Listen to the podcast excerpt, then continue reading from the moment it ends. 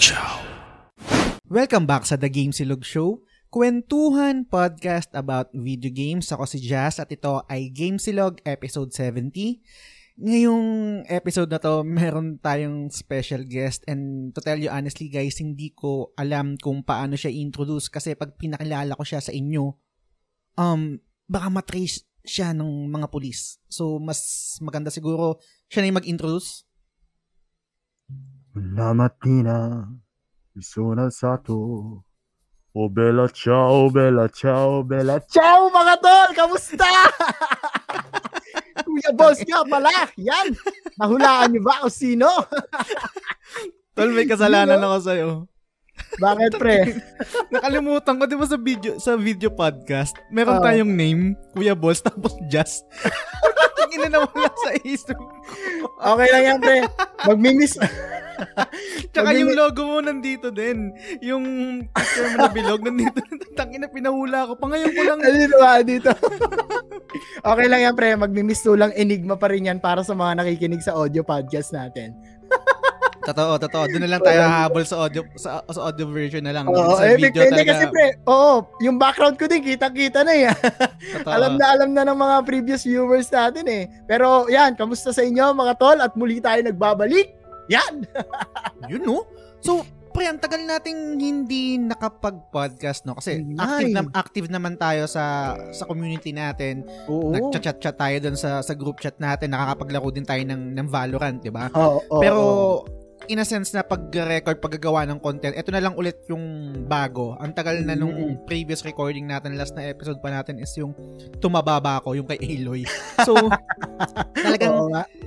Talagang ngayon lang ulit tayo nakapag-record and ayokong ano no, ayokong Totoo. pangunahan ka pero sobrang meaningful para sa akin itong podcast na to, itong recording natin kasi Yes. baka eto na yung huli. Pero Uy! Pero- wag naman pre, wag naman. pero mas maganda siguro ikaw na mag-explain. Kamusta? Ano bang happening sa'yo, Kuya Balls? Um, yun, syempre alam naman natin para sa mga followers. Yes, may followers. para sa mga taga-subaybay o sumusubaybay kay Kuya Balls, no? Isa tayo sa naging top 25 na auditionee ng uh, Yun, no? Tier 1 Entertainment para sa The Gaming House. Yun! Okay, Kuya Balls, send to 2366 mga guys. Yan, oo. Pero guys, hindi pa sigurado yung number kung yun talaga yung ano. yung gagamitin natin. Pero abangan nyo na lang mga tol kasi as of now sa ngayon, real talk just, no? Mm. talagang gabi-gabi hindi ako talaga makatulog. Lagi kong nai-imagine pagkaharap ko na yung sila Boss Strike, sila Boss A. Naku po, Mm. ano yung sasabihin ko sa harap nila? Paano ako magiging si Kuya Balls na talagang magugustuhan ng tao? Mm-mm. Pero alam naman natin, natural na lang yun nalalabas at ah, talagang tao at buong mundo ang huhusga sa atin this time. Kung Yun. talagang karapat dapat ba si Kuya Balls maging tier 1 talent. Yan. Yun. Tsaka, tsaka pre, maliban doon, pre. I mean, Mm. pinanood ko lahat, no, na, na yung mga tawag dito, audition piece ba yung tawag Yes. doon, no? Oo. And I'll be honest, um, bias ako. Bias ako sa'yo, syempre. di ba?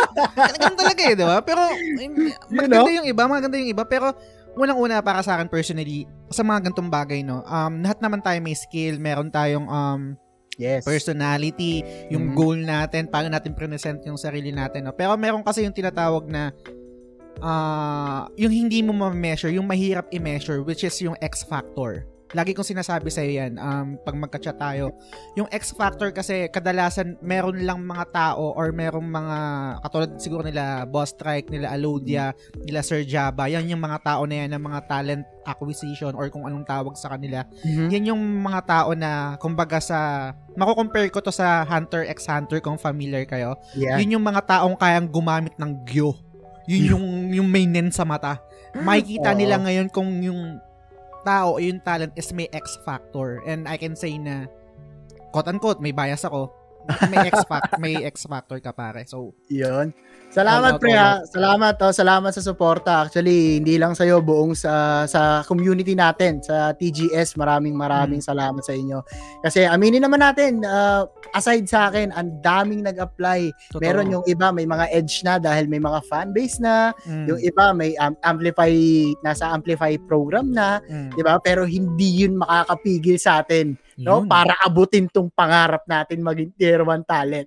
Yes, sir. Tsaka dagdag pa natin dyan, pre. Oo. I mean, sinigang? Maasim?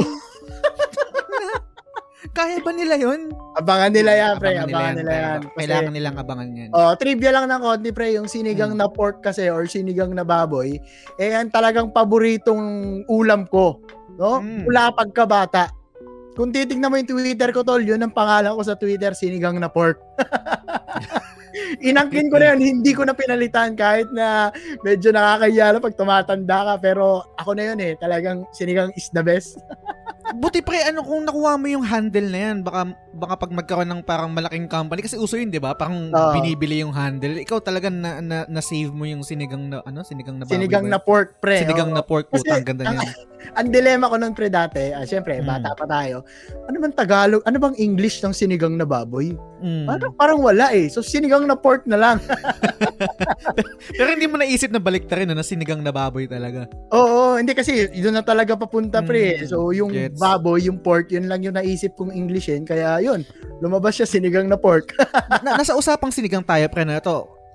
Al- Wala to sa wala to sa show notes, no? Yan. Ano Oh. yung ano yung top tier mo na eh, naba, nasabi mo na rin naman na sinigang na na pork, 'di ba? Yun yung Mm. paborito mo. Pero ano yung parang yung level, yung highest tier ng sinigang mo? Let's say number one top tier mo is sinigang na baboy. Ano Mm. yung sumunod doon? Ano yung third? Or tas Okay. kung ano pang ano? Ako sumunod medyo mahirap to pre. Mapapaisip ka dito. Kasi talagang Mm. top 1 yung sinigang na baboy. Tsaka, sinigang na baboy, anong gusto mo? Yung baboy na taba o yung buto-buto? Kasi ako, personally, mas gusto ko yung buto-buto. Pero gets ko Mm. naman na may ibang tao na gusto rin yung, yung taba, yung liempo ba yun? Or, O sige, cooking skills 101 muna tayo to. Ah, okay, sige, sige. Kapag kasi yung ano, ito ha, ito ginagawa ko Mm. to ha. Dalawa kasi yan, di ba? Buto at laman. Ay, Ah. buto at baboy. Ah. Yung baboy kasi, kapag pinakuluan mo yon pag nanuot yon mas masarap yung nam, ninamnam ng sinigang mo. okay. So, minsan, ginagawa ko pareho. May, may parting baboy, may parting taba, may parting Mm. buto. Yun. So, dalawa sila. So, kung tatanungin mo ako kung anong mas trip ko, yung may baboy or yung may buto-buto, para Ah. sa akin yung may baboy. Yung may Pero baboy. hindi ko kinakain yung itaas. Siyempre, ano yun eh. Yung taba. parang taba na talaga yun eh. Mm, Pero gets. iba yung lasa talaga pag yung baboy mismo yung pinanuot mo sa ano eh, sa kulo. Pero Yeah. question, question pa, di ba sabi mo, mas mas nanunuot, kumbaga mas ma-absorb yung Mm. lasa sa baboy ay dun sa taba. Oo. Pero ang ang hindi naman counter argument or yung or sige sabihin natin na kabilang opinion naman is 'di ba Ah, ah. sinasabi nila na mas malasa naman pag buto. Ah, okay. Sa ano naman pre, sa opinion ko lang naman 'yon, no? Mm. Yung yung yung sa sa baboy. No, Mm. kasi yung buto-buto minsan wala rin kasi akong makain pag puro buto yung Ah, nakukuha. totoo, gets. Ako Di ba? naman kaya kaya ang gusto ko naman kaya gusto ko yung buto-buto personally ah. Um, Mm. Ano tawag dito? Gusto ko yung may nginangata. Na, naka-experience ka na ba ng tao na gano'n? Yung gusto nila, yung, ayaw nila yung puro laman. Gusto nila yung parang may nginanga sa, di ko alam kung Oo, siguro, oo. siguro aso ako nung afterlife ko, anong dating buhay ko. gusto ko ng may Oo, nginangata. hindi, tsaka kinaganda din yan, pre. Bukod sa Mm. may ginangata ka, may pagkain si Doggy after mo kumain, di ba? Totoo. Tsaka aamo siya sa'yo. Yes, totoo. Kasi kami din, may alaga rin kaming aso at Mm. pusa eh. So, yun mga tol, ah, Ninong Rai, shout out. Baka naman. Baka naman, no, maimbitahan tayo at turuan mo kami kung ano ba yung pinaka ah, tamang sinigang na pagluluto, Mm. no? Tsaka ano talaga yung objectively na top tier Mhm. or top 1 na Oo. sinigang. Alam mo tol, Pero, ang- pero ikaw pre, sige, sorry, sorry to cut you off. To cut you off. Sige, top 1 mo talaga yung sinigang na baboy. Ano yung sumunod dun? Wala akong maisip sa ngayon, pre, kundi ah, siguro adobo. Hindi, O kaya- sin- sinigang pa rin. Ba, sin- ah, sinigang Ah. na hipon. Sa hilera Sinigang- ng mga sinigang. Oo, kanya nila ng sinigang. Sinigang na Ah, hipon, sinigang okay. na baka. Hmm. Ito, ito, ito, ito, sobrang weird sa akin. Pero na, nakikita ko siya, sinigang na manok. Sobrang Mm. weird para sa akin. Pero nag exist siya. Ang alam Diba? ko pre sa tawag, yung sa sinigang na manok, ang, alam ko Mm. ang tamang tawag doon, sinampalukan. Mm, Alam ko yun okay. yun eh. Oo. Tapos Kapag- mga bobo, tapos ang bobo ng mga taga Maynila na katulad ko, sinigang na manok yung tawag. Oo, yun kasi pag ah, nagluluto naman yung kapatid ko, ano niluluto mo? Sinampalukan. Ah, alam ko na yon. Parang Ah. sinigang na baboy yon pero manok ang laman. Gets, Parang ganon, gets. di ba? Nakakalito rin yung kaldereta, apritada, michado, di ba? Basta kulay pula lahat, okay na. Totoo. May mga ganun tayo eh. Tapos, Pero sa kung- hilera ng... Ay, sige, sorry. Hmm. Doon naman sa binanggit mo, sa Hmm. hilera ng mga sinigang pre, pangalawa sinigang na baka. Pangatlo Sinigang sinigang sa miso. At ah, panghuli, Sinigang sa miso na? Oo.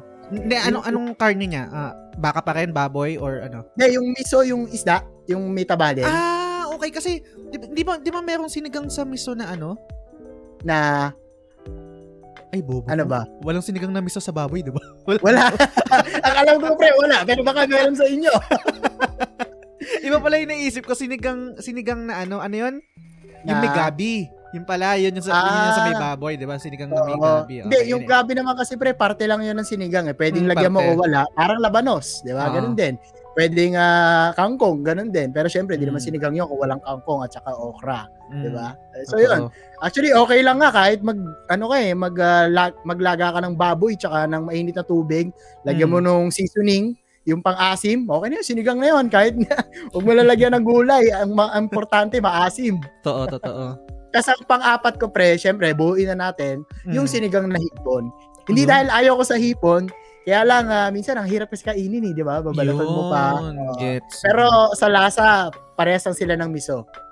yun. Gets, gets. Yun. Ako naman, ang, ang favorite ko naman doon sa sinigang na hipon, Mm. hindi siya yung number one ko, panghuli ko lang din siya. Gusto ko lang siya, um, pag sinisip-sep, kasi Mm. sobrang sarap ng lasa niya, pero nakaka, Ah. nakakapagod siyang gawin, kainin. Kainin. Kung oo. magkaano ka pa. Pero, yun, maliban sa pagluluto ng sinigang pre, and yung nabanggit mo nga na napili ka na top 25 na makakapunta sa sa The Gaming, The Gaming House, House, ng Tier 1.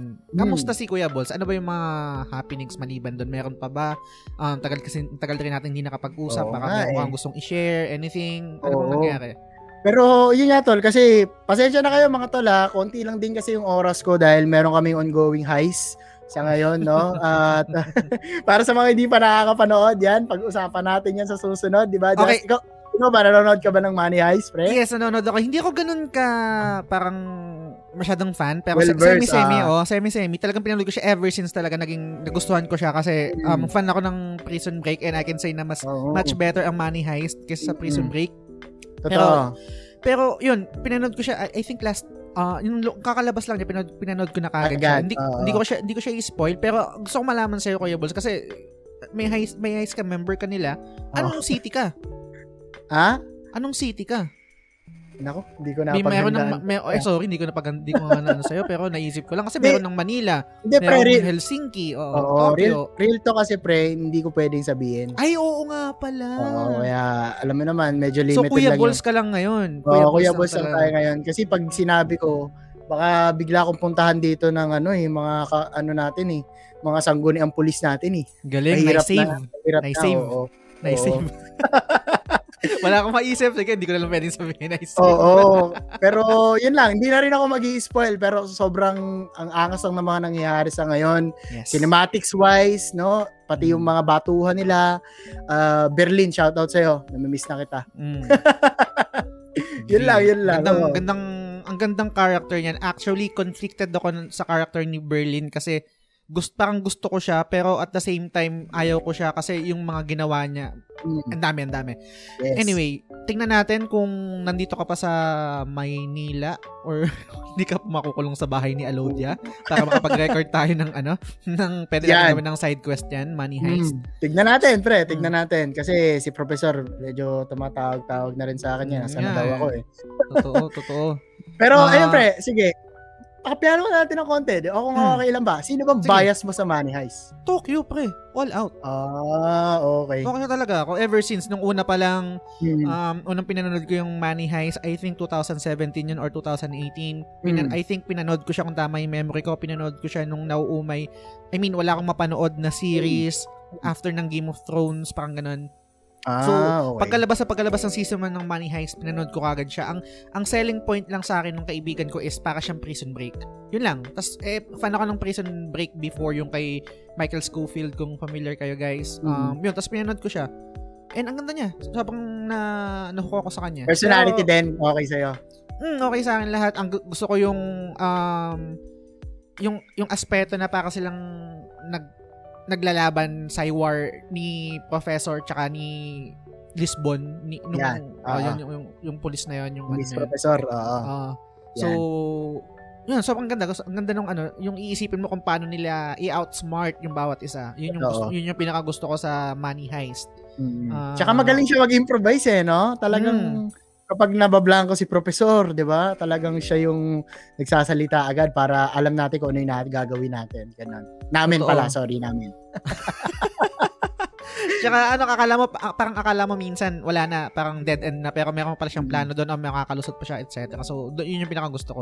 Eh, eh, ikaw ba, ano, fan ka ba talaga ng Money Heist ever since, or paano ba, ano ba yung, ano sa Money Heist? Baka kasi mangyari dito, pre, baka sabihin bias ako kasi isa ako sa mga miyembro. eh. Totoo. Pero isa sa mga talagang tinitingala ko sa grupo namin talaga si Berlin. Baka- ah, si Berlin, Talaga si okay. Berlin, pre. Oo, lalo nun sa ginawa namin nung una, dun sa Mm. season 1. No? Mm. Talagang ah, poetic kasi siyang tao, pre. Ah, I mean, aside dun sa mga ginagawa niya, tsaka nakikita ko sa kanya si Joker eh. Talagang hindi mo mabasa.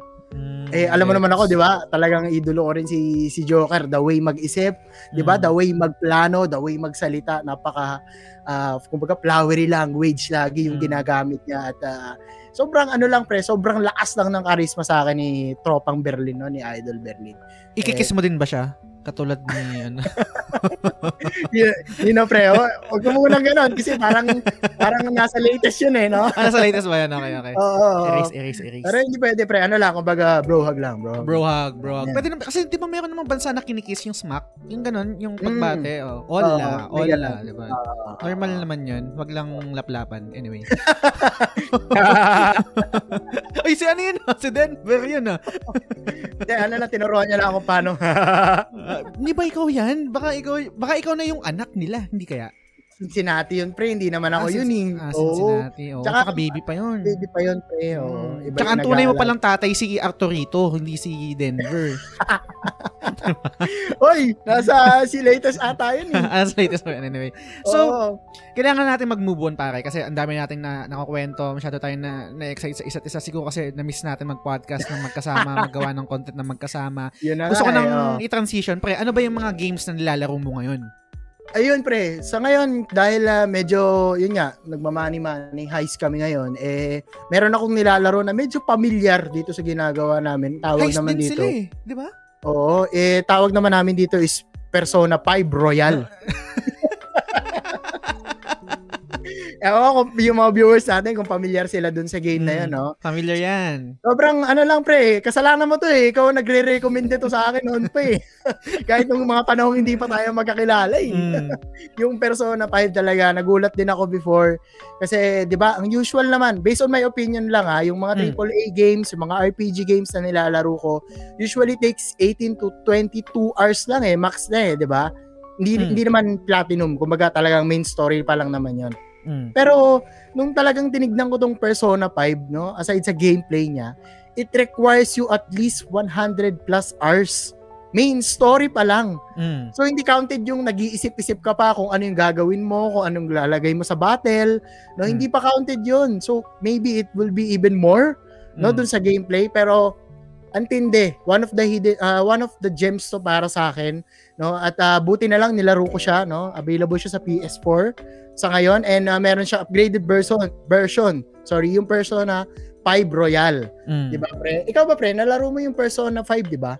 Yes, nalaro ko yan and then na, na, na-platinum ko din yan to to to tell you guys no, para to share to you guys no, na-platinum ko to dalawang beses ah, full playthrough. Bakit? Kasi nung una, blind playthrough and then nung nag-attempt ako ng second playthrough para i-platinum na, umabot ako ng parang 200 plus hours dyan.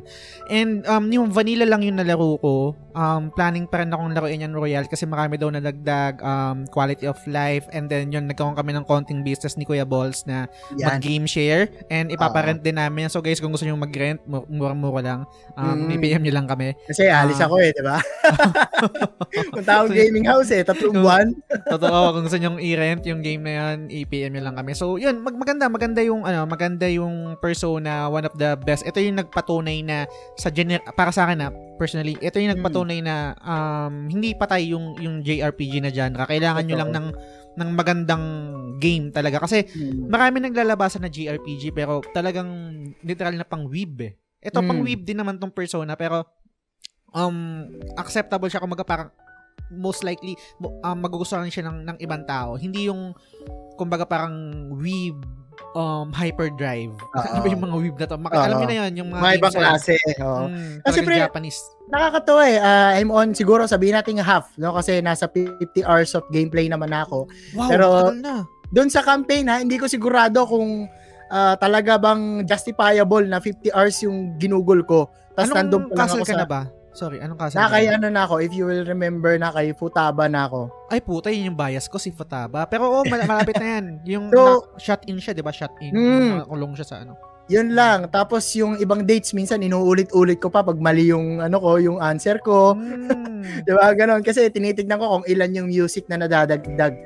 So, uh, para lang sa mga viewers na hindi pamilyar sa Persona 5 Royal, no? Uh, talagang yung Royal kasi yun yung nilalaro ko sa ngayon eh. And uh, at the same time, talagang isipin mo yon for me to sit on a 100 plus of hours of gameplay given na madalas wala tayong time dahil sa content creation, yes, sa mga sa mga live streaming. Yan, Mm. yan din ho ang rason kung bakit hindi ako makapag-live stream sa ngayon. Yan ho ang inaatupag ko bukod sa Valorant na yan. Inang Valorant yan.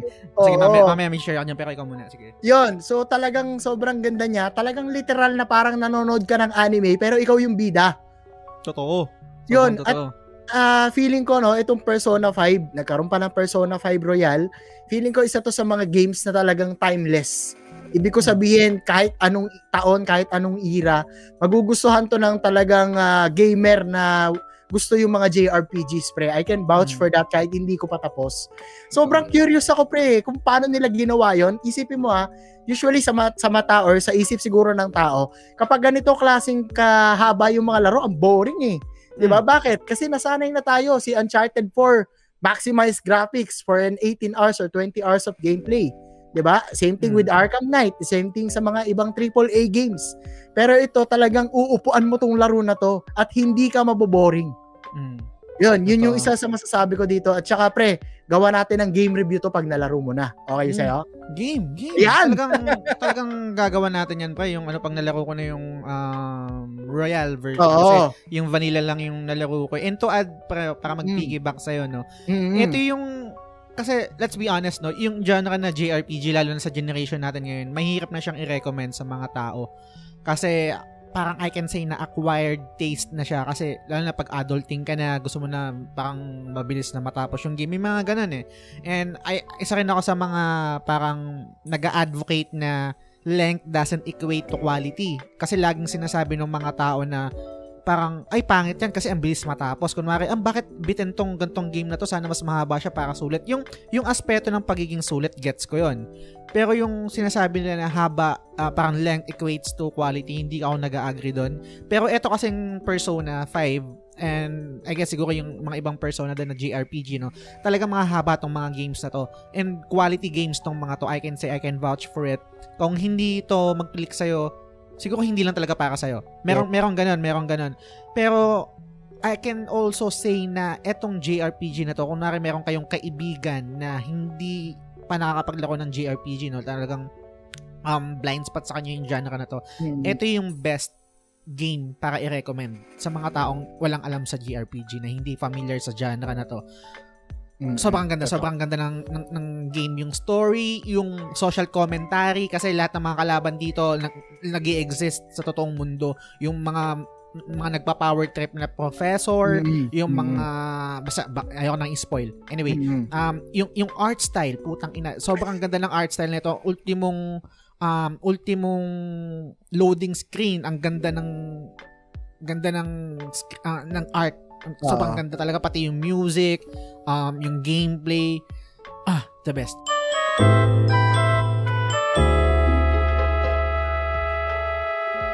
Yun. Oh. Saglit po tangina. Naku, awkward na. Wait, wait, wait. Okay, hindi ko alam kasi kung anong sasabihin ko, pero yun nga, kung mapapansin nyo guys, nag-iba yung damit ko, nag-iba yung ayos ng buhok ko, hindi ko alam kung nagalaw yung ayos ng camera ko, pero nagkaroon kami ng tech difficulty. Kuya Boss, ano bang nangyari? Ah, yun nga tol. Al- Actually, just pasensya ka na kasi this just in. No? At kaya tayo medyo nagkaroon ng technical dif- difficulty kasi pumasok si professor dito sa ano natin. Sa usapan natin. So meron na siyang kinailangang i-relay sa akin na sobrang importante. Medyo napagalitan pa nga ako dahil uh, ginagawa ko to during the heist. Pero sabi ko sa kanya, isang oras lang to, professor. Pasensya ka na at kailangan namin itong tapusin. Tumawag kasi siya sa akin, pre. Tumawag mm. siya sa akin. Meron siyang nirelay na napaka-importanteng impormasyon. Mm. At uh, yun, bawal disclose pero pasensya ka na. Okay lang, gets, gets naman, gets naman yun. Oo. Pero narinig ko, narinig ko pa rin sinasabi mo habang kausap ko si Professor, no? Regarding dito sa Persona 5 Royal. Mm. Talagang mapapahuka actually yung The Last Surprise na audio. Mm. Sobrang paborito ko sobrang paborito ko siyang pakinggan pre habang nilalaro ko. Actually kahit hindi ako naglalaro, pinap pinap piniplay ko siya. No nasa playlist ko na siya ngayon. Mm. Iba iba iba. Dito sin, dito pumapasok yung sinasabi mo na talagang iba yung identity kapag JRPG. Totoo. Mm-hmm. So, ayun pre, yun lang sa ngayon. Yun lang kasi yung kaya ng bandwidth ko. Alam niyo naman, medyo marami tayong sinushoot na vlogs, di ba? Meron pa tayong mm. bagong series, which is mamaya, sasabihin ko kung ano. Yan, pero yun lang talaga yung nilalaro ko sa ngayon. Ikaw ba pre, ano? Ano yung mga nilalaro mong games sa ngayon? Medyo madami, pre. Pero ang pinaka main game ko ngayon, guys, mm-hmm. is tang ina Valorant. PC Master Race na ako, hindi na console Master Race. Hindi, joke lang. So, lately kasi guys, I'll be honest, no, um, nasasabi, nasabi ko naman sa inyo before na hindi nag-work sa akin yung PC gaming particularly lalo na pag mga shooters kasi nga nahihilo ko, inaatake ako ng um, astigmatism, etc. No? Pero lately kasi, um, nanonood ako kay Amara. Yan. Yun. Shout out. Lord. Shout out, mm-hmm. ma'am. Um, welcome ka sa podcast ko. Anyway, so yun, parang wala, na-entertain lang kasi ako manood sa kanya. And then yun, ang nilalaro niya is Valorant. And um, yun, uh, ginanahan ako maglaro ng Valorant and then nag-enjoy na ako. Kumaga parang hindi ko alam eh. Siguro kasi talagang enjoyable naman talaga yung game. Parang Counter Strike siya. Tapos ang pinagkaiba lang talaga is yung mga skills. Yun talaga yung um um wall doon. Yun yung barrier doon as a starter as a newbie sa, yes. sa game na yun. Talagang kailangan mong alamin yung mga skills mm-hmm. yung mga mapa no? And mm-hmm may kausap ako ng isang kaibigan, si Yvette ng Puro Kalaro. So, shoutout sa'yo. Uh, naging topic namin to. And I realized kung bakit nag-resonate sa akin tong game na to at bakit siya nakaka-addict. Maliban dun sa game, maliban sa pagiging competitive. Kasi, mm-hmm. hindi naman ako ganun competitive. I, can, I, I cannot consider myself as competitive um, player, no? Player. Pero, ito, natatap yung hidden desire ko na manalo, na, yeah. na mag-tap, na mag top rank intended na, na, na mag one tap no pero maliban doon Kuya Balls and guys uh, no I guess kaya nag-work sa akin tong Valorant ngayon kasi ano to eh, catch up game to with my high school friends. Kasi unong-una, isa lang yung nice. niyaya ko. Shoutout sa'yo Tulog. Kaibigan ko yon Oy, si Tulog. Oo, oh. oh, si Tulog yun. Nakalaro natin, di ba? And then, nanganak ng nanganak. Si Ken, um, si June, si Ruben, si Sammy, yung mga, mm. Alam ko hindi nyo kilala guys, no? So, pasensya na. Pero yun, mm. mga high school friends ko yon na, ngayon, naglalaro kami ng Valorant, gumawa kami ng GC, tapos, yun, na-catch up lang, laro, ng, laro, laro lang ng laro. So, parang, nire-reimagine namin or binabalikan namin yung moments nung high school na naglalaro kami ng Counter-Strike 1.3. Mm-hmm. Tapos sa mga busy na trabaho na busy na buhay namin dahil nga sa pag-adulting, dahil sa mga responsibilidad, nakakatuwa na meron kaming um, catch-up time. At, which is eto nga Valorant. So, I guess yun yung yes. nag-work doon. Mm-hmm. So, yun. Pero maliban doon, um, nilalaro ko din um, Tales of Arise, yung bagong game ngayon Uy! na JRPG din. Meron ka na agad? Mm, meron binili ko siya. Uh, tapos yun yung Scarlet Nexus natapos ko na rin siya, na platinum ko na rin siya and lately ini-stream ko yung ano yung Tales of Arise ng Friday at saka Saturday um start ng 9 PM hanggang mapagod. So hindi ko alam kung, kung, kung ano oras yung katapusan nan. So yun lang, yun yung mga games na nilalaro ko ngayon. Ah, uh, okay. Yung Tales of Arise pre, ano ba yan? Parte ba yan or kasama ba niyan yung mga Tales of Vesperia, Tales of uh, ano pa ba yan? May letter V din Zesteria. Eh. Oo, yung mga yan. Berseria. Part, part ba yan? Within the same world ba yan? Same verse? Mm. Um, hindi siya same universe, no? Pero para siyang Final Fantasy, pero magkakaiba, ah! magkakaiba siya. So, parang ang okay. pinaka, idea, ay, ang pinaka, um, name niya is yung Tales. So, mm-hmm, Tales mm-hmm. of blah, blah, blah. So, part siya nung, nung franchise na yon nung title na yon mm-hmm. Pero hindi sila connected. Merong mga games na merong sequel katulad ng Tales of Zilia or Exilia, mm-hmm. tapos parang mm-hmm. Tales of Exilia 2, meron din naman Tales of Symphonia, tapos may part 2 siya, etc. Pero ito, um, parang same idea siya ng Final Fantasy and Dragon Mm-hmm. Quest na magkakaibang story siya, hindi siya connected. So, yun yung Ah, nilalaro ko ngayon. So pwede, no? Kasi yung mga previous Tales hindi ko nalaro eh. Pero Mm. yung Tales of Arise parang ang ganda ng graphics. Nakita ko yung ano, yung mga trailer ng game. Talagang Yes. matindi. Oo. Totoo. Tsaka parang ah base kung kung big deal sa inyo yung numbers na sa mga reviews. Ah, etong Tales of Arise is yung highest reviewed game. So, Bahala kayo pa, bahala na kayo kung paano niyo i-take yun. Pero so far sa nilalaro ko, I think I'm 5 hours or parang nasa 8 hours in and sobrang nakaka-enjoy siya. And, and, and, ang ganda ng premise, ang ganda ng premise ng story. Hindi to spoiler no, pero um, parang story siya ng magkakaibang race or magkakaibang ancestry. And then yung bida natin is ah galing sa parang slave slave siya. And then parang na-meet niya yung isang prince, hindi naman princess, pero parang mas mataas na parang royal blood na Mm, yung mm. nagbibigay ng ah, parang um, umaalila sa mga tao na to. Tapos Mm. pero pero yung babae na yun is may ibang motive, may ibang ah, mission. Mm-mm. So parang doon naglalaro, doon nag agenda, doon naglalaro yung yung story. So far kasi ba- bago pa lang ako sa sa game eh. So yun, sobrang enjoyed. And then yung, yung yung battle system is what you expect sa Tales which is talagang nakaka-addict din kasi ano siya um, active um, parang fight, fighting game hindi siya yung turn-based so all in all sobrang na-enjoy ko siya so yun yung mga games na nilalaro ko Oo. sa Pre, ngayon Actually, gusto ko mag-comment dun sa binanggit mo sa Valorant, no? Kasi, Hmm. Siyempre, si as a ano no, as an icon, oh, naks naman icon na. Dito sa gaming industry natin, ito talaga yung isa sa mga strength eh ng gaming at ng ah, talagang paglalaro eh no. Ito yung to bring people together, Mm. no? Kasi alam ko nakasali ako sa 1 to 2 games yung konti lang naman no? Nung habang naglalaro kayo no? Yung kasama mo yung mga ano mo high school ba? Tama ba? Or high school mga- friends. oh, high school Ah. friends mo. And I think sila wala sila sa Pilipinas eh no? From wala. Different dalawa parts of wala. the country.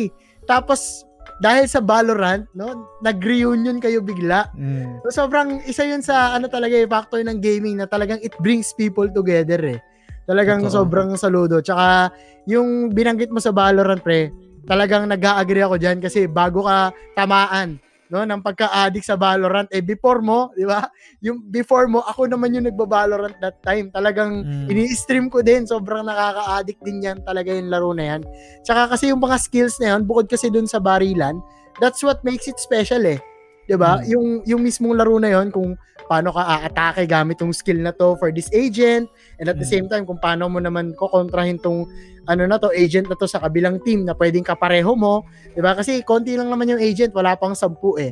So kayang-kayang aralin and uh, I suggest sa mga viewers no kung hindi pa kayo naglalaro ng Valo- Valorant, try Mm. nyo, no? Subukan nyo. Ay kung gusto niyo sumali sa ano namin, sa GC namin or sa Ayan. sa Discord, gusto niyo may Oo. makalaro, no? Join lang kayo, The Game Silog Show, no? I think nagkaroon pa kayo ng 5 ano no, 5v5, 5 man, Oh, no? custom kasama namin sila Dami. Owa. Oo. Tsaka, tsaka ang nabanggit mo yung sa yung sa Valorant no, I guess isa ring hindi, hindi naman ay, ay, ang hirap kasi sabihin no kasi para mag, mag magtutunog boomer ako. Yung Mm. boomer yung mga matatanda pag nagkukumpara ng ano. ay yung, pan, yung panahon namin hindi naman yung mga ganun. Ayoko Ah, mag, ayoko ah, magtunog ganun ah. pero isang barrier sa Valorant I think is yung ganun din naman sa Counter-Strike, no? Pero hindi kasi ganun karampant. Dito kasi sa Valorant, parang you are encouraged to be tactical talaga, to, to paano yung magtago, maging abangers. Kasi pre, nung bata kami, pag abangers ka sa Counter-Strike, kasama yun sa trash talk eh. Yung parang, Mm. tang ina to ang puta, abangers, abangers ka Ah. naman eh. Oy, backstabber, backstabber ka naman eh. Pag, pag ganun yung style mo ng gameplay sa Counter-Strike 1.3, Mm. Uh, itatrash to ka eh. Ano, ano, custom game lang to. Syempre, pag, pag tournament, pag yung Ah, iba naman yun. competi- iba Ah. naman yun. Ah. So, pag dito, nag, pag nag, uh, unrated kami, no, So parang ako, lusob ako ng lusob. Kaya nung, na, na, parang naku-culture shock ako or parang naninibago ako tol ikaw. Parang sabi mo nung naglaro tayo, uy, pre Mm. defender tayo, huwag kang lumusob. sabi ko, bakit? Magtatago lang tayo dito, hindi tayo lalabas. Pero ako, parang nasa DNA ko, gusto kong pumatay, parang taratrata na tayo, parang gano'n. Pero dito sa Valorant, hindi. Hindi pwedeng gano'n. Kailangan you have to uh, play the rules. You have to be Mm. tactical, etc. Hindi Oo. pwedeng lusob na lang lusob kasi matadeds ka talaga. Dapat may So- technique conforme sa agent. Yes. Mm, yun, totoo, totoo. So, Yun. yun. ah so, na-enjoy ko naman siya. And I guess siguro, um, bago tayo mag-proceed sa main topic natin which is yung PlayStation um, showcase no ngayon Mm. 2021. Yan. Gusto lang munang i-promote yung mga dapat nating i-promote which is unang muna yung t-shirt yan ah, dito sa likod ko available pa rin yan pero for pre-order siya so medyo matatagal pero uh, nililista ko naman yun kung willing to wait kayo mag-PM lang kayo. Tapos yung podcast um, available every Tuesday yung audio version and yung video version is available every Sunday 7pm sa YouTube channel ng The Game Silog Show. So marami malapit na tayo mag 200,000 ano subscribers. Yun, no? Subscribe na kayo. And ano pa ba? Um, yun lang. So far, yun lang. So, mamaya, Balls, ah, tatanungin din kita. No? Marami rin akong itatanong sa'yo tungkol sa mga, kung ano-anong mga bagay na mga ginagawa mo. No? Pero I guess, siguro, Sige, sige, pre. idiretso mo natin sa topic natin. Oo, para- excited na ako eh. Oo, ang dami nating i-discuss kasi talaga eh. Pero I'll be honest guys, no, bago natin umpisan to. Disclaimer lang mabilis. Um maraming diniscuss, maraming pinakita sa sa showcase pero hindi ako familiar sa mga games na to. Hindi Ah. lahat. So, pili lang yung parang makakapag-comment ako, makakapag-deep dive. Diba? Yes. Kasi I, I don't wanna parang comment on these games na wala naman Mm. akong personal attachments at, at attachments ang dami naman nun attachment dito sa mga games na to, di ba? And hindi I'm not natin really... wheelhouse eh. Yung iba talaga, oo. Totoo, ang ganda ng word na yun. Paborito ko yan, wheelhouse. So, ngayon, um, I'll be uh, starting with this game. I Yeah. understand, Kuya Balls. I- I'm not sure kung may idea ka dito, no? Pero alam Hmm. ko na one of the classic games to na marami talagang may gusto ng game na to. Hindi to nawawala sa mga top list na parang greatest game of all time, greatest RPG of all Mhm. time. Mhm. Tapos yung yung IP pa which is sobrang sikat so understandable which is yung pinakaunang present ng Sony is Knights of the uh, Old Republic remake sa Yeah. PS5. Mhm. Pero I'll be I, I'll be honest again to, to you guys no. Confirm hindi to PS5 exclusive ha. Parang I guess time timed exclusive lang siya so meron siyang meron siyang deal. Meron silang deal sa Sony para Sony. maging time exclusive. So eto Knights of the Old Republic remake. Ikaw kuya boss, di ko kasi alam, eh, hindi naman natin to discuss beforehand. May idea ka ba dito sa game na to? Actually, pre, tinignan ko yung gameplay niya before. Hindi familiar sa akin eh, talaga. Hmm. Pero ano ko, fan naman ako ng fan ako ng Star Wars, no, lalo dun sa mga latest naman, kahit dun sa mga movies. So, Mm. talagang fan ako. Kaya lang hindi talaga ako familiar dito, pero nahype ako ng konti dun sa Hmm. kasi sobrang subtle lang nung ano eh, nung trailer na tong Knights of the Old Republic eh. Mm. Tapos nagulat ako remake pala siya. So ano bang ano bang itsura ng game nito before? So maybe for ano for everyone else no, baka nostalgic to magiging Mm. pakiramdam nyo dito sa remake na to, dito sa Star Wars nga, lalo sa mga Star Wars fan, no? Pero yun, hindi ko kasi siya nalaro din pre, pero excited ako. Gusto ko rin siya i-try. Kasama nung The Fallen Order. Nasa Mm. backlog ko rin kasi yun pre. Gusto ko yung laruin kasi ang ganda rin ng mga naririnig ko dun sa game na yun. Totoo. Mm. Uh, medyo konti lang, siguro pili lang. Hindi ko siya pwedeng ikumpara sa sa Final Fantasy na parang 1 is to 1 no? dito sa Oo. Pilip- dito sa Pilipinas no. Kasi um sa timeline ko parang dalawa lang yata yung nakita kong excited para sa remake na to. Pero sa mga fina-follow ko ng mga um, video game personalities sa States, ang dami, sobrang excited sila dito. So I can say na parang siguro yung, naramdam, yung naramdaman ko before nung in-announce na magkakaroon ng remake yung Final Fantasy 7, ganun din siguro yung yung feeling nila nung in-announce to na magkakaroon ng remake yung ano, yung Knights of the Old Republic. So I guess parang ganun talaga, ganun kalaki yung yung Mhm. impact na itong Mhm. game na to sa kanila. So, Totoo. yun. Um, before we proceed with the next game, Kuya Balls, may iba ka bang gustong sabihin dito sa ano, Knights of the Old Republic? Do you Wala- think lalaroin mo to? Ah, hindi ko pa sure pre, pero mas gusto kong unahin yung Fallen Order. Mm, Para mas okay. mapili ko kasi mas ma-appreciate ko siya pag nilaro ko na yung Fallen Order kasi talagang matindi daw yung ano eh, yung storyline tsaka nung gameplay yung Fallen Order eh. Mm. Wala pa lang akong CD sa ngayon kaya hindi ko malaro. Pero Gets, yun, gets. kasi may background naman ako ng konti sa Star Wars through the movies. Oo. Talagang sinubaybayan ko rin naman siya. And ah, natutuwa ako talaga dun sa mga hatawan ng lightsaber. Gusto ko yan. Oh, tsaka yung tunog, no? Yung zoom. Mm. zoom. Yan, tsaka pre yung The? Force. May The Force Oh, The be with Force. you. Talagang matindi pre. So, Totoo. yun, high hopes lang din. Titingnan ko kung ano, sana magkaroon tayo ng time ma- malaro to, no? Pasukin natin tong series ng Star Wars in terms of games. Yan. Totoo, totoo. Oo. So, etong next game naman na in-announce is yung tinatawag nila na Project Eve. I'm not sure kung working title to, no? Mhm. And um konti pa lang yung information natin dito. Ah, pinakita lang yung developer which is Korean developer, no? Mhm. Um ni-research ko yung um, yung, yung DevNen which, which is yung Shift Up yata. Mm. Hindi ako nagkakamali. And yung napansin ko yung mga games nila is mostly puro mobile games. Mhm. Pero considering yung yung pinakita nila na, na trailer, no? Oo. Grabe, ah, nung hindi pa pina, nung hindi pa min- pinapakita yung ano yung developer, I was thinking na parang Platinum Games to. Ano ba yung mga gawa ng Platinum Games near Automata? Mm. Um Met- Metal Gear Rising ba yun yung hack and slash Oo, nila? Revengeance, yes. Reve- ay, Revengeance. Di ko sure kung, kung Platinum Games yun ha, pero parang ganun kasi style hack and slash. eh. yes. Oh, Tapos Platinum level- Games. Ah, Platinum Games ba yun? Mm, Yun. mm. So, parang ganito yung vibe na nakuha ko sa game na to eh. Tapos, um, yung bida pa is babae, tapos yung setting, Mm. parang near na ah, wala na parang post-apocalyptic. May tapos drone parang, din eh, no? May drone sa Oo. likod eh. Kaya Tapos parang nag-migrate na sila sa parang sa ibang planeta or sa moon. Eh, Ikaw pre, ano yung vibe na nakuha mo dito sa Project Eve? Tsaka ano yung expectation? Anything, ano yung thoughts mo dito sa game Pre, na to? honestly ah, dito talaga ako nagulat. Akala ko nga JRPG to eh. Not Mm. unless nung talagang nakita ko, ah, Korean pala yung, yung ano, yung producer nito, no? Tapos, nung una, tinignan ko, ay, Project Eve. Connected kaya to sa Parasite Eve. So, yun yung Mm. hindi ko pa na- nakita. Hindi ko pa, hindi ko pa yun na, na Google, no? Kung Mm. talagang connected siya. Pero, pre, nakita ko si Sephiroth, kalaban niya eh. Andun, parang, parang yun yung one wing angel ni Sephiroth. Tapos, ang laki. Mm. Tapos yun nga, nabanggit mo na parang hack and slash. Ang tindi, pre. Dito ako na-hype na kahit wala akong background dito, parang okay to ah. At tapos yung yung character pa, yung babae, parang medyo may pagka Dead or Alive series yung ano niya eh. Yung ano niya, yung Physique niya, parang bayonet, parang bayonetta rin yung style niya eh. Kung, Oo. kung familiar ka sa bayonetta, Parang- parang, ganun. Feeling ko third, the third birthday ba to? Parang ganun yung, yung ano pre, doon talaga nakita ko parang, doon akong pinaka na-curious talaga, ano kaya tong Project Eve na to? So, Mm. matindi pre, matindi. Ang ganda nung pinakita nilang ano, nung pinakita nilang trailer at sana, no, sana mag-reflect talaga dun sa gameplay. Ma- May pagka Monster Hunter pa nga eh kasi may nakita ko, 'di ba? Iba-ibang klase yung mga kaharap niyang monster, tapos iba-iba rin yung klaseng weapon.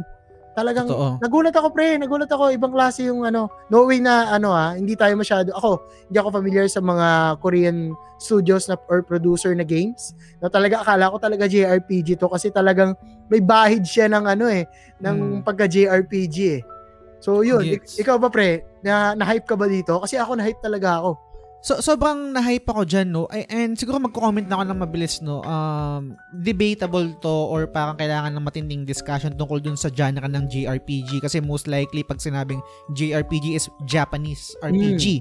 So, pag merong RPG na gawa sa, Ja- sa Japan, automatic Japanese RPG siya, di ba? Yes. So, eto, paano to? Ko- ko- Ko- Korean, gawa ng Korean, Mm. pero RPG. So, hindi natin hindi ba natin siya pwedeng tawagin na JRPG? I I'm not really sure. Mhm. Pero um parang talagang yung ja- i- nagtatranscend kasi yung yung genre. It doesn't parang it doesn't mean na paggawa ng Japan gawa ng western I'm not sure kung nagme-make Ah. sense ako no pero totoong genre talaga siya kahit gawa siya ng western pero Mhm. yung feel yung theme yung yung lahat yung vibe JRPG pwede pa rin natin siyang tawaging JRPG Mhm. etong etong Project Eve kasi pare no ang ganda kasi nung setting eh ang ganda Totoo. ng vibe Totoo. ang ang ganda ng feels ang ganda nung character design ang ganda nung um, monster design Medyo puma Final Fantasy rin eh. Mm, ang, ang.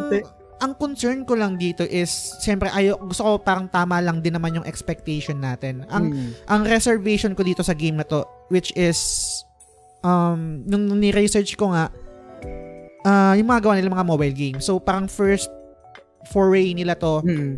To produce um AAA game para sa Yeah. mga console or anong platform man no. Pero dito kung pagbabasehan ko tong trailer, oh goods. Pero kasi alam naman natin, 'di ba? Ang daming magagandang trailer na Mm. sobrang na-hype tayo pero nung ni-release na putang ina. 'Di ba? Parang sa let's say it's gaano tayo ka-hype sa Cyberpunk, sa, sa iba-iba ibang Oo. games pa, 'di ba? Pero Oo. nung nung ni-release na, 'di ba? Parang ano to? Parang ganyan. So, sana Pero, sana wag mangyari, sana Hmm. sana maayusin nila. De, syempre, 'di ba, lagi naman sa simula eh makikita naman natin kung paano nila paghahandaan 'to, kung gaano ka Hmm. big deal sa kanila 'to. So sana wag na maulit yung mga nangyari before. Sana maging mistulang ano na 'yon, takdang aral sa Hmm. kanila para hindi na magba, para hindi na ulitin, hindi na mangyari uli. Totoo. Tsaka kasi. I think first first na, naiilang ako sa bangs ko pre pasensya. Alam ko di mo ako nakikita na pero yung bangs ko kasi malaki mga Okay lang, okay lang. Ang ang concern ko kasi dito kasi pre, Mm. yun nga first pang first game nila to na um, for console, no? Kasi ang mga Koreans, pre, known sila para sa mga MMORPG. Mhm. Ang Ragna, di ba? Kabal. Um, I'm not sure kung Black Desert, kung Korean din yun, pero um, I think Korean din yun. Um, Mhm. PUBG, alam ko Korean din yung dev nun. Um, Mhm. Ano pa ba? But sobrang dami. Tapos mga mobile games, pre, sobrang buhay na buhay yung mga mobile games doon, lalo na yung mga gacha-gacha na yan. So, etong, etong project na to, sobrang na-hype ako, Project Eve, pero let's see kung anong Mm. mangyari sa, sa yun yung ano eh, pre, pwedeng, pwedeng pumalya or pwedeng hindi. Mm. Pero at the same time, yung isang side naman is baka ito na yung maging standpoint ng pagiging K-RPG. Diba? Baka magkaroon tayo ng ganun dahil dito. So, syempre, Pwede, iba pwede. pa rin eh. Iba pa rin yung hype na yun eh. Totoo, totoo. Yun. So, ito yung next game naman na pinakita sa showcase is sa totoo lang, akala ko parang ano siya eh, um nung pinakita kasi yung Gearbox, naisip ko kagad ang bo- ano to, parang Borderlands Totoo. yung, yung game na yun, no, 'di ba? Pati yung pati yung graphics, yung yung style, Mm. yung anything, no, yung, yung, oo. yung yung feel, no. Mm. Eh, ang, ang title nito is yung Tiny Tina's Wonderlands. Ah. Ikaw pre, anong anong naramdaman mo dito? Ano yung thoughts mo dito sa game na to? One word pre, Borderlands talaga eh. Kita ko eh. Akala ko Ah. talaga border kasi barilan din eh, di ba? Na, nalaro mo ba yung Borderlands? Ah, ano lang, konti lang. Hindi ko Konti lang, natapos kasi Mm. ano lang yun, 'di ba? Barilan talaga. So hindi ko din masyado nag-resonate yung story, pero nalaro ko I think yung Borderlands 2. Mm, Yun. So, ako talaga totally ko kasi siya nalaro eh. Oh, familiar ako dun talaga sa kung paano yung drawing nung Mm. nung IP talaga. Kaya sabi ko Borderlands, ano ba to? 3 Borderlands 4. So, so parang ganun talaga sa nakita ko Tiny Tina's Wonderland. Ah, iba. Iba Mm. siya. So yun, yun yung napansin ko. Ako ako na ang na- ang natuwa kasi ako dito. Okay, gets ko. Sabi ko ah parang Borderlands to, parang ano to ah um ang tawag dito ah spiritual successor or yung parang side quest. Anong anong tamang term doon? May tamang term doon eh pag merong IP tapos nag nag ano sila kung ba Pin-off? spin-off. O yun, yun, Mm. yun, spin-off. Yun. Parang spin-off to ng Borderlands, di ba? Parang ganun yung Mm. datingan niya. Pero natuwa ako dito sa sa Tiny Tina's Net Tina, ah, ah. Wonderlands is yung ginamit nila na, na music dito which is sa baby metal. Tuwan-tuwa ako. Familiar ka ba dun sa baby metal na ano na, na banda? Hindi pre. Yun yung yun yung mga Japanese na parang mga kawaii. Kawaii yung style nila pero yung tunog nila ano metal. Talagang maingay, Ah. parang rakarakan. Pero kawaii, Okay. yung parang cute, cute, cute, cute yung mga datingan nila. So parang ang ganda lang. Parang Ah. perfect. Sobrang perfect na song choice Mhm, na mhm. pang ginamit dito sa trailer na to. So, Okay. yun, yun yung Tiny Tina's Wonderlands, no? I'm gonna say na parang hindi para sa akin yung game, pero let's see. Tingnan natin kung anong Hmm. kakalabasan niya sa future. Oo. Okay. So, um, next na pinakita sa showcase is, okay, ito.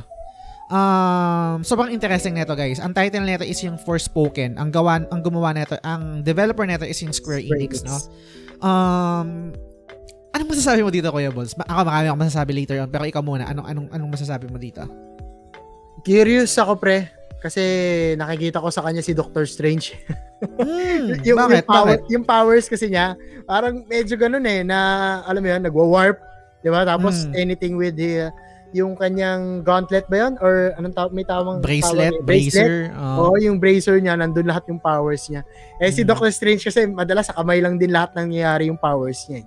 Oo. Tapos from that, ang daming pwede niyang gawin. Nakakalipad, di ba? Ang daming Mm. ano. So, yun yung nakikita ko. And at the same time, I, I think RPG din to tol eh, no? Tama ba? Oh, parang a- action RPG yung datingan niya eh. Mm, so, i- ibang putahin na naman to by Square Mm. Enix and uh, Square Enix and Luminous Productions ata, if I'm not mistaken. Hmm, I think yung Luminous kasi yun yung um, engine na propri- pro- proprietary Proprietor.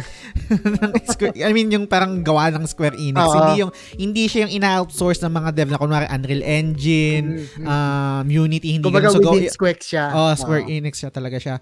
Pre, anong anong okay, nabanggit mo yung mga skill na nabanggit mo yung bang mukhang doc, doc, Doctor Doctor Strange. no? Strange, oo. Anong anong mako-comment mo naman dun sa pinakita dito sa Forspoken in terms of um let's say yung traversal kasi so most likely open world to eh. Mhm. Pero yung traversal kasi may kita mo na parang sobrang fast na parang kinetic yung datingan niya nagte-teleport etc. Do you think na etong etong traversal na to is limited lang for certain areas or kung let's say kung let's say kung tama ako na open world do, do you think na ganito talaga yung traversal niya or sa tingin mo traversal niya ganito pero hindi siya pwedeng maging open world open world kasi iniisip ko kung Mm. open world siya tapos ganto gantong klase yung traversal niya parang sobrang Laki trabaho. naman nun. Laki, tsaka ang laking trabaho sa dev. Nung sobrang laking mundo. Mm. Mm. Tapos traversal mo, ganyan. Ah, naku po. Malaki, malaking ano yan. Pero kasi pre, andun din yung tanong na why not eh. Kasi Mm. Square Enix naman to eh, 'di ba? Ah, totoo. So, para sa akin hindi ko hindi ko masagot kung talaga magiging open world siya na ganun traversal. Pero Mm. why not, 'di ba? Off off lang natin yung radial blur para hindi tayo mahilo. totoo. Kasi pre, para siyang ano eh. Kung, kung nalaro mo yung FF15, no? Yung warp strike ni, Inoctis. Noctis. Oo gawin naman. mong, gawin mong times 10 siguro yun. Kasi parang ang daming pwedeng puntahan eh. Hindi Oo. lang yung, hindi lang, kasi yung warp strike ni Noctis, parang ano eh, scripted eh. Kumbaga Scripted. merong, merong mga ceiling na pwede kang mag-warp doon. Oo. Di ba? May lugar lang. May, May lugar, lugar lang. Pwede mong i-warp strike sa kawalan, pero hindi ka hindi hindi malayo yung pupuntahan mo. Oo. Di ba? oo. So, iniisip ko, ganito ba yung gagawin nila dito sa Forspoken na parang scripted lang yung mga traversal niya kaya na nakikita natin dun sa trailer or Mhm. parang free roam siya or, or free parang freestyle or may control ka kung saan pupunta na pwede mong gawin yung ginawa dun sa trailer. I'm not really sure. Pero ikaw sa tingin mo? Pre, ato ah, may naisip Mm. lang akong game pumasok lang sa akin dito ngayon. Ah, although hindi Mm. ko pa siya tapos, yung Infamous First Light, Mm, no? mm. Kasi yung 'di ba yung protagonist doon talagang yung Neon naman, talagang infinite o sa tumakbo, okay lang. So, pwedeng posible eh, posible maging Mm. open world siya na Ganda. gano'n. No, tignan lang natin talaga kung kung hanggang saan kasi we're talking about PS5 na pre eh. And yung capacity ng PS5 eh, yet to be rebuild. No, Mm. although nasa trailer na, nasa showcase na, yet to be rebuild yung maximum effort or maximum capacity ng PS5. Pero posible, pre, posible at sobrang lupit nun kung ganun man yung mangyayari. Totoo. Ang ganda ng ano no, ang ganda ng binag ng punto mo. Eh ah, hindi ko pa rin nalalaro yung game na yan pero um, base sa mga naririnig ko, yan yung mga isa sa mga games na talagang ang ganda ng traversal. Maliban kasi ako, number one kasi sa akin talaga pag pagdating sa traversal na talagang implementation Mhm. sa o- open world, walang tatalo para sa akin sa ngayon is Spider-Man. Yung traversal niya. Totoo. So, pero yung Infamous hindi nawawala sa isa sa mga sinasabi na maganda nga yung implementation ng traversal, no? Ang Mhm. isang issue ko naman kasi talaga sa, sa Spider-Man, bang, banggitin ko na rin naman, is Sige. yung short distance traversal. Pag long distance kasi sobrang sarap ng feeling, talagang Spider-Man ka. Pero Yes. pag short ah, short distance traversal, minsan pag gusto mo punta dito sa, okay, malapit ka lang, pupunta ka dito, dahil sobrang bilis ni Spider-Man, yung, yung velocity, yung, yung, ano tawag dito, yung ah, momentum niya, Mhm. most likely, pag malapit lang yung pupunta mo, lalagpas ka talaga eh.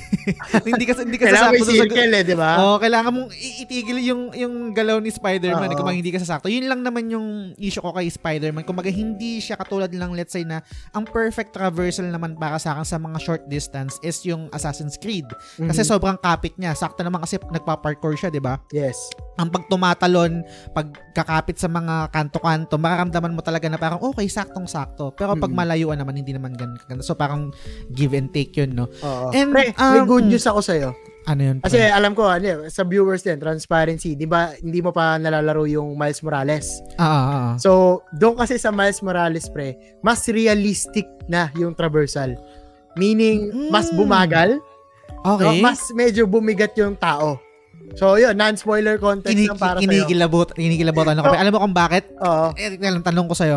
Hindi kaya yan um, character design na baka si Miles ganun kasi hindi pa siya ganun, ga- ganun niya ka-master yung traversal bilang Mhm. Spider-Man. Sa tingin mo? Most likely, pre, hindi eh. Ay, hindi. Okay, Kasi, sige, sige. oo, parang feeling ko, mas talagang in-upgrade nila yung gameplay na, Mm. kasi alam natin medyo OA pag tumalon si Spider-Man sa PS4 eh. Ah. Talagang ang layo eh. Pag tinry mo yun ngayon sa, sa PS5, no, sa Miles Morales, later pag-usapan natin, pag pwede, talagang hindi na ganun ka taas yung talon Mm, niya. Kasi gets. same lang naman sila ng ano eh ng ng powers eh. I don't think ano na yon magiging issue pa yon. No, Mm. it's the it's really on the way on how will they uh, apply it when they attack. Pero yun na yun, yun na yung flexibility nila and I don't think dahil yun kay Miles Morales lang. Ah, So, feeling ko talagang inayos nila yung gameplay Oh, para sa iyo, tol. Bang- banggitin ko na dito pre baka kasi baka makalimutan ko pa. Yung short distance yung short distance traversal sa Miles Morales goods na siya. Hindi yung parang okay ilang block lang gusto kong pumunta dito. Hindi yung parang si hindi ko I can say na hindi ko fault to eh. Hindi naman sa pag-aalala. Ah, pero hindi ah. ko fault to kasi medyo ma- ma- maayos naman ako, maglaro, marunong naman ako, no. Mhm. Isang concern talaga dun sa original na Spider-Man is pag malapit lang yung pupuntahan mo, most likely lalagpas ka talaga. eh. Wala siyang Totoo. kapit. Wala Totoo. siyang kapit dun sa mga ko- ah, sa mga short distance na, na traversal, no. Mhm. Dito sa Miles, mas grounded na siya, mas makapit na siya. Hindi na hindi ka na laging lalampas. In my opinion, pre, yes. Ay, ang ganda niyan. Mhm. Shit.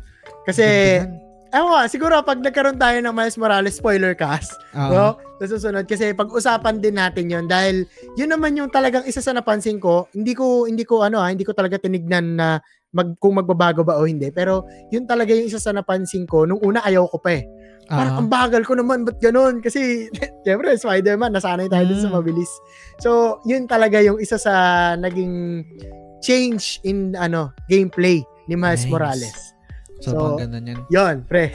sige, Thank later you, on. thank you. Later on, Discuss natin. natin. Ah, sige, Oo. sige. Discuss natin yan mas mahaba yan. Mhm. And last last point lang sa Forspoken no, um, Oo. bago tayo mag-proceed sa next game. Um I, I- gusto ko lang i- i- iba to rin dito no na kung na bakit na-excite ako dito sa Forspoken kasi unang-una Um, dahil ngayon sa gameplay, no, tapos syempre Square Enix, alam mo naman kung gaano tayo kasim yes, sa Square sir. Enix. di ba? Kahit sobrang, ang dami ng maling ginagawa, hindi Square Enix yan. Putang na, day one bibiling ko yan. Square Enix eh, ganun talaga eh. Ganun, ganun talaga eh. Pero isa pre, ah, na, nung na-research ko tong Forspoken, na talagang na-excite ako. Kasi pre, yung creative, I think yung creative writer or yung nagsulat ng story ng Forspoken Mhm. is si Gary Wita. Si Gary Wita is yung writer ng um, Rogue One ng Star Wars. Pero hindi ako familiar doon. Hindi ako familiar doon so parang hindi Okay. ko alam, hindi ako makapag-comment pero base sa mga nababasa ko, sobrang ganda ng The Rogue One. Uh, Mm. the, the Rogue One ba yun or Rogue One lang? Rogue, I'm not really Rogue sure. One. oo, Rogue Oo, One. Rogue One lang. Pero eto pre, eto yung parang alas. Eto yung parang pag binaba mo, pag naglalaro kayo ng Pusoy Dos, Dos na Diamond. Okay, Autobay ako. pre, yung isang creative writer ng Forspoken, si Ah. Amy Hennig pare. Amy Hennig, yung creative writer ng, ng Nathan Drake trilogy. Wow. After niyang umalis sa Naughty Dog, alam natin na parang hindi wala lang ibang game na nagawa si Amy Hennig no. Mhm. Parang meron siyang dapat project sa EA na hindi natuloy na Star Wars din. Pero nagulat ako na isa, isa siya sa sumusulat ng Forspoken. Dagdag ko na lang din, no, ah, para sa mga old school na gamers na hindi rin familiar kay Amy Hennig. Maliban sa Nathan Drake ah, sa Uncharted, no, na pag, sa pagiging creative writer nung, nung game na yun, no, siya Mhm. rin ang director ng, ano, ng Soul, ng Soul, ano, River? Yung Legacy of Cain. Soul River Legacy of Cain sa PS1 naman. So, Sobrang Wow. na-excite ako dito kasi alam naman natin kung gaano kagaling no yung yung pagsulat yung writing style ni ni Amy Hennig and I think nag-translate din yun dun sa um dun sa trailer ng Forspoken kasi yung strength na itong tao na to tong si Amy no Mhm. um yung relatable na na writing hin, yung parang um na very na very um, visible sa mga Uncharted series na pag nag-usap yung yung bawat characters parang tang ina parang re- believable parang nakiniwala ako sa so Para do- kasama doon- ka dun sa usapan. Yes. So, Oo. yun, yun, doon ako excited dun sa, sa Forspoken, dun sa dalawang writer na yun, yung kay Gary Wita at kay Amy Hennig. Wow. So, yun. Talagang trailer na trailer, tol. Mm, yun. So, ah, ang next game naman, Kuya Balls, is Hmm. wala akong masasabi dito kasi hindi ko alam tong game na to. Ikaw ba? Alam mo ba tong Rainbow Six Extraction? I think parang expansion yata to or DLC, no? Ng Rainbow Six. Hindi ako pamilyar, pre, pero alam ko na yan. Matik, pag Tom Clancy, barilan yan eh. totoo. Totoo. Yun lang, oo. Okay. So, that's all. Daanan mo. Di wheelhouse eh, no? Pasensya na mga Oo, tol. oh, ah. na guys, ha? Hindi Oo. namin alam to. Hindi ko lang akong masasabi dyan. Ayaw ka namang magpanggap na putang ano, may pakailam ako dito kasi wala akong pakailam. Oo. sorry. sorry. Dahil, ano, marami na rin kasi Tom Clancy, pre. Alam ko, pinakaunang Hmm. nalaro ko. Nakapaglaro naman ako back in PS1 days, no, yung Siphon Filter. Oo, yun. Oo, talagang, Mm. yun, doon nga lang. Oo. yung, yung mga bago ngayon na medyo, yung iba multiplayer games pa, Ah. hindi ko na nasundan kasi yun nga, gaya ng nasabi ko before talaga sa previous episode natin, pinakauna, among the FPS games, no, yung aside dun, syempre, labas yung Valorant, dito sa Borderlands, sa Tom Clancy, ang pinaka nagustuhan ko talagang atake is uh, COD or Ah. Call of Duty. Yun, Yes. lalo especially yung Black Ops 2. Oo. Yan. Ang alam ko lang kasi dito, merong parang sa states ha, hindi ko alam kung ganun kasikat din dito yung Rainbow Six parang parang ano dito tactical Meron pang Rainbow. Six Siege siya, di ba? Oh, yun eh. Hindi ko alam kung Oo. eto yun eh. Or, hindi ko alam. Cor- ano na lang, message nyo na lang kami guys. I-correct nyo na lang kami. Hindi rin kasi ako, hindi rin kasi, I'll be honest, hindi kasi ako interesado. So, sorry, hindi ko na-research. Sige, pre. Ano, next na tayo. Okay lang yan. Maintindihan Okay. lang yan. so, etong next game, pre, ito, um, I'll be honest again, hindi ko to nalaro. So, wala rin akong idea, walang, wala tong attachment sa akin. Pero, Mhm. gets ko kung gaano ka-importante tong game na to at kung gaano kalawak yung, yung fanbase nito. Which is Alan Wake Remastered. Yan. Remastered, remaster. Hindi pa past tense. Sa PlayStation 5. So, um, ibabato ko muna sa'yo, Kuya Balls. May, may idea ka ba dito sa Alan Wake Remaster? Honestly, pre, wala rin eh. Hindi, hindi Mm. rin ako familiar dito. Pero parang nagre-resonate siya sa akin, parang Heavy Rain. Ako Hmm, kung familiar okay. ka sa sa game niya. Although hindi ko pa siya hindi ko siya natapos. Pero Ah. parang ganun eh, medyo mysterious no, yung nangyayari and at the same time, hindi ko alam kung medyo dumada Last of Us to. So, Hmm. yung I have no idea dito sa game na to talaga. Ikaw ba, pre? Anong masasabi mo dun sa sa trailer, based dun sa trailer na napanood natin? Dun sa trailer, sobrang interesting. no? Yun nga yung parang may mystery, hindi mo alam kung nang, anong nangyayari. Pero ang nakakatawa kasi dito, and base rin sa mga friends no na talagang excited dito Mhm. na nagba, nagba-vouch na maganda talaga to. Ang sa akin, ang idea ko dito kasi kasi nalaro ko yung control.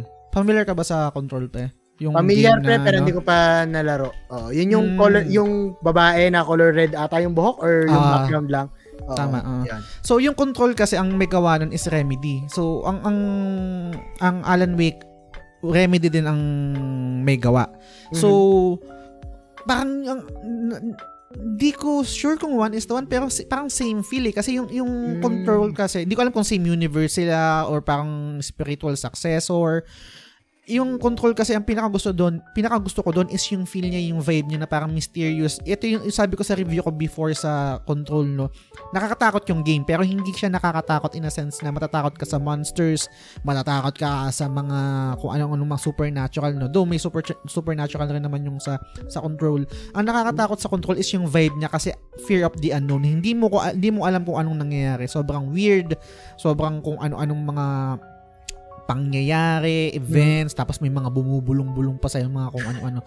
So, yun yung Oo. yun yung nakakatakot doon sa con- sa control and parang na, na, nararamdaman ko yung same vibe dito sa sa Alan Wake Alan Wake. Remaster.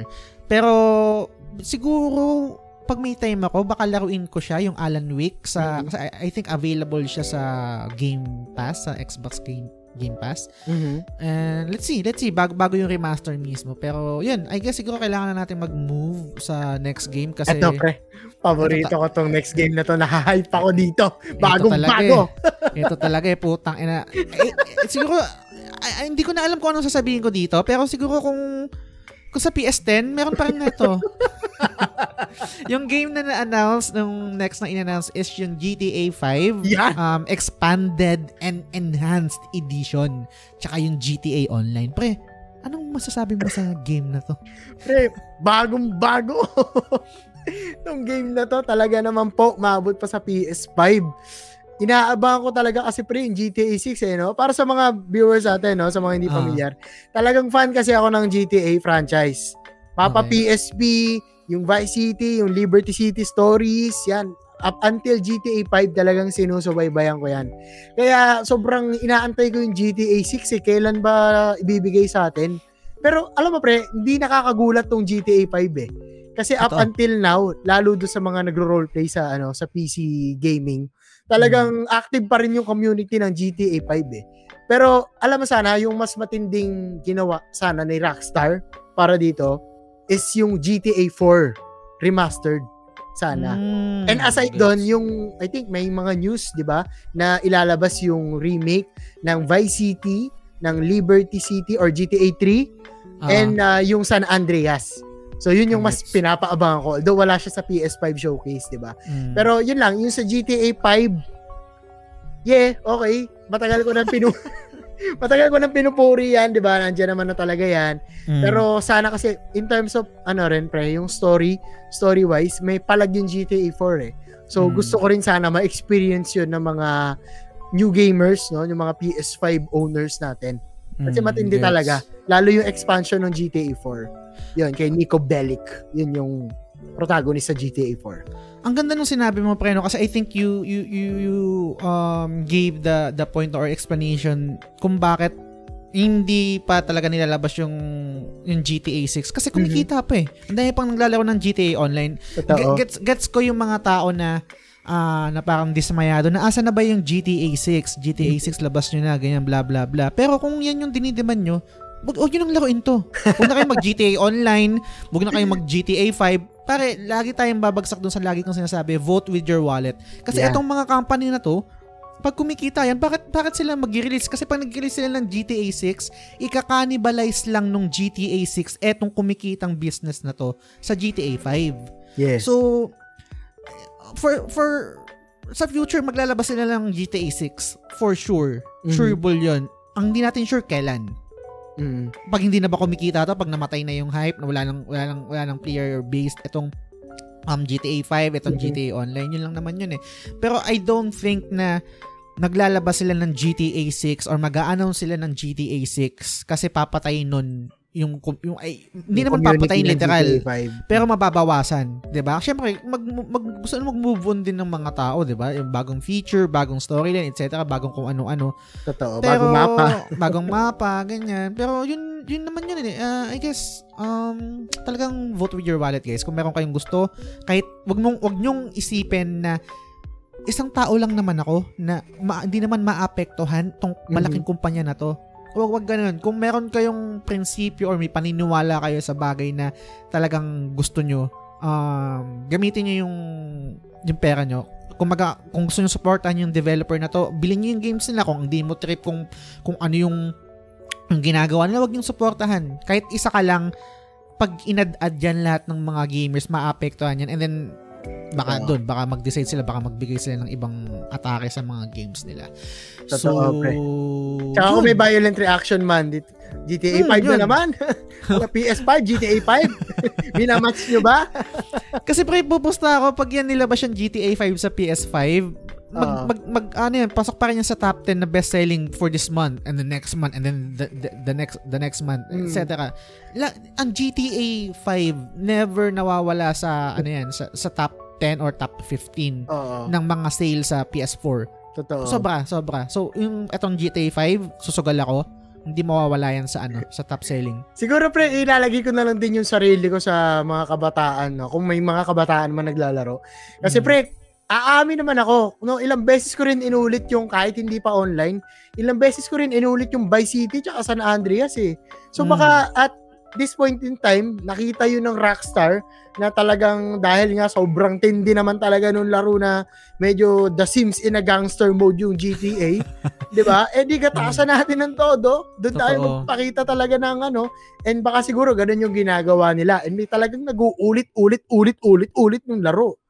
Kaya yun, talagang maiintindihan mo rin yung mga tao. Kasi, ano ha, hindi naman sa ayoko sa GTA 5. Ayoko na lang sa ngayon kasi nagsa, na, naumay na ako and there are Ah. other ways, no? Gaya na tong ibang sinokase sa PS5 na games. Talagang mas marami pang pwedeng paglaanan yung oras ko kaysa ulitin tong laro na to.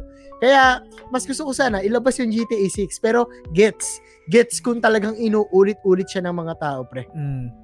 Sobrang Kaya- lawak kasi ng pwedeng gawin talaga eh.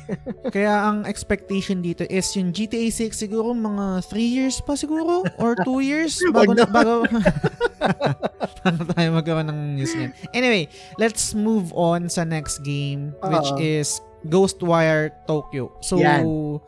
ikaw pre, anong masasabi mo dito sa sa game na to, sa trailer na pinakita? maangas yung ano pre, yung powers niya. Medyo Okay. kung forspoken ng konti, nakita ko naman naman na may konti silang similarities. Mm. Pero pas ako dito pre kasi horror to eh. Magugulatin kasi ako eh. Pero nakita ko Yes. parang iconic ata yung meron akong nakitang maskara doon eh na parang iconic ata yun eh. Hindi ko sure kung lumabas din sa uh, mga ibang games. Mm. Pero parang iconic ata yung mask na yun, yung medyo may sungay na kulay white. Ayun parang yung Jap- sa Japanese lore yata, yung Oo. tawag nila Oni. Oni ba yun? Oo, Parang yun. demon yata ang Nasa translation. Valorant yun eh. din yun eh. Mm. So yun, si ikaw ba pre? Yoru. Si Oo. Yoru ba? yun? Oo, si Yoru. Si Oro naman yung Japanese kasi representation ng Mm. uh, Japan, no? Dun sa Ah, pag mga okay. agents, 'di ba? Iba-ibang bansa yung agent ng Mm. ano, Valorant. So, yun, Gets, talaga gets. si Yoro. Ikaw ba, pre, ano masasabi mo rito sa Ghostwire Tokyo? Pas din ako dito, una kasi ano siya, first person, tapos um, fast-paced.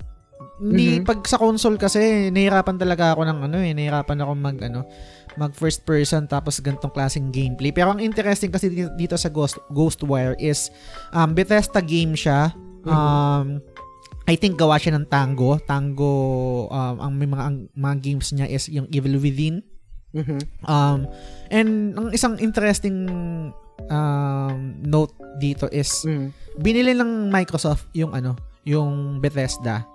And eto ang Ghostwire is parang kaisipin nyo is parang una ng ng Xbox pero at least kahit paano inonor pa rin ng Xbox na yung exclusivity di- deal ng Yes. Ghostwire dito sa PlayStation. So matutuloy pa rin yun. I'm not sure kung forever siyang maging exclusive sa PlayStation or parang for a set of year lang bago siya maging available sa ano sa um, sa Xbox. Kasi yun nga kung familiar kayo guys, bin- bin- binili na ng Xbox yung Bethesda. So, ang Skyrim, ang Starfield, ah, magiging exclusive na siya sa Xbox. Sad to say. Pero ganun talaga ang labanan sa console or sa mga company na to. Yes.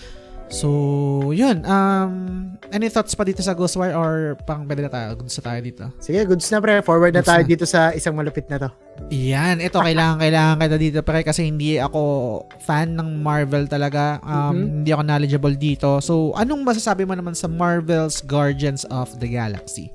Okay, sige. Bago ako magsalita, pre, alam ko Square Enix ang may gawa nito eh, di ba? Ah. So, ang heads up nito is yung yung una nating nalaro na Marvel is yung Marvel Avengers. Mm. 'Di ba? Yung si Kamala Khan naman yung yung bida. No? Mm. Just ano lang, siguro konting ano lang, hapyaw lang dun sa laro na yun kasi nala- nalaro ko rin siya this year. No, although medyo maikli lang kasi Ah. medyo para sa akin parang fan service game siya ng MCU eh. Kasi most of the punts, no, yung mga batuhan ng linya doon, na, narinig ko na sa Marvel Cinematic Universe and most likely kasi nasa comics 'yon. Ah. No? Pero it's a great fan service movie para sa akin kahit maikli lang siya and at the same time may justice naman talaga dun sa game. Kaya lang ah, ang napansin ko lang is medyo hindi naman bland, baka medyo strong yung word na bland. Parang may kulang lang siya. Kung ikukumpara mo sa Insomniac's Marvel Spider-Man. Kasi iba Mm. talaga yung enjoyment yun. Gets, And gets. dito naman sa Guardian of the Galaxy, although hindi ko rin kasi masyadong paano ba? Parang sabihin natin hindi ko wheelhouse no among the Avengers, among the Marvel characters, hindi ko masyadong wheelhouse yung Guardians of the Galaxy or yung Guardians. Kasi Mhm. parang may iba pa silang mundo eh. No, outside Earth, 'di ba? Outside, outside Earth 616, mga ganyan.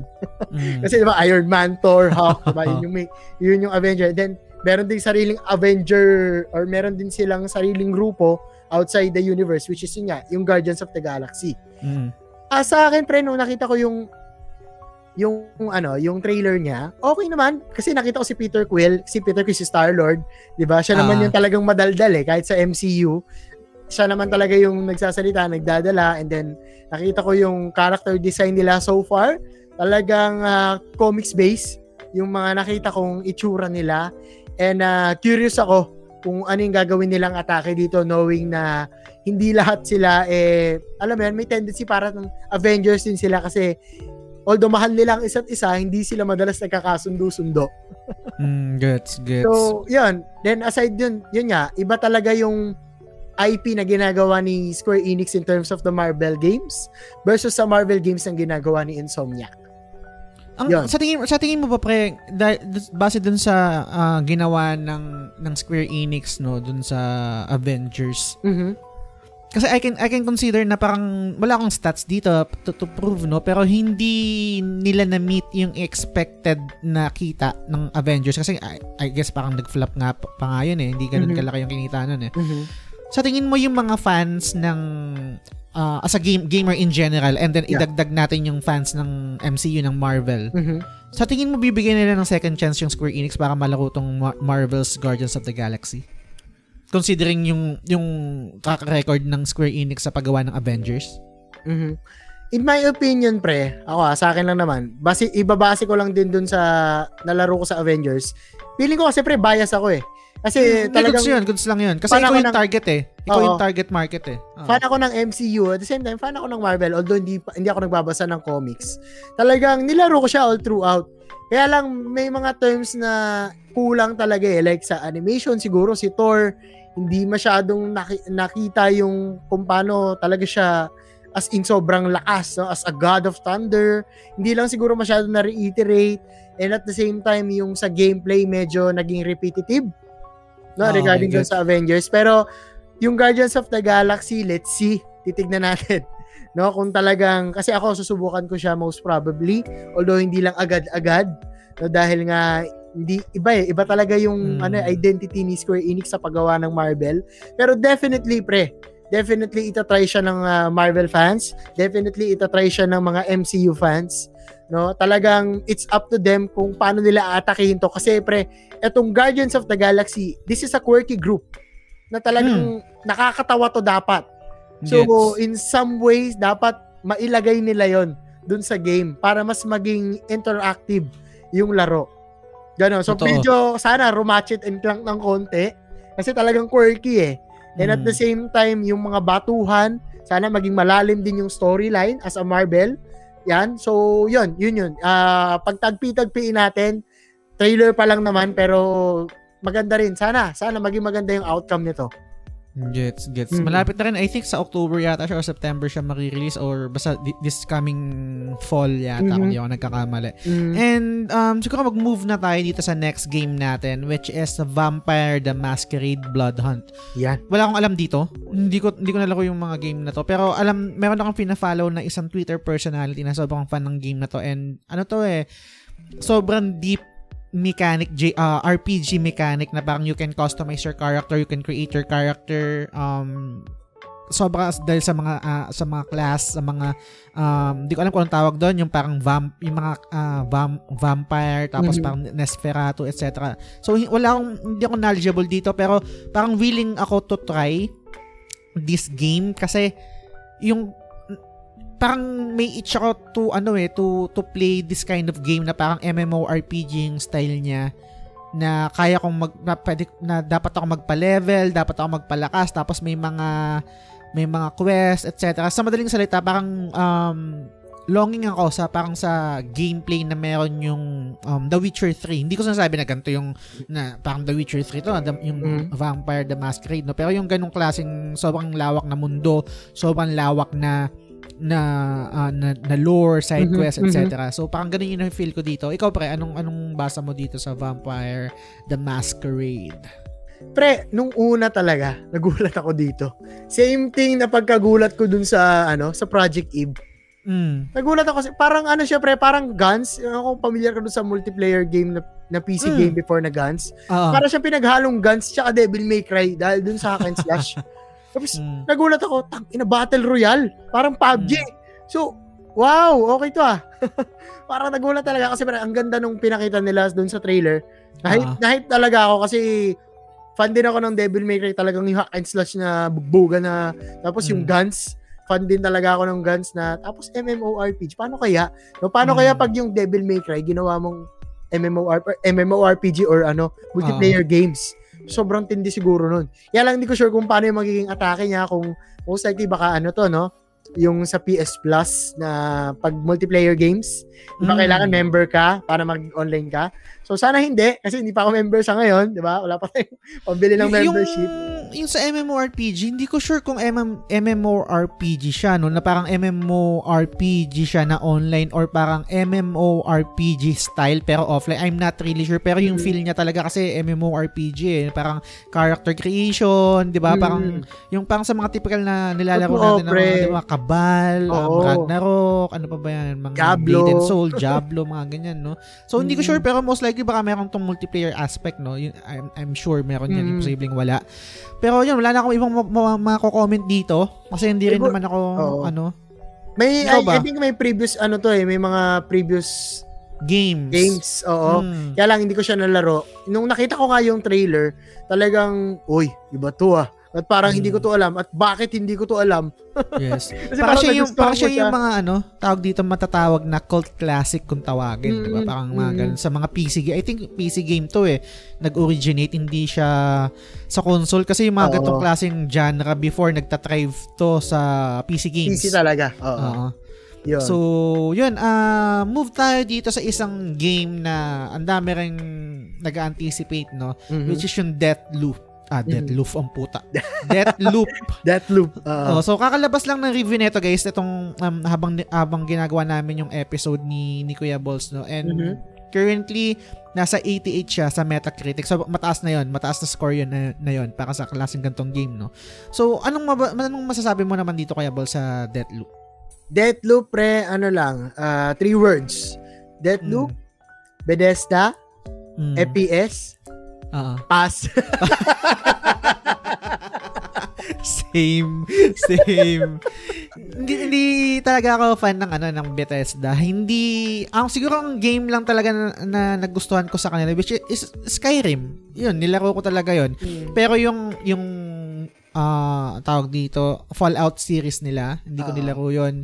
Um, basta yung hindi, hindi talaga nag-resonate sa akin yung games nila. Pero ang ganda ng review, I guess ano to eh, parang um shooter siya na uh, roguelike, roguelite or roguelike kung anong, anong tamang term Rogue. doon. No? So, Oo.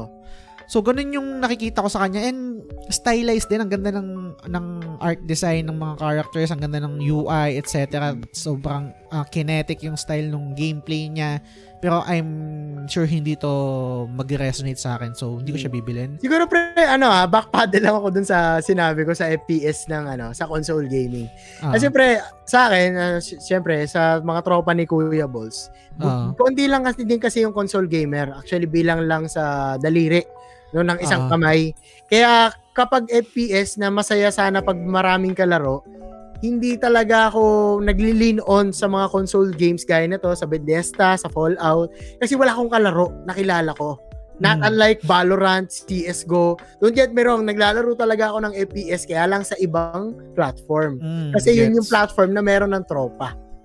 Gets. So, Tsaka, yun. ah, tsaka personally, sa akin lang naman to ah, Mm. parang pag console kasi talaga mo, parang ang dating sa akin is ah, single player. Pag gusto ko mag gusto ko mag multiplayer sa PC ako maglalaro. Ganun lang yung mindset ko.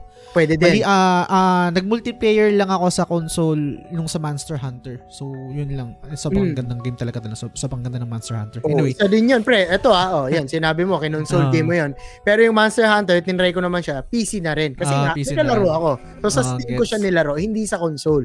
Kasi nung nilaro ko siya sa console, I don't, hindi ko sure kung kasama rin or kailangan rin ng PS Plus kailangan para pa. mala Oo, so Oh, ayun nga, edi dahil nga wala rin ako noon and that's additional payment, 'di ba? Or Ah. additional fees. Talagang madalas doon na lang ako sa ano, sa PC gaming nag uh, multiplayer games. Totoo. Gets, Okay. gets. So, yun. Sa mga fans ng ng Deathloop, um, congrats sa inyo kasi ang taas ng score. Mukhang maganda yung Yun, game. Score siya totoo. 88 currently. I'm so happy for you guys. Sa mga nag-pre-order, sa mga bibili nito. Um, makikibalita na lang ako sa inyo. Ah, yung next na pinakita dito sa showcase is yung Kid uh, A Amnesia. Amnesia, Ah. Exhibition. Ano anong anong ano nito pre? May idea ka ba dito sa game na to? Nakita ko sobrang subtle lang, no? Parang sobrang bilis lang nung trailer niya eh. Ah. Pero at the same time, so ano, two words lang, horror, pass. Ah. pass ako uli sa horror, pre. Magugulatin kasi Gets, ako gets. eh. Gets, totoo naman din. Ako Mm. din, wala rin, maganda yung presentation, don't get me wrong, no? Parang Mm, interesting totoo. siya, nakakatakot, andun yung feel, andun yung vibes, no? Pero I'm, I guess hindi ko siya lalaroin. Ninaan ko nga yung ano pre, yung player habang nagpi-play to pa baka may Hmm. ano eh, may jump scare eh. Sa tingin mo ba konektado to dun sa Amnesia na ano, na franchise? Hindi ko lang sure pre. Yung ako horror, yung- eh. Yung sikat sa mga YouTuber na Amnesia na mga nilalaro. Anyway, Hmm, hindi ko alam. So guys, correct us na lang. Mag-message Ah. kayo. Uh, let us know kung ano yung game na to. Hmm. Tsaka pre, iba kasi yung ano eh, iba yung alam mo yung horror versus dun sa survival games na may konting horror lang gaya ng syempre paborito natin Resident Evil series, Ah, Days Gone, iba yung ano eh, iba yung signature ng talagang horror games na nanggugulat eh. Yung may Okay. parang ala Silent Hill, 'di ba? Yung meron pa yung Outlast. 'Di ba? Yung Mm. talagang horror na talaga. Pag ganun kasi pre, gaya rin nung Resident Evil 7, hindi ko Ah. siya nalaro kasi medyo maraming jump scare. So hindi ko kayang matulog pag ganun. Gets, gets. Ikaw ba Yung may Outlast- point ka ba doon? Yung Outlast kasi, hindi ko pa rin siya nalalaro. Pero medyo nagigets ko yung sinasabi mo na I'm not sure kung ganito mismo eksakto. Pero feeling ko nanggagaling ka dun sa genre or sa gameplay na pag wala kang kapasidad lumaban, parang nakakadagdag takot talaga siya. Kung yung Outlast, I, I'm, I'm sure parang hindi siya katulad ng Resident Evil na pag nakakuha ko ng malakas na baril, kaya ko nang patayin tong mga kalaban Mhm. na to. Kung, kung- kumbaga nawawala na yung, nababawasan na yung takot factor. Yung Resident Evil 7, yung, yung, yung first part nun, yung dun sa Baker House, sobrang nakakatakot yon Pero nung lumakas na ako, nung, nung sa, se- sa, sa second half na, hindi na masyado nakakatakot yung Resident Evil. Yun yung main gripe ko sa game na yun. Kasi sobrang ganda ng Resident Evil. Para sa akin, pinaka nakakatakot. Pero yung first half lang. After nun, wala Mhm. na. Kasi Kasi wala kang, na ako eh. oh, wala kang magawa nung una tapos hinahabol ka, di ba? Mm, totoo. Nakakadagdag din talaga yon and uh, not to mention talaga yung jump scare lalo Mm. nung nung babae I, I forgot the name pero siguro syempre bago ko laruin yung village I really need to go throughout that seven, di ba? Para Mm. malaman ko. And which I will definitely will pag nagka-oras ako. O talagang siguro bubuksan ko na lang yung ilaw o sa umaga ko laruin o hinaan ko lang para hindi ako magulat dun sa seven. Kasi gusto ko laruin yung village eh, pero parang hindi ko pa siya kayang laruin dahil hindi ko pa alam yung story ni ano eh, ni katunog ng Nathan. Yung yung uh, yung bida. Nakalimutan ko, nakalimutan ko na rin yung pangalan. Nakalimutan ko yung name. Oo, basta yung protagonist doon. Ah, yung lalaki. Kailangan ko alamin yung story niya para mas maintindihan ko at mas ma-appreciate ko yung Si village. Ethan yun, si Ethan. Yon, yon, Si Ethan, Ethan, ah. Nathan, Ethan, o di ba? Mm, yun, totoo nga, magkatanog nga. Mm. So, mag-proceed naman tayo dito sa isang game, no, na parang, ito, okay, discuss yan, natin yan. to. Sige, sige. Hindi ko alam kung paano i-pronounce Chia. Chia. Ang spelling niya is T-C-H-I-A. Ah, Pagkakarinig ko dun sa trailer, Chia. Chia. So, um, anong masasabi mo dito, Kuya Bolso? And parang, kaya mo bang i-explain or parang kaya to, to paint the picture no, para sa mga nakikinig sa atin kung anong, oo. ano yung nakita mo dun sa trailer na to? Ah, pre siguro yung hindi ko rin sure kung paano siya bigkasin pero ilalagay Hmm. ko na lang kay Black Panther kasi si Black Panther ganito rin yung medyo spelling ng name niya eh. Ti- Ah. So? Tichia. Oo, gano'n. Hmm. Tichia na lang sabihin ko. Yung yung gameplay nung trailer nakita ko siya. Medyo para sa akin lang ah, although hindi ko pa nalaro, parang medyo uma-Animal Crossing. Mm. Pero parang mas nag-resonate sa akin dun sa game is si Moana, Ah, 'di ba? So, sobrang sobrang cute lang niya. I think magugustuhan to ng mga bata, Ah. ng mga and syempre yung mga pusong bata ng mga Hmm. ano natin, ng mga gamers natin. Sobrang cute lang nung game na parang you're in an island na relaxing tas yung parang gameplay ng gitara ni Ellie sa The Last of Us Part 2 nandun din. Pareho-pareho, no? Oo, so yeah, sobrang cute lang nitong game na to. Ikaw pre, ano mong sasabi mo dito sa game? isa lang masasabi ko, bibiling ko to. Um, bakit? Ito yung perfect game para sa akin. Parang Talaga? palette cleanser, parang Mm. palette cleanser. Ito yung mga tipo ng game na tang ina umay na umay na ako sa ano sa mga story driven ng mga ng mga Sony ng mga yung mga sobrang mga dramatic na Oo. mga kung ano-anong pumapatay mga violente etc Yes. no or mga Oo. JRPG etc ito yung game na I'm not sure baka dramatic din to baka may tagos din to sa puso hindi ko alam pero yung Pwede, setting pwede. kasi yung itsura ah, yung gameplay ito yung masasabi ko na parang um yun nga parang magre-relax ako chill game Totoo. Totoo. na pwede ako mag-relax, no? Palette Mhm. cleanser, kumbaga kung tawagan. Tapos yung gameplay kasi nito napansin ko, yung skill nung bida is yung nakakapag ah, sumasanib siya dun sa mga halaman, ay sa mga halaman, sa mga hayop.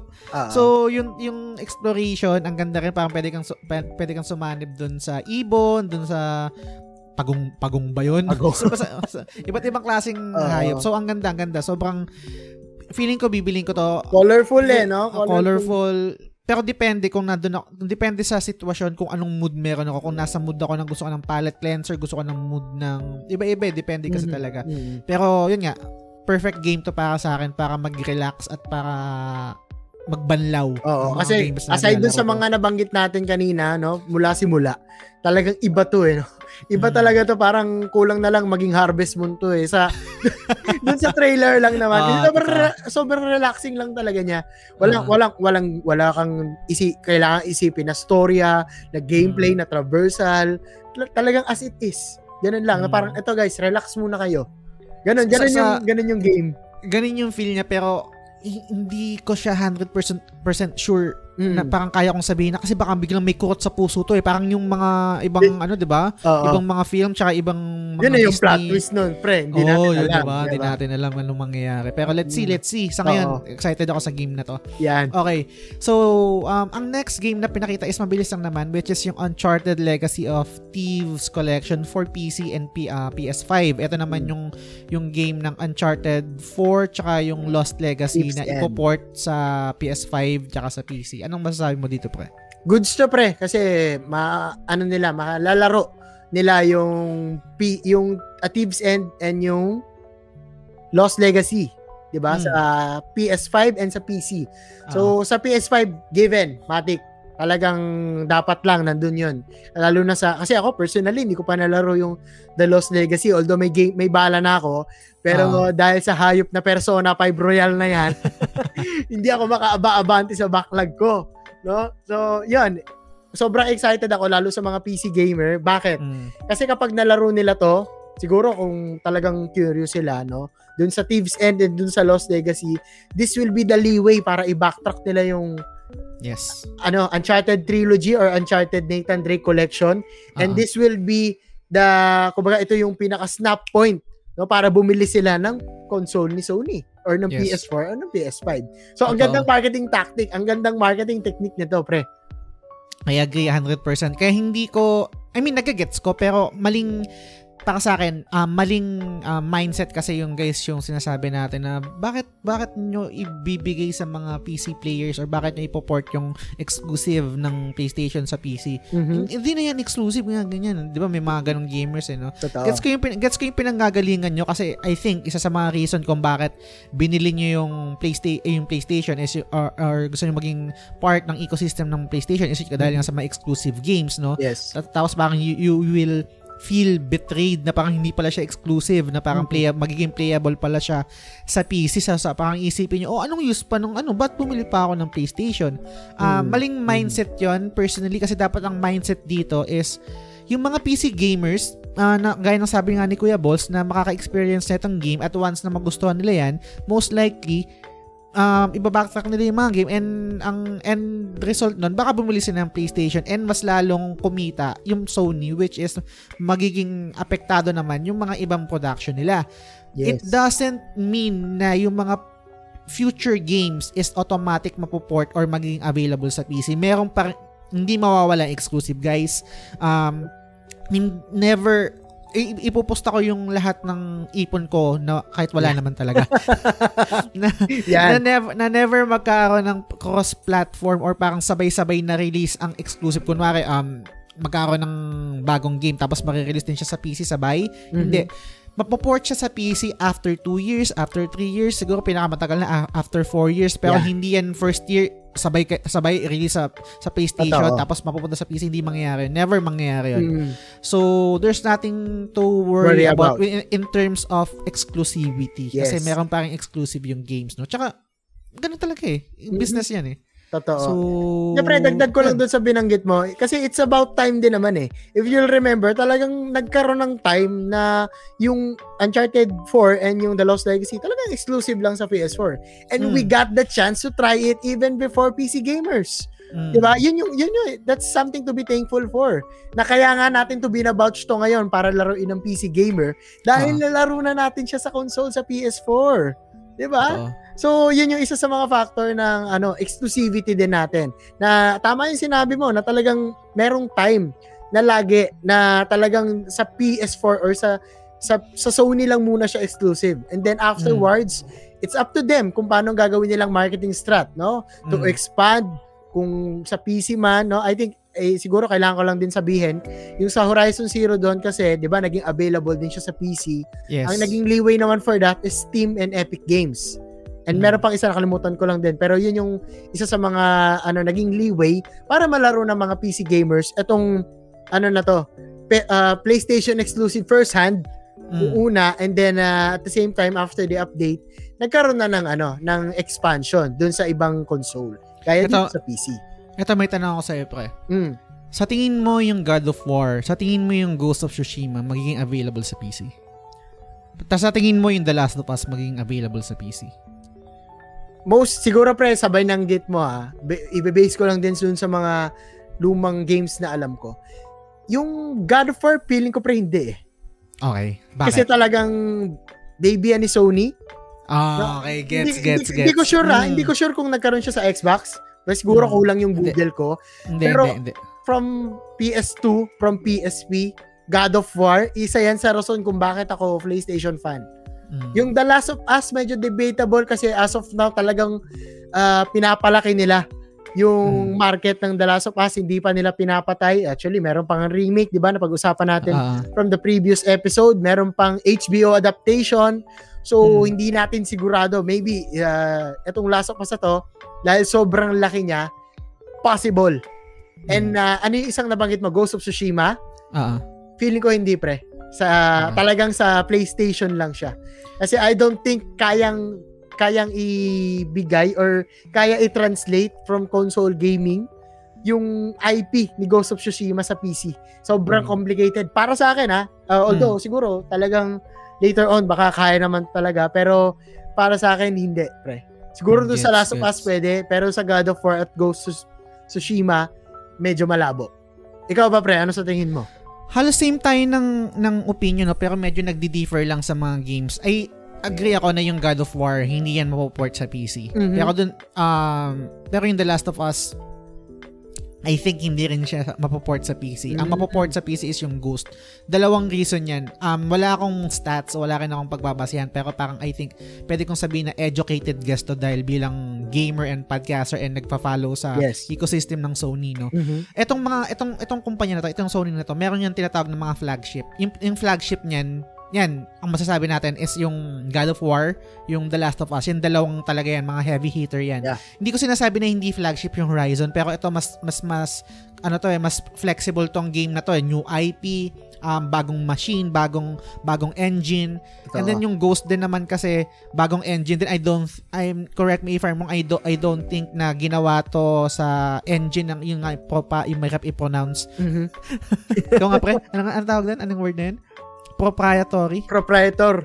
Ayun. Na, na engine which is yung original, hindi siya gawa sa Unreal Engine, etc. Na, hindi ko Mhm. sinasabi na hindi siya pwedeng i-port. Hindi ko sinasabi na hindi siya pwedeng dalhin sa Mhm. sa PC, no? Pero me- meron kang kailangang i-leave na na games na talagang para sa PlayStation lang, kumbaga parang legacy game. Na parang Totoo. ito yung yung word na sinabi mo kanina, um, pwede rin i-apply yun, which is yung baby, baby to ng Sony. Mhm. Hindi mo naman, kung baby mo to, hindi mo mo naman to ipapa, ah, I'm- ay- hindi ko, ayokong gamitin yung word para sa, sa negatibo, ah, pero hindi, Oo. ah, parang gets nyo naman yung sasabi ko, hindi naman to ipapaampon sa Yes. ibang platform, 'di ba? Baby nyo to, dito lang sa inyo to. Dito lang sa sa sa sa family nyo sa Sony lang talaga. So I don't Yes. think na mapoport siya pero yung yung difference natin, I think yung pag-iisip natin Mm. halos same pero mag-iba lang ng games yun nga which is yung sa'yo sa tingin mo yung God of War hindi siya mapoport sa PC pero yung The Last of Us tsaka yung Ghost mapoport.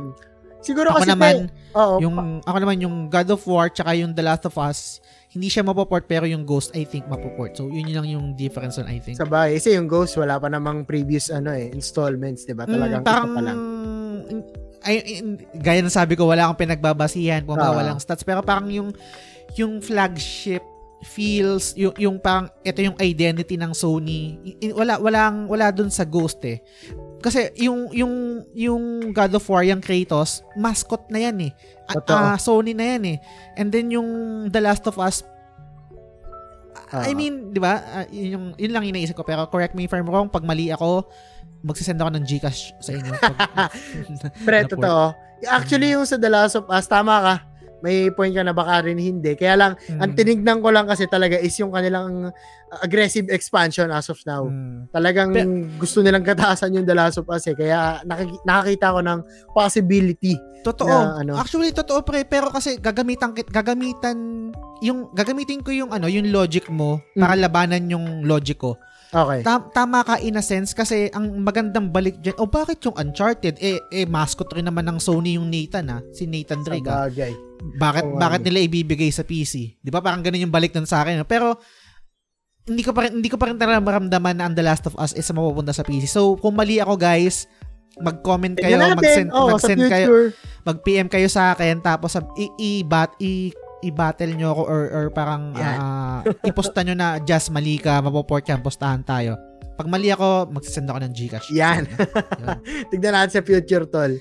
yes, yes, sir. Yan. So, itong next game, pare. Mm. Okay, bibigyan ko muna ng konteksto, no, para may mayroon tayong ang konting history, no. Yan. Um, nag-send ako or nag-post ako ng isang post sa The Game Silog Show Facebook page na um, dalawang tweet yon na magkahiwalay. Tweet ni David Jaffe, which is yung creator ng God of War, and then um, tweet ni um, Tidux. Tid- Tidus dapat yun eh, pero ginagawa niyang X.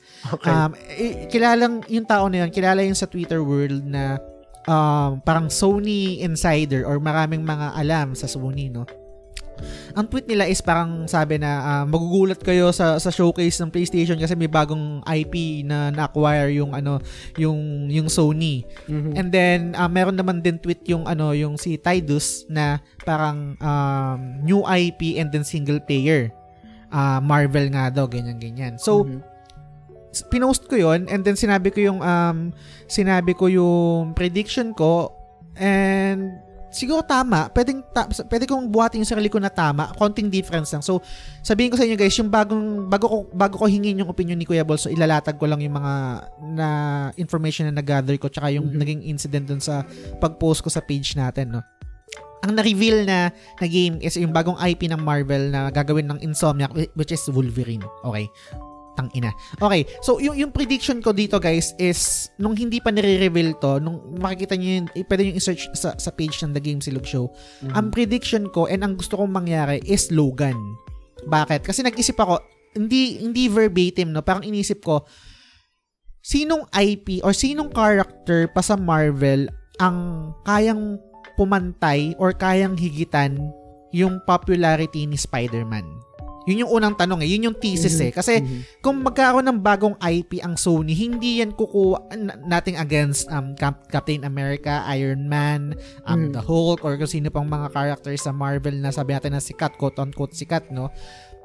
Pero, personally, bilang hindi Marvel fan, no? So, take this with a grain of salt. Walang ibang character ng Marvel na kayang pumantay sa kasikatan ni Spider-Man maliban kay, kay Wolverine. Ano yung thoughts mo dun? Nag-iisip ako pre kung meron nga, meron Mm. bang po, pwedeng pumantay eh. Pero kasi in terms of Avengers, Spider-Man, 'di ba? Pero Mm. in terms of X-Men, wala talaga tayong pinag-uusapan eh kahit sa movies eh. Talagang Mm. si Wolverine madalas I Yes. think meron pa siyang sariling movie, 'di ba? Talagang si Wolverine yung kumbaga icon naman ng Mm. X-Men. So, Pero sa buong sa buong Marvel pre. Kasi 'di ba part part rin naman Marvel IP rin naman talaga si Wolverine do sa X-Men siya, 'di ba? Hindi siya sa dun sa Yes. Avengers, no? yes. Pero Marvel pa rin siya kumbaga parang nagko-coexist pa rin sila sa isang Yes. pangkala, isang pangkalatang universe, no? Mhm. So I think ah, correct me if I'm wrong. Al- Mhm. Alam ko meron bias, ta- meron konting bias, no? Spider-Man number one yan. Walang para sa akin, guys. Putang ina yan ang pinakasikat sa akin na Marvel character. And then, pinaka most relatable. Yan yung pinaka paborito ko. Galing sa isang hindi Marvel fan. Mhm. Next na character, wala na akong ibang maisip. Si, si, kaya kung sinabi si Logan dun sa prediction ko, kasi siya lang yung naiisip ko and siya, siya lang din yung movie na talagang excited akong panoorin before. And then siya rin din yung um, paborito ko dun sa X-Men na animated series before. So so yun, yun talaga yung naisip ko na walang ibang sisikat. So kung meron kukuning IP yung Sony, si Wolverine to or si Logan to. So ikaw ba pre, kung sa tingin mo nung kung kayang burahin, nung hindi mo pa alam na si Wolverine to yung nakuwang IP ng Sony, sa tingin mo merong pang ibang character sa Marvel na same gravitas or same same popularity or same hook or same pull katulad ng merong kay kay Spider-Man or kay Peter Parker. Sa ngayon, pre, nag-iisip talaga ako, wala eh. Wala talaga. Bukod kay Wolverine, kung yun nga. Bukod kay Hmm. Wolverine. Kasi si, si Iron Man, oo, yes, may fanbase siya. Maganda rin yung background niya. Pero nagkaroon naman na tayo ng mga Iron Man games before and it turns out medyo bland yung nangyari. Mm. Diba? Although yung VR, hindi ko na-try.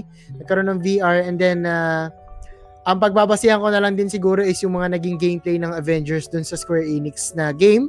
Mm. No? Ah, pag si Thor tinignan mo sa MCU dun sa Marvel movies, hataw talaga manghampas ng kalaban. Pero dun kasi sa game, parang, ah, ganito pala feeling pag nanghampas ka ng martilyo na may kidlat. Mm. parang hindi ganun ka, ano, hindi ganun ka sarap sa mata no, nung Mm. nilalaro ko na dun sa Avengers. So, tama ka pre, tama ka na parang dahil nga rin sa Marvel movies, no, counting the X-Men movies, wala Mm. rin akong ma maisip na talagang mas magandang hukaya na character. Mm. Siguro pre, si Deadpool. Yun, pero- actually, yun yung isa kong naiisip Mm. pa, pero Nagawa na Kasi- kasi siya before. Oo, tsaka kasi ang ang umaga ang dib, ang counter argument naman diyan sa sarili kong utak nung naisip ko si Deadpool, another Spider-Man like, hindi ko sinasabi na parang ano siya, pero parang ganun, hindi sila same cloth, pero Yes. parang same hindi Same hindi same vibe. quirkiness. Oh, yun, yun, Hmm. exactly, 'di ba? Parang so parang ang naisip ko kung kuku ah, sa, ah, sige ganito, sorry na, nagratal ako no. Ilatag ko na lang din para Sige, para mas sige. may context pre. Nung pinili ko kasi yung predict ko na si Logan, yung magiging bagong IP ng Sony, Mhm. ang ang naiisip ko sa kanya, ang nai-imagine ko sa kanya is ang gagawa Naughty Dog tapos grim, dark, um dramatic, Mhm. vi- violent, para Mhm. siyang The Last of Us. Kumbaga ang kung gusto ko ang atakihin na na ah, na Logan na character is yung matanda na si Logan eh. Yung parang yung katulad sa movie mismo, yung nag-iisang rated M yata or rated R na movie ng ng Wolverine. Mhm. Kasi yung ibang Wolverine, I guess hindi siya rated R, eh. correct correct me if I'm wrong. No? Medyo gore kasi yung last movie niya eh. O yung, di ba? Tsaka sobrang dramatic. Pre, yung, yun yung da- daming napanalunan na awards, di ba? Sa nakakaiyak, andun yung death ni Professor X, andun Yes. yung, yung bagong Weapon X ba yun? Yung, yung, ba- yung bata si Laura na parang Mm. a- quote-unquote anak niya kasi yung DNA niya, di ba, galing doon? X23. oo. Ah, X, X23, sorry yun, X23. Mm. So, yun yung dream ko in regards to to this knowledge na may bagong IP yung Sony na sana Logan pero hindi pero goods pa rin kasi Wolverine so ngayon ibabal ibabato ko sa iyo Kuya Balls Mm. anong reaction mo nung nalaman mo na Wolverine and ano yung expectation mo na gagawin ng Insomniac considering Insomniac pa yung gagawa pre yung may gawa ng Spider-Man na paboritong paborito ko. Mm. na pinakaunang platinum ko na trophy. Para sa akin, pre, feeling ko hindi to magiging dramatic. No? Feeling Okay. ko magiging, ah, ano siya, talagang gaya ni Spider-Man, medyo gore. Kasi nakita ko yung color palette sa trailer eh. Maku, ano siya, eh, makulay. Hindi siya Ah. dark, hindi siya gore. No? So, doon pala, that's already a hint no, kung paano yung gagawin nilang atake dito. And at the same time, nakikita ko dito kung medyo dark man yung mangyayaring gameplay, parang Batman Arkham series. Mm. Kasi gaya ni Batman, si Wolverine eh, medyo ano rin siya, uh, arrogant, di ba? Ah. Yung nakita mo doon sa trailer, nasa movie din yun eh, yung nilapitan siya ni Professor X tsaka ni Magneto. Tapos di ba sabi niya, uh, we need to talk to you and then fuck off. Mm, Parang ganun yun eh. Rough around the, e- the edges si ano eh. Si, Oo, si si Wolverine. Si, Wolverine. Si Spider-Man. Si Wolverine eh. Oo. So, ganun na nakikita ko. Pero tignan natin, in- sana no yung gameplay maging matindi din gaya ni ano ni Spider-Man. Most likely it will not be dramatic, no? Surprise us Insomniac, no? Like Mm. what you did with the Spider-Man. Pero sobrang hype din ako dito tol kasi sinubaybayan ko rin naman yung X-Men series kahit na convoluted yung talagang naging title niya and uh, meron pang mga ginawa sila para matabunan yung ibang Mm. movie no Uh, I forgot the main term for that pero may tamang term doon para mabura yung nangyari doon sa certain movie na yon. Ni Retcon. Yun! Retcon. Nadali mo pre, na retcon. Mm. May Mm. mga ni-retcon silang movie para maayos yung timeline. Kaya lang Mm. kung hindi mo talaga i-research, malilito ka talaga eh. Gets. So yung yung I think yung naging simula nun is the Days of the Future Fast. Pass, no? Sorry, letter P, hindi F. so, kung gusto mo pag-usapan pre yan, pwede nating ano yan, pwede nating hapyawan sa isang side quest. Yun. No, siguro pag uh, nilabas na tong Marvel Wolverine, Marvel's Wolverine, Sige, sige. tignan natin yan. Pero ang ganda nito pre kasi kahit ganun lang yung ginawa nila sa gameplay, tumakbo na agad yung him- imahinasyon natin Mm. kung paano yung gagawin nila dito sa laro na to. At Totoo. ah, yung nabanggit mo naman, pwedeng yung kay Deadpool, kaso nga lang kasi, yes, pwede rin quirky siya at the same time, nagkaroon na kasi siya ng, ng game and ah, natapos ko yun, nat- natuwa rin ako doon. Hindi ko pa lang maalala kung ano yung studio na gumawa dun sa game na yon. Pero isa rin yun si Deadpool eh, breaking the fourth wall, ba, Ah. nakausap yung audience, yan. So, siguro, mo, malay mo, after Wolverine, Deadpool naman.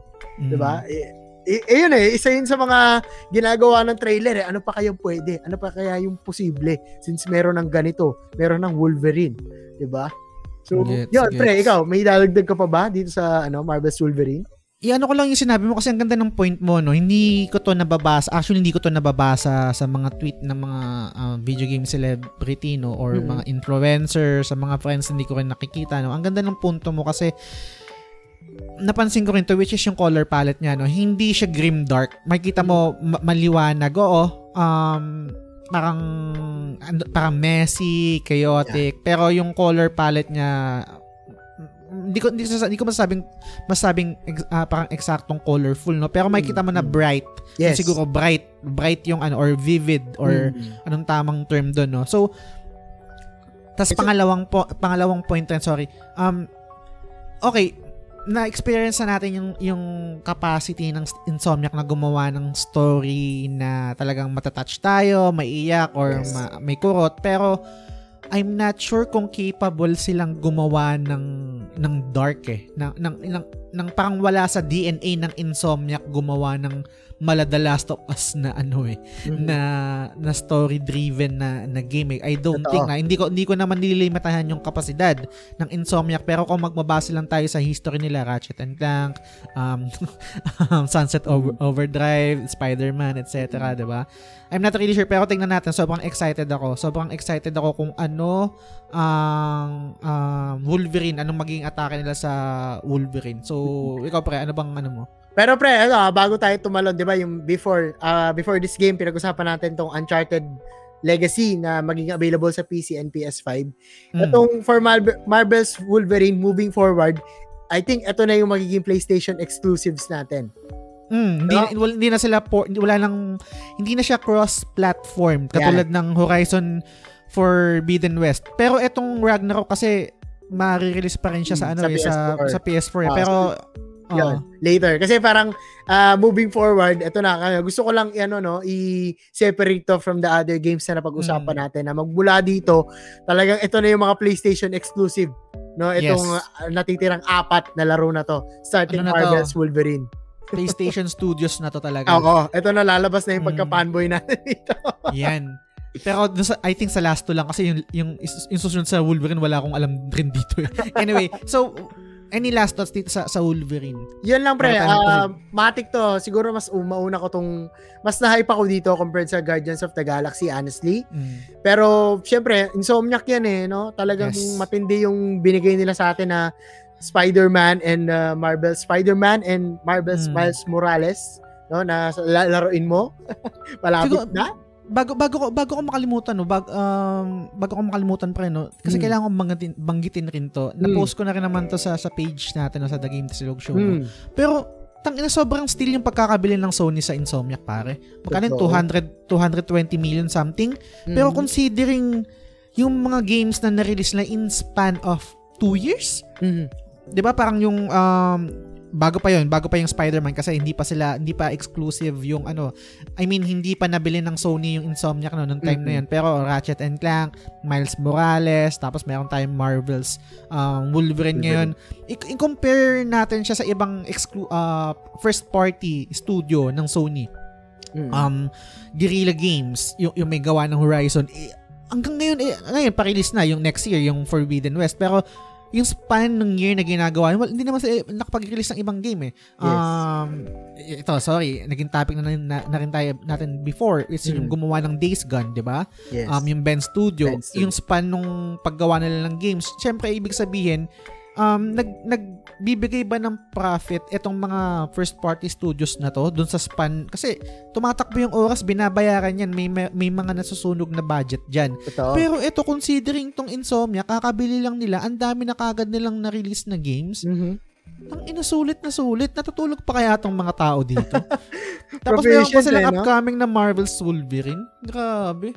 Grabe, ang galing. And hindi lang yun, ha? Mamaya, Yan, mamaya. Oh, di ba yun nga eh. Lakas na ito. Ito na. Parang, Oo, pero sige pre, next muna tayo dito. Okay. Ako nasusundot dito pre ha. ah, sige. Yung next na game na pag-uusapan natin is talaga naman ine-establish every console na nilalabas ni ni PlayStation, 'di ba? Itong Gran Ah. Turismo. And Yes. this time, Gran Turismo 7. Mm. No, yun. So ako personally pre, wala pa akong nalaro na Gran Turismo. I think yung sa PS1 lang before, no? Kasi pero aware ako dito sa kung gaano kaganda yung Gran Turismo lalo sa mga mahilig sa kotse or yung mga car guy or car Mm. girls natin. Enthusiast. Enthusiast rather. No, talagang matindi kasi parang may nakikita ko sa kanyang ano eh, pagka need for speed. Nakita ko Mm. yung may mga pwede kang daanan na halimbawa customization shop, 'di ba? And aside doon marami pang ibang pwedeng gawin. No, so, siguro gusto ko din talaga, eh, curious din talaga akong balikan kasi fan din ako before ng Need for Speed.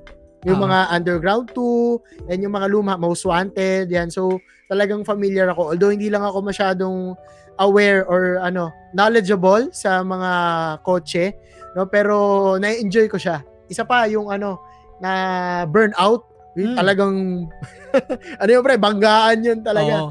And uh, siguro isang magre-resonate sa akin dito sa ano na to, sa game na to talaga dahil nga usapang kotse is yung Twisted Metal.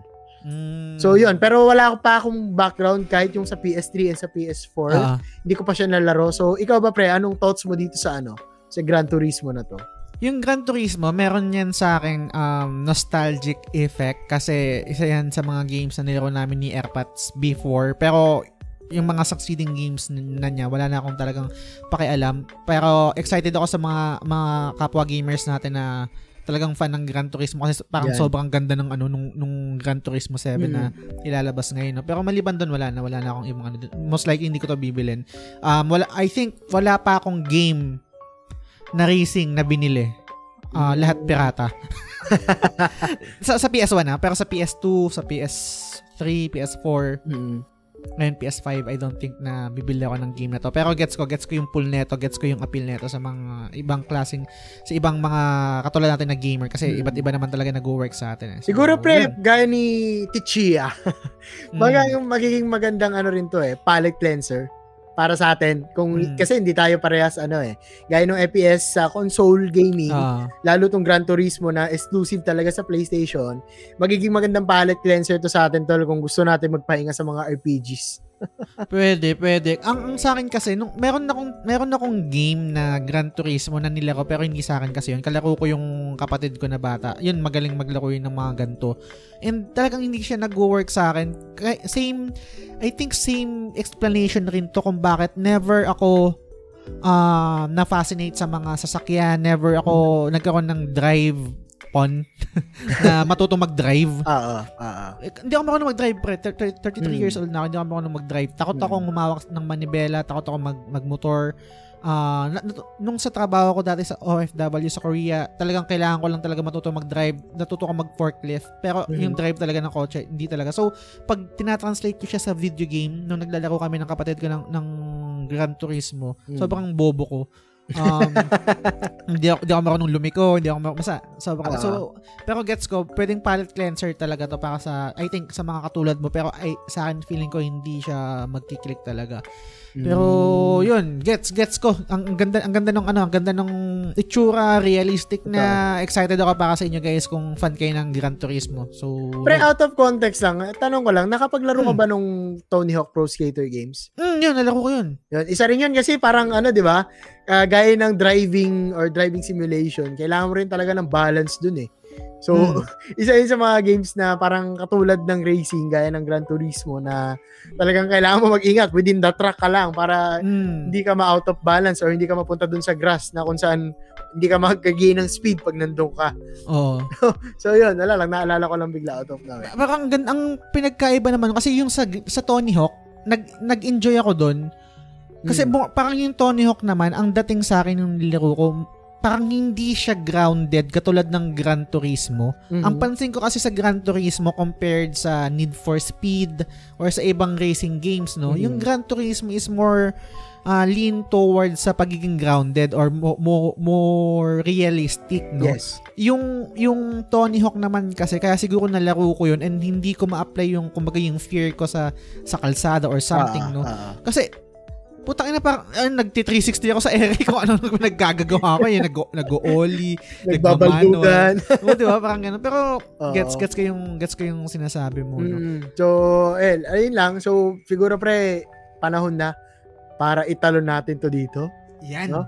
Okay. Gusto mo ikaw mag-intro nito? Ano anong ano bang ano nito, pre? Kasi nalaro mo yung okay, konteksto, nalaro ko lang yung yung Spider-Man sa PS4, hindi ko nalaro yung Miles Morales. Oo. Hindi ko alam kung anong mangyayari dito, no? Pero gets ko naman na nung nilaro ko yung one, yung ending nun, meron ng pahapyaw eh kasi yung si ha spoil- spoiler guys, no? Oo. Pero bahala na kayo. Um, si Harry, 'di ba, yung yung nakita ni ni Peter, no? Tapos para may tumalsik dun sa tumalsik na glass na symbiote. Tapos ba yun? Symbiote. Symbiote. Sorry. Oo, oo. Okay, okay. Tuloy, Sim- tuloy, tuloy. Symbiote ba? Ah, yan. Sym- Symbiote. Ah, Symbiote. Symbiote. symbiote. Okay. Sige, oh, pre. Nung sa glass na yun. So parang sabi ko, ah, ano to? Parang si, si ano to yung kay Venom to ah. Yung parang ganyan ah, di ba? Oo. So ikaw pre, okay, ilatag mo na pre. Ano yung nangyari dito sa Marvel Spider-Man 2 na trailer? Sige. We are Venom. Ganun na agad. Pero pre, ah, alam ko kung nakikita mo, pero habang nagsasalita ka, hindi ko talaga maiwasang mapangiti. Bakit? So, dito kasi sobrang, ano talaga eh, as a Mar- Marvel fan na Spider-Man fan, Ah, sobrang hindi ko maiwasang hindi kiligin mm, na talagang may pinatutunguhan yung franchise. Tapos, eto pa, yung meron niya doon, di ba? Sige, isa-isa, simulan na natin. Okay. Marvel Spider-Man 2. Diba? S- Medyo spoiler context, no? Dahil nga, para dun sa mga nakapanood na ng trailer, di ba? Will one of you give me what I desire? Diba? Mm. So, para sa mga Spider-Man fan, alam natin si Craven the Hunter yon. Sino yun pre? Hindi ko kilala yun. Si, si Craven Hunter, pre, isa siya sa mga original Sinister Six. Ah, okay. Oo, so kasi yung Sinister Six ng ano, pre, ng Insomniac Games, iba Mm. yung pinakilala nila versus dun sa original Sinister Six ng nasa comics. Okay. I- I-remind mo nga ako, pre. Dun sa Sin- Sinister 6 na, dun sa, sa first game, sino-sino nga yan? Si, Si Alligator. Ay, Alligator. ang ano pre, ang original talaga si Okay. Craven the Hunter, Okay. si Mysterio, si Okay. Dr. Octopus, si Okay. Vulture, si Okay. Sandman at Electro. Okay. Yun yung Okay. original. Yes, yun yung original. Tapos sa comics naman, ay sorry, sa Insomniac Games naman, syempre iba Ah. naman, 'di ba? Si Dr. Octopus, si Mr. Negative, ah, yun Okay. yung iba. Si Electro nandyan, si Okay. Vulture, si Okay. Rhino. Ayun, si Rhino. Si Alligator. Puto. Alligator. Oo, yun. So, Okay. iba. At the same time, so talagang ito si Craven, pre. Si Mm. Craven, isa sa talagang all-time, ano eh, kalaban to ni Spider-Man. Ah, sikat siya, nakala, sikat siya nakalaban ni Spider-Man talaga. Yes, ah, I think, An- anong, anong power ni ni Craven? Pre? Wala. Eh, ano mo nga ako? Ah, Wala wala, siyang siyang power. ano siya pre, if you, sige, i-explain ko na lang siguro para maintindihan mo lang din, no? Ka- Mm. Total audio naman to. Oo. Parang, ano siya tol, taong taga-bundok, okay. para siyang druid, druid style, na ang suot niya eh, puro balat or mane, mane ng Hmm. uh, wolf or ng lion, basta tigre. Tapos may spear siya. Ang powers niya, super strength lang. I mean, Saan galing, saan galing, saan galing yung power niya? may iniinom siyang potions. Pero Okay. most likely talagang strength and uh, talagang jungle kung paano siya gumalaw sa ano sa Mhm. sa jungle. So ganoon siya kaya Mm. siya Craven the Hunter. Hmm, Parang ganoon siya pre. okay. And at the same time talagang yung ego niya egoistic, medyo egoistic kasi to si Craven na talagang gusto niyang talunin si Spider-Man. Ginugol ko pre, parang hawig, parang same vibe sila ni Sabretooth. Yes, exactly. Ganon. Mm. Kaya lang wala talaga siyang powers. Oo. Kumbaga, ano lang, talagang siguro super strength ng konti dahil nga may may potion siya, ganon. Oo. Pero sige, more on that sa gameplay. Ang nakita ko kasi pre, habang pinapanood ko yung ano, yung sige, doon muna tayo sa kwento pre ha, ng konti. Mm. Although in a non-spoiler context ko yung sa Miles Morales, syempre hindi mo pa lalaro. Oo. No? Pero doon kasi sa sinabi ni, 'di ba, ang mati kasi eh, parang lahat ang expected although walang official statement dahil nga Russian ac- accent, matik si Craven the Hunter 'yon. Okay. Kasi yung mga kalaban din ni Spider-Man at ni Miles Morales dun sa game, color pagka-color palette niya si Craven the Hunter.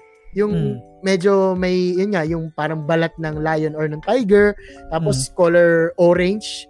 Yun, so yung kasi yung color palette ni Craven the Hunter. So matik 'di ba? Pag minion ka ng isang boss, ganun yung kulay mo.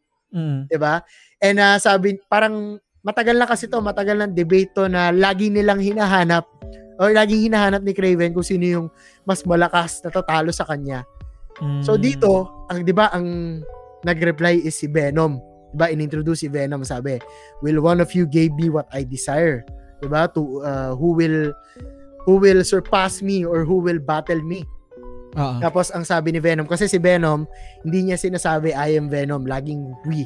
We are Venom. Ganon. Anong pa anong paliwanag doon? Bakit we are Venom? Kasi pre, magkaiba yung tao at yung symbiote. So Mm. lagi silang we. Gets gets. Oo, so parang we, siguro, ewan ko kung legit, pero we are Spider-Man. Kasi yung Peter Parker, tsaka yung kung, kung buhay man yung gagambang kumagat Ah, niya. ay ah gets kumbaga yung kayong yung Venom meron siyang consciousness yes. mali, maliban ay parang mali ah hindi katulad sa ni tao. oh tsaka hindi katulad nung kay kay Peter Parker na walang consciousness yung spider abilities niya na parang Yes. kumaga yung yung kay Venom meron talagang kumaga parang um, Venom quote unquote or symbiote Yes. Sim- symbiote. symbiote may consciousness yon Totoo, so dalawa so dalawa yung taong Mm. sinaniban tama ba sinaniban ano Yes. bang tamang ah, okay so yung Siguro mga ganun. symbiote Sinaputan, sim- pre. Sinap. okay. Sorry, hindi kasi talaga ako knowledgeable. So, yung, yung symbiote, symbiote, Mm. Si Venom, ano yan, alien ba yon Or galing sa eksperimento? Ano, yung, Yes. yung parang Pwede mo gelatin siyang- na yon Oo, pwede Saan mo siyang yun? gawing ganun, pre. Na parang alien symbiote. Actually, yung talaga alien symbiote. Ah, alien talaga siya. Galing siya sa Oo. ibang, ano, okay. Oo. So, Tapos sumasanib siya sa mga tao. yes. Kaya Hmm. kung mapapansin nyo, ito pa yung isa dahil nabanggit mo yung sanib. 'Di ba sa comics or sa MCU version, we Hmm. all know that Venom is Eddie Brock. No, isa yun Hmm. sa I think nasa ano siya, Marvel Spider-Man siya ng Insomniac. Although binanggit lang dun sa isa sa mga collectibles. May Ah. sulat si Eddie Brock. Pero uh, I think for this type of Insomniac, dito sa Insomniac games na to, Oo. Venom will be Harry Osborn. Uy, putang ina. Kasi yun, yun, yun din yung sa ending ng ano, 'di ba? Nung sa una, yung Yes. 'di ba parang sabi nasa Paris yata yon si si Harry nagpapagaling o ginagamot Yes. pero eventually na, na discover natin ano siya parang sa isang capsule or anong glason tapos may symbiote doon. yes. So hindi magiging Green Goblin or ano yung Goblin si ano si Harry dun sa Hobgoblin. Sa, ay Hobgoblin si Oo, ano? Si Green Goblin kasi pre, yun yung tatay niya. Ah, yung tatay niya. So hindi magiging Hobgoblin to, si Harry magiging Venom siya. Most likely pre. Oo, ganun yung mangyayari. Kasi wow. yun nga yung yun nga yung nangyari eh dahil si Harry Osborn yung may sakit. Mm. So siya yung sinapitan or sin sinaniban. So yung symbiote, sinasaniban niya may mga sakit talaga? Or Not necessarily not necessarily, Siguro okay. na-acquire lang talaga ni ano ni Harry Osborn dahil nga siguro gustong pagalingin ng tatay niya no gusto siyang Mm. pagalingin ng tatay niya and through that Okay. way no na nabanggit talaga na talagang yun yung way dahil yun yung ano eh nandun sa ano ba Capsule. tawag doon capsule kung nasan si Harry Oo. so Mm. sa MCU ibang atake di ba ibang atake dahil ah, si Green Goblin and si Hobgoblin talagang matik naman ganun eh and laging si Ad- Eddie Brock yung Venom pero Oo. for the Insomniac verse, so sabihin natin dun sa sa version naman ni ano ni ni Insomniac, si Harry Osborn yung Mm. ano natin, yung magiging Venom natin. Ngayon, hindi tayo sigurado if Venom will be a friend or foe. Ay, ba- bakit si hindi ba, pag sinabing Venom ba sa, sa mundo ng Spider-Man or ng Marvel, it doesn't mean or it doesn't, hindi siya automatic na kalaban lagi si Venom? Hindi pre. Ah, putang ina, totoo ba? Oo. Kasi may Wow. mga times, may mga alternate universe na talagang ah, si Spider-Man and si Venom nag-team up. Mm. So kung papansinin mo mabuti pre, yung yung trailer, kung babalikan nyo lang ng konti, will one of you give me what I desire? No? To battle me, to confront me. Tapos ang sagot ni Venom, yes, we will. So ibig sabihin, Mm. siya yung magiging kalaban ni Craven. Hindi si Spider-Man. Eh kung, kung ganun pre, kung ganun pre, sinong main villain ng Spider-Man to do you think? Yan. Si Craven ba yun? Parang, uh, sorry ah, hindi kasi ako ganun ka, ka-fan ng Mm. Marvel, pero gusto kong i-represent yung mga kata- katulad ko na Yeah. hindi fan and gamer lang talaga. I don't think na may same gravitas or may same pull or may same popularity si Craven kung siya yung magiging main villain. Mhm. Com- Correct, compared na com- compared na yung ginawang main villain dito sa sa sa Spider-Man na kilala natin kasi sikat yung Dr. Oct- Octopus yung kay Sam Ra- Raimi pa lang na na movie, 'di ba? Kilala na natin 'yon. Yes. So parang meron na talaga siyang meron na kaming mga idea kahit hindi kami fan kasi na-experience namin yung Spider-Man sa ibang media. Mhm. So noticeable kilala namin Doc, si Doc Ock. So yes. ngayon sa Spider-Man 2, sa tingin mo bilang ikaw meron kang ideas or meron meron kang ah, knowledgeable ka sa sa Marvel, Mhm. Sino yung sa tingin mong pwede na magiging main villain dito sa Spider-Man 2? Or sa tingin mo ba si Hunter si Craven the Hunter yun? Mm, Or si okay. Venom yun? Or meron pang hindi, meron pang meron pang dos na diamond etong Insomniac na hindi pa nire-reveal na. Kasi ang Spider is ang Spider-Man papansin ko sa kanya, Mm, merong quote-unquote main villain pero maraming mga side bosses eh. yes. 'di ba? Eh, baka hindi natin alam baka tong Hunter, yung Craven the Hunter to baka isa lang to sa mga kalaban ni ni Spider-Man or ni Yes. Miles. Meron pa talagang isang ano. Ah, sige pa, ikaw ilatag mo sa akin, ilatag mo sa mga listeners ano yung tingin mo dito? Sige, pre.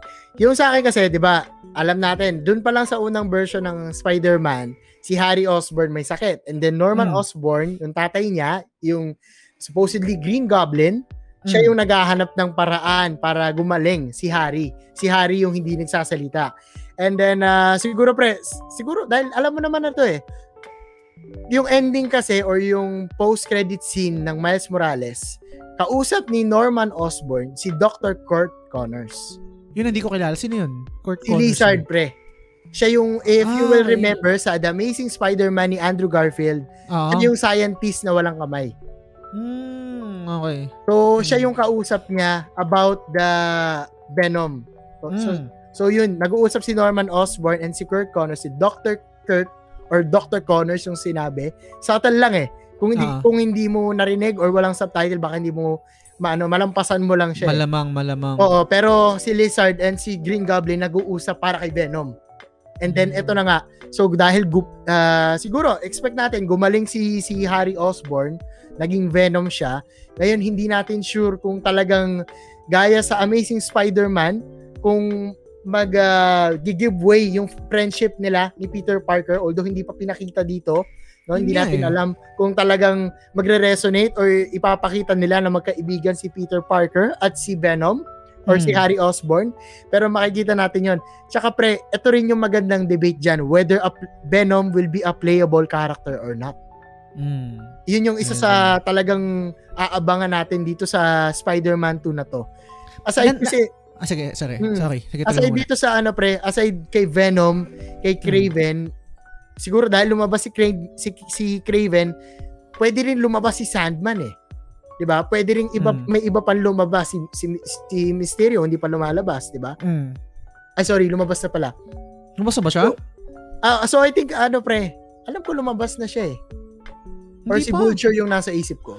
Yun, Ah, si- ah, si inis- Vulture inisip mo ba yung nag-hallucinate? Oo. Si, hindi si, si Mysterio ba? Hindi si Mysterio yun.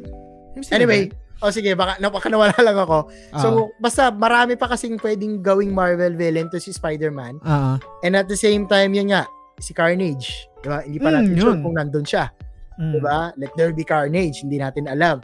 Pero, isa yun sa ano pre, doon pa lang yun sa movie, ay doon pa lang yun sa kung paano yung magiging takbo nung game. Tapos ito pa pre, alam ko, napanood mo yung Miles Morales na cinematic version, yung ano, yung animated, Ah, yung Diba? Spider-Verse. Oh, Oo. paborito ko yun. Isa sa puta. Ang ganda nun. di ba? Ah. So, sa mundo kasi ni Miles Morales, ito ha, we still haven't known. Kay Kuya Boss lang to gamiling. Opinion ko lang to. We still don't know kung bakit dalawa yung Spider-Man natin. Is this the universe of Peter Parker or Miles Morales? Mm. Or, kung, Miles, kung kay Miles Morales siya, pwedeng mamatay si Peter Parker sa Spider-Man 2. Ay, ba- dahil- bakit sa, sa, sa comics ba tsaka sa Marvel, hindi pa nangyari na nag-exist yung dalawang Spider-Man ng sabay? Kailangan talaga isa lang yung mabubuhay? Ang ano kasi pre, ang origins kasi ni Miles Morales, Mm. talagang nakita niya yung death of Spider-Man or Peter Parker. Mm. So doon pa lang nung actually nung Miles Morales pa lang nagtaka na ako eh. Will Peter Parker will be dead dito sa Miles Morales game na to? Kasi if this will be the universe of Miles Morales, dapat ganun yung mangyayari. Not Mm. unless may ibang atake si Insomniac or may ibang uh, syempre may ibang version si Insomniac na gagawin natin. Ah, Pero gets. that's another story, pre. Kung Mm. talagang ganun man yung mangyayari. Kasi nga, in an alternate universe, di ba? Uh, also kay Spider-Gwen, ganun din. I Ah. haven't been able to save my Peter Parker. Uh, the life of Peter Parker on my on my world. No? Ah. So, ganun din yung nangyari kay Amazing Spider-Man sa movie ni Peter Parker. Di ba? I Mm. haven't been able to save the Gwen of my life. So, Mm. ganun yung nangyari sa alternate timeline. Same thing kay Miles Morales. Nawala si Peter Parker, kaya si Miles Morales yung one and only Spider-Man in his universe. Mm, So, ganun. gets, May, may, gets. may ganun ding possibility. So- Pero yung possibility na mag-exist yung dalawang quote-unquote Spider-Man, Mhm. possible rin naman yun, di ba? Na merong, merong Miles tas merong Peter sa isang mundo. Or yun talaga yung parang hindi pwedeng galawin ng kahit sinong tao. Kailangan talaga isa lang. I mean, yun yung parang nasa Bible. Mhm. Um, Not to be, ano, no? Parang, oo. Siguro pero yun talaga. Okay. as of now, ah, based lang naman sa alam ko, siguro baka Mhm. hindi ko pa lang nabasa o napanood yung iba, pero talagang ganun lang. Ganun yung mga ganun yung talagang history ni Miles Morales. Tsaka ni Peter. Yes. Na parang hindi pwedeng may Miles sa mundo ko. Mm-mm. Hindi Kumbaga- pwedeng kumbaga merong... kaya siya naging Miles Morales dahil wala na si Peter Parker. Ah, okay. Gets. So, okay. tignan natin, baka hindi ganun yung gagawin Mm. ni Insomniac dahil nga ngayon, nagsasama-sama sila eh. Mm. No? So, and uh, siguro italong ko lang konti dun sa gameplay. Mm. Most likely, gaya ng ginawa nila na coping Arkham series battle scheme or battle gameplay, no? Meron din kasi sa Arkham Knight, pre, yung version naman ng uh, Batman Arkham Knight, yung co-op version na talagang Mm. dahil nga spider dalawa na yung Spider-Man and may nakita tayo na combination of their moves no Ah. so baka baka just like Arkham series ng Arkham Knight i-adapt nila yung co-op na yun or yung combination ng combos na yun. Sobrang Hmm. solid nun, pre. I mean, nakita natin sa trailer, di ba, na may binubog sila na isa na pinagtulungan nila pareho. Yung, yung So- sinasabi mo ba na co-op, literal na co-op na two-player kayo maglalaro or co-op na parang meron lang command, kunwari ginagamit mo si Peter Parker tapos may Mm. command ka lang para tulungan ka ni Miles or uh, La- latter vice part, versa? pre. Oo. Hindi naman hindi naman literal na may second player. I think this will Mm, be a okay. single player game. Okay. Pero yun nga, you'll have the chance to control both of them. For Mm. example, Batman Catwoman, Batman Arkham Na- uh, Batman Arkham Knight or Batman and Robin, Mm. Robin, sorry. Ganyan. So talagang doon kasi uh, doon sa Batman Arkham Knight, pwede kasi yun pre, na talagang pag nagbubugbugan kayo, pag nag-press ka ng triangle and circle, merong Oo. animation na dalawa sila, pagtutulungan nila yung kung sino yung kalaban mo na nasa harap. And then after that animation, kung si Batman ka, si Robin ka na doon sa after ng animation. Mm, parang yung sa sobrang- mga parang sa mga Marvel versus Capcom, 'di ba? Yung parang assist, yung parang biglang Mm, ikaw biglang lalabas yung isang assist Oo, tapos yun yung sa kokontrolin mo. Tekken din, may ganun eh. Mm. So ganun pre, sobrang tindi nun pag uh, inadapt nila yon sa sa Spider-Man. And uh, aside doon, syempre, sobrang tindi talaga nung naging spoiler doon sa ay sorry, nung naging context nung storyline. Uh, again, Marvel to so infinite possibilities na naman yung pwedeng mangyari. And Totoo. uh, so surprise us Insomniac no kung paano yung gagawin yung atake dito.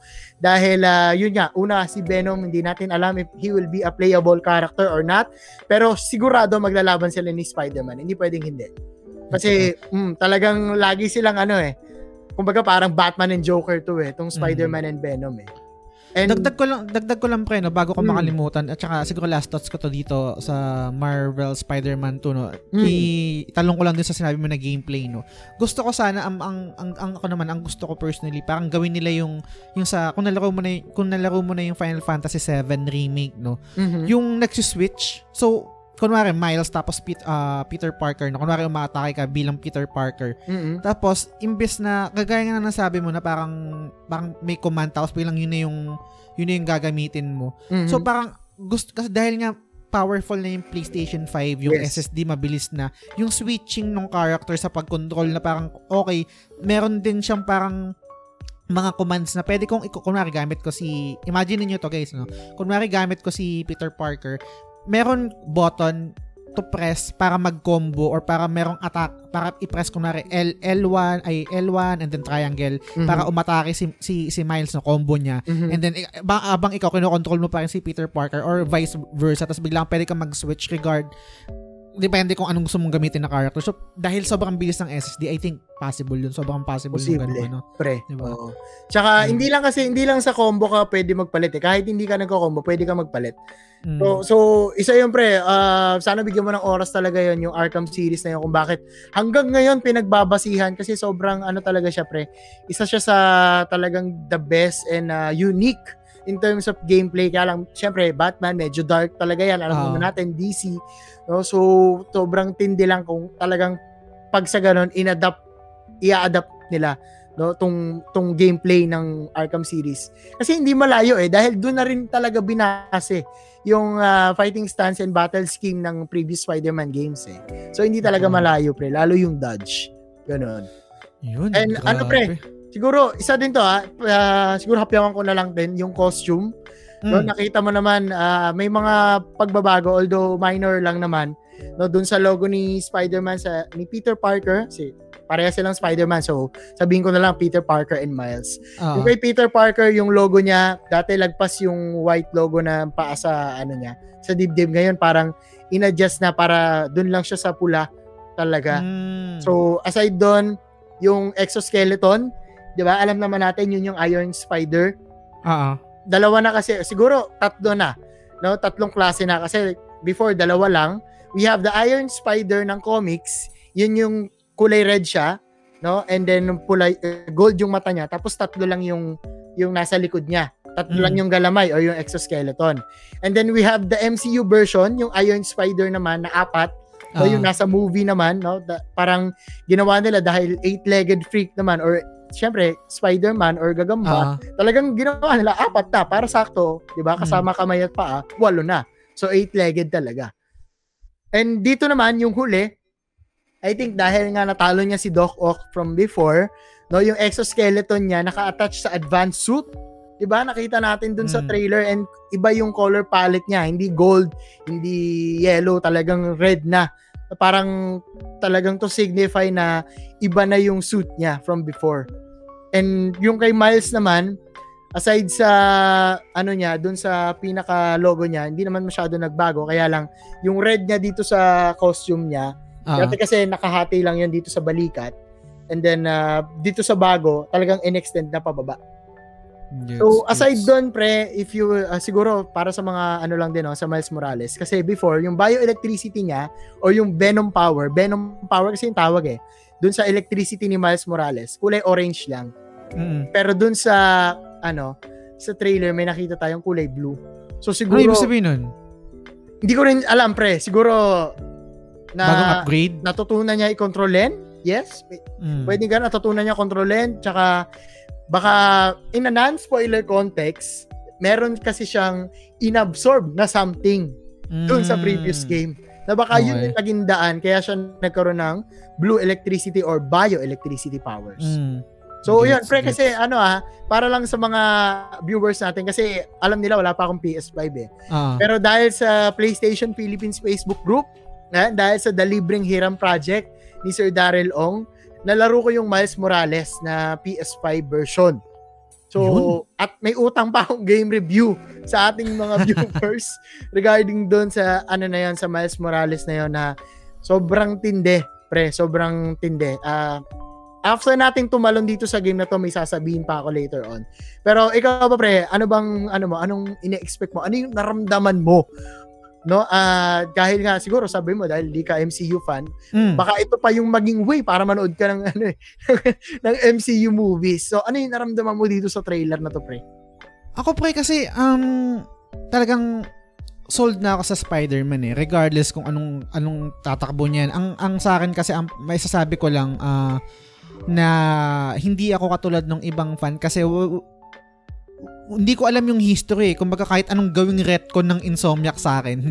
Baka nung lalakihin ko siya, walang walang bearing sa akin kung tatanggapin ko kasi hindi ko naman alam kung ano yung kumbaga nabanggit mo kanina si, si, kung sino yung si, Sinister Six, kung Mhm. sino yung mga characters na to. Ang napagbabasehan ko lang is yung mga movies na napanood ko, yung yung trilogy ng una, yung kay Tobey Maguire, tapos yung kay Andrew Garfield, Ah, tapos yung ngayon kay Tom Holland, no. So ako, sobrang excited na ako, auto ba ito? Matic Yeah. to, wala na akong, walang patumpit-tumpit, walang ibang, walang pwedeng mangyari para hindi to day one purchase sa akin. So, yun lang, yun lang yung ano ko dito. Sobrang excited ako. sobrang tindi, no, pre? Mm, Tsaka totoo. talagang kakaiba, kakaiba yung ano, yung naging presentation. Mm. Lalo na syempre, nagre-resonate sa akin as an Insomniac Marvel Spider-Man fan and an Mm. MCU fan. No? So, yun lang, sobrang sobrang tindi lang talaga. Same, Siguro same. pre, bibigay ko na tong ano, itong mikropono para dito Mm. sa huling laro na to, pre. Ikaw na ang mag-introduce. Okay. So, yung huling game, siguro gets na natin to. Ito na yung um, huling hirit dito, sa showcase ng PlayStation, no? ng Yan. Sony PlayStation Showcase, no? Which is yung God of War Ragnarok. Mhm. Okay. Ang daming pinakita dito, ang daming gameplay, ang daming mga story beat, ang daming callback sa sa previous game no yung God of War na reboot yung kay Kratos tsaka yung kay Atreus no? Pinakita rin dito si Tyr pinakita si yung yung si Thor na mataba ganyan. Ang daming ang daming discussion tungkol sa game na to. Pero ah paano ba? Grabe, grabe. Hindi ko, eh, siguro sige, pre, sige. Ah, oh, siguro ilatag ko muna yung sa akin. Kasi eh, sa akin pre mm, um ang hirap sabihin no? Pero sige ganito I'll, be Sige, sige, honest sige, pre. kilala niyo naman Hmm. ako guys no okay lang mag-disagree okay lang mag ano Yes. okay lang lahat Transparent Well, lang. transparent Hmm. lang tayo um healthy discussion mature discussion no yes. pero I'll be honest guys, hindi ako na-hype sa God of War Ragnarok trailer. Um, bakit? Kasi hindi ko alam kung fault yon ng pagkaka-edit, yung editor ng trailer, Mhm. or kung ganun na ba talaga yung kakalabasan niya. Pero kasi nung pinanood ko siya, oo, ah, interesado ako sa bagong journey ni Kratos, ni Atreus, yung magiging takbo ng story niya. Pero, parang ano siya eh, ah, wala akong nakitang parang quote-unquote bago. Wala akong nakitang um, something to to be excited about. Kumbaga yung traversal nung pagbabangka, yung itsura, yung mga yung mga fight ah, mga atake, mga combat na pinakita ni Kratos. Kasi yung story given na yun eh, magiging excited ako doon. Ah, yun din naman yung basic ah, I think yung number one pull ng God of War no. Ngayon yung bagong yung bagong version ng God of War which is yung story niya kasi ang ganda talaga. Hindi katulad ng mga previous na God of War which is yung mga talagang yung fight scene yung habol mo dun. Yung yung story secondary. Ngayon Yes. naman parang nabaliktad dito sa sa generation natin ngayon, ang number one ako at least for me personally is yung story, second yung gameplay no. Ngayon, given na, yung gaya na banggit ko, yung story given na excited, magiging excited ako dyan kasi nga yung Norse mythology, bagong atake, tas mas mas emotional. Pero yung gameplay niya, tapos yung lugar, yung, yung lugar, yung, yung mga atake, parang there's nothing to be excited about sa akin, para sa akin. Kasi nga parang walang bago. Parang, hindi ko alam, magkakaroon ba ng bagong weapon si Kratos? Kasi, baka maumay na ako sa sa Leviathan Axe, baka maumay na ako sa sa Chaos Blades niya.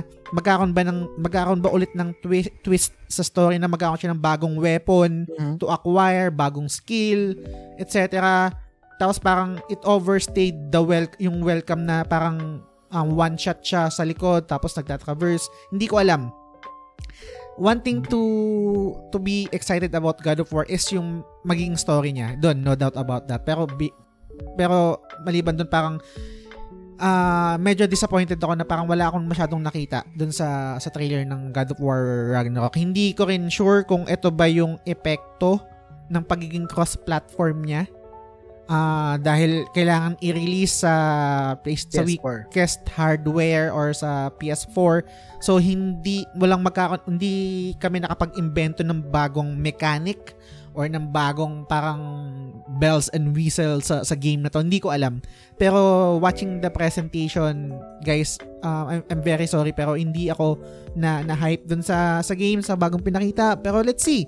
Kasi um, baka maglabas pa ng bago, baka tingnan natin kung anong ano. Pero day one purchase pa rin sa akin to. Pero yung expectation ko is hindi kasing taas katulad ng let's say sa Ma- Marvel Spider-Man 2, sa ibang games, etc. So, yun, yun yung take ko. And kung magdi-disagree kayo, kung nabad trip kayo sa akin, goods lang, i-message nyo ako tapos Yeah. discuss natin. Pero ikaw pre, anong anong thoughts mo dito sa God of War Ragnarok sa trailer na pinakita? Okay. Sige pre. Bago ako magbigay ng ano ng aking feelings dito Okay. sa God of War Ragnarok. Ilatag ko lang muna yung ano, maglalatag na rin ako pre ng mga Sige. nararamdaman ko, yung mga pinaghuhugutan ko. Yun. Unang-una pre, I have been a fan of Kratos since then, no, since Okay. PSP days. Talagang inaabangan ko 'yan. And ah, pangalawa, fan na fan din ako ni Thor aside Mhm. sa sa MCU ah, sa MCU fan na fan Mhm. ako ni Thor aside kay Spider-Man. Actually, yan yung dalawang paborito kong superhero. Si Spider-Man and si Thor. Oo. So just putting out out putting it out there, no? Pangatlo, talagang ah, pre tama ka naman na in terms of the gameplay, most likely baka walang bago in terms of the weapon, baka walang bago. Kasi in, talagang ano lang eh, yung exciting dito is the story itself. Ah, exactly. Yun doon, exci- exci- excited ako doon to, to know more about the story Mm. kung saan pupunta, 'di ba? Pero pre, Mm. hapyawan lang natin ng konti, no? Kasi kahit naman hindi Norse mythology, somehow, yung MCU adaptation kasi ng Thor, di ba, may, pwede ko siyang ma-relate dito eh. Mm. Kasi pre, di ba, alam naman natin yung post-credit scene ng God of War before si Atreus has, uh, is Loki. Oo. Diba? Si, yung pangalan niya talaga is Loki si Boy. Di ba? Si Loki Ah. talaga siya. And then, sa MCU kasi, ang, ah, sorry, sa, si, si Loki siya, ang pangalan ng nanay niya si Laufey. Mm. Okay? Tapos si Kratos yung naging tatay. So, Oo. sabihin natin, hindi, hindi ko sure ha, pero parang siguro uh, physiological father or talagang yung totoong tatay niya. Mm. Sa ano kasi, sa Norse mythology kasi, correct me if I'm wrong lang dun sa ano, sa pronunciation, pero ang tatay talaga ni Loki is si Barfauti. Bar, Barfauti. Ganyan. So, Okay. siguro, sa version naman ni Santa Monica, si Kratos yung naging Barfauti. Ewan ko kung pinatay niya. Mm. 'di ba? And then si Laufey yung wife or yung nanay. Mm. Sa Marvel version naman kasi pre, si Laufey lalaki. okay. So siya yung tatay ni Loki. And then yung nanay hindi naman na-disclose kung sino. Mm. So yun yung pagkakaiba ng MCU and sa Santa Monica's adaptation ng Norse mythology. No? Mm. So ilagay lang natin yun doon. At the same time, itakal na lang din natin yung character design ni Thor. 'Di ba? Naging ah, controversial yung Mm. naging character design niya. May mga nagulat, 'di ba? May mga ibang talagang nagustuhan, may mga hindi nagkagusto at yung iba gaya ng gaya ko, may mga natuto. Mm. 'Di ba? Santa Monica, thank you for educating us, no? Kasi tol, napagoogle ako eh. Ano pa talaga itsura ni Thor? Kasi Oo. baka naman pala hindi talaga mala Chris Hemsworth Oo. yung yung Thor sa Norse mythology. Oo. Well, it really does make sense kasi pre, alam naman natin 'yan sa Valhalla, sa sa Asgard, no? When there's peace, fiesta, kaliwat kanan, nandiyan ang Mm. alak, no? And you're the god of thunder, God. Mm. So you don't really need six packs abs. Totoo. And totoo, literal pre, the, the strongest man or yung mga malalakas na tao, hindi abs yung ano eh, meron sila pre. Talagang, for lack of better term, dad bod. No? Siguro pinakamagandang example dito pre, sa Game of Thrones, si The Mountain.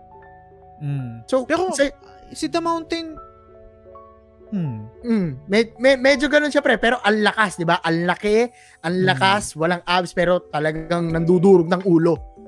So Mm, parang gets. ganon, ganon, ganon yung nakikita ko sa kanya and uh, yes, makang ganon talaga yung itsura ni Thor sa Norse mythology, no? Kumpara Ah. dun sa nakasanayan natin. Siguro palagay ko mat- mala- ma- marami lang din kasi nag-react dahil may nakasanayan tayong gwapong Thor. Mm. 'di ba?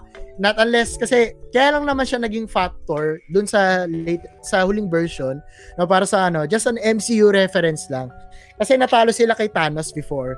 And Oo. him alam naman natin lahat sila natalo. Si Iron Man natalo, si Captain America natalo, si Hulk natalo. And lahat 'yon nagkaroon ng impact sa buhay nila. Pero lahat kasi sila tao lang eh. So si Thor, syempre uh, fought many battles from before and talagang alam mo 'yon, confident siya eh dahil uh, nasa kanya yung Stormbreaker, yung talagang uh, na- nakakapatay ng Titan or nakakapatay, pwedeng pumatay kay Thanos. And yet he failed. So kaya siya tumaba dahil uh, he, siguro nagkaroon siya ng depression na talagang yung defeat na yon kinain siya ng defeat na yon so resulting into uh, Thor's dead bod dun sa MCU Mm. version kaya yon sobrang lalim nung hugot naintindihan ko si Thor noon kasi Mm. imagine he's a god and yet dahil kahit may weapon siya na sobrang lakas natalo pa rin siya Gets. So, sobrang, alam mo yun, sobrang laki nung galit niya, nang gusto niyang bumawi. No, pero nung wala na siyang chance bumawi, kasi nanalo si Thanos that time, talagang wala na siyang naging choice. So, yun, yun yung naging ano, character design, which is a great nod no dito sa God of War Ragnarok natin na Santa Monica studio version Mm. na talagang dad bod na yung tour natin. Para sa akin okay na okay yun pre. Sobrang Gets. sobrang goods yun yung tour na yun. I think kulang lang sa tangkad. yung, yung yung tour na nakita natin. Parang nangyari kasi yung itsura niya mukhang ano no, tangke ng gas. oh, Anyway, may may question ako sa iyo, pre, dahil knowledgeable ka sa sa Marvel and Mm. then nalaro mo din yung yung mga previous na God of War, no? So ako hindi ko hindi ako hindi kasi talaga ako fan ng God of War, mhm. pero yung God of War na 2018, I think yung bagong version nga, yun nalaro ko yun, sobrang ganda, ganda ng story. Meron ako mga hindi gusto, particularly yung um yung limited na boss fights na tsaka character design kasi parang paulit-ulit na golem lang yata yun tama yung memory ko. Yes. Anyway, um ang question ko is kasi ito spoiler alert guys no kung hindi nyo pa nalalaro, nalalaro yung God of War alam Hmm. naman natin kung gaano kalupit yung moment ng pagkuha ni Kratos doon sa Chaos Blades 'di ba yes. sobrang um, emotional kasi yun yung parang ah, yun yung moment ni Kratos na parang Embracing accept, his past. oo, embracing his Na gustong gusto niyang takasan. takasan Oo. pero hindi kailangan niya to save his son 'di ba yun Yes. yung kailangan niyang gawin Mm. ngayon ito yung question ko sa'yo knowing yung mga ibang God of War kasi ito yung main gripe ko I think kaya parang bakit kaya bakit parang walang dating sa akin tong ano eh tong Mhm. trailer kasi same lang yung nakita ko eh kumbaga parang um, Leviathan Axe and then yung Blades of Chaos no Mhm. Okay. Sa previous God of War and then relating this to Norse mythology tsaka yung knowledge mo sa sa sa, sa ito sa, sa- as, as a whole no. Mhm. Sa tingin mo kung magkakaroon man ng bagong weapon si Kratos dito sa bag, sa bagong sa Rag- sa Ragnarok, Mhm. ano 'yun? Hmm. Nako. Kasi kasi kung kung tama yung memory ko doon sa previous God of War, meron siyang parang espada, 'di ba? Yes. Oh, 'di ba parang ganyan. Nakuha niya rin yung espada ni Zeus. lang- espada ni Zeus. So ngayon, Mm. Actually, parang tanim to eh. Hindi ko alam kung possible to. Ah, yung question ko kasi, ah, talagang t- parang ano to, ah, trap. Trap card to para sa'yo. na parang, ang question ko dito is, meron bang possibility na gamitin ni Kratos yung e- em- Mjolnir ba yun? Or Mjolnir. Mjolnir. Mjolnir, o yun. Or yung ibang weapon ng mga god dito sa Norse mythology. Kasi kung, kung, kung, kung gaya ng sinabi mo is yung spada ni Zeus ay nakuha ni Kratos as nagamit niya sa mga previous God of War, dito Mhm. sa bagong reboot ng God of War, nakalaban niya is mga Norse gods na.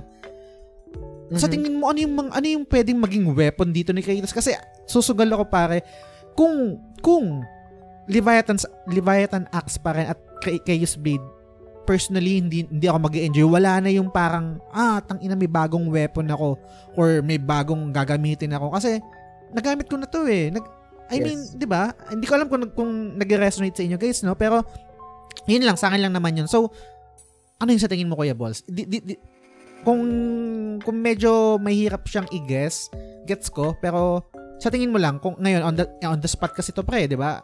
Guys, on the, on the spot to.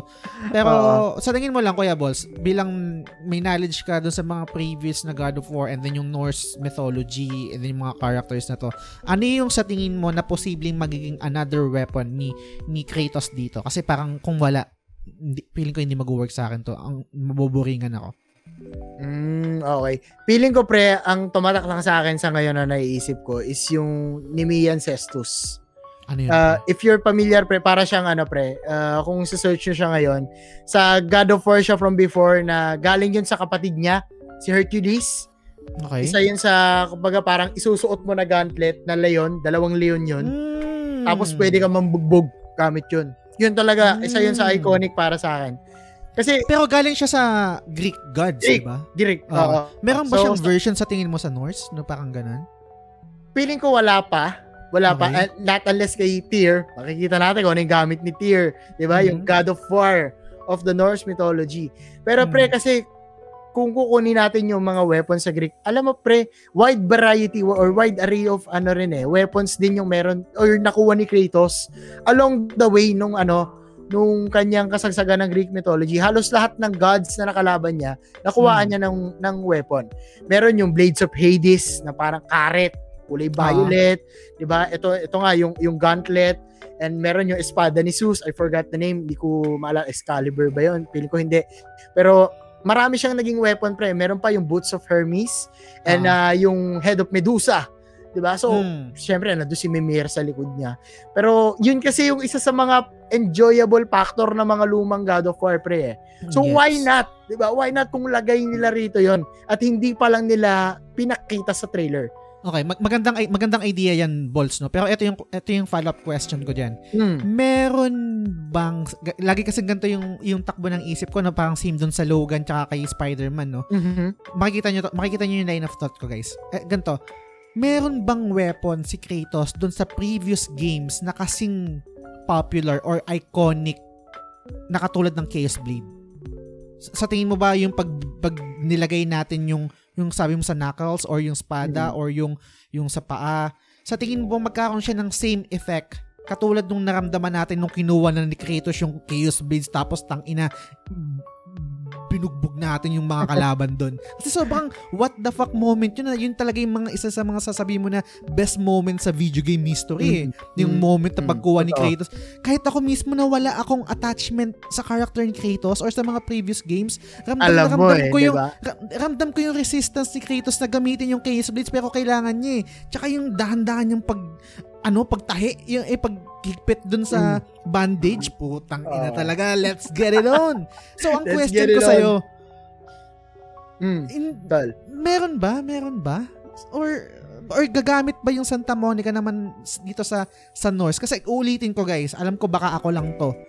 Kung Leviathan Axe lang at Chaos Blades lang yung gagamitin natin sa God of War Ragnarok all throughout ng game, sobrang boring nito. I, I will tell you guys, sobrang boring nito. Kung walang bagong weapon. Mhm. Mhm. Feeling ko pre talaga isa sa susunod na iconic dun sa kasi hindi mo maiwasan pre sobrang taas nung ano eh nung level nung icon pagka-iconic nung ano Chaos nung Blades. ah, chains yung Chaos Blades niya Ay, kasi kay, kay, Chaos Blades ba tawag? No, Chaos eh. Hindi ah basta yung blade niya sa likod Ah, blades, hindi ko ah. lang sure kung ano eh pero sobrang iconic no kasi simula pa lang yun na talaga yung weapon niya eh. Hmm, totoo. Tapos yung all throughout other games, talagang yung iba nahapyawan lang. And then, after that, yung sequel, wala na yon Pero pre, yung Gauntlet, yung Nimian Cestus talaga na sinasabi ko, pre. Kasi meron din yung toy, ay, may, may figure din na may ganon, Mm. na talagang pag yun dinala niya sa, ano, sa Norse mythology, feeling ko mag enjoy ka kasi talagang, ano yun, pre, parang magiging ipo siya doon.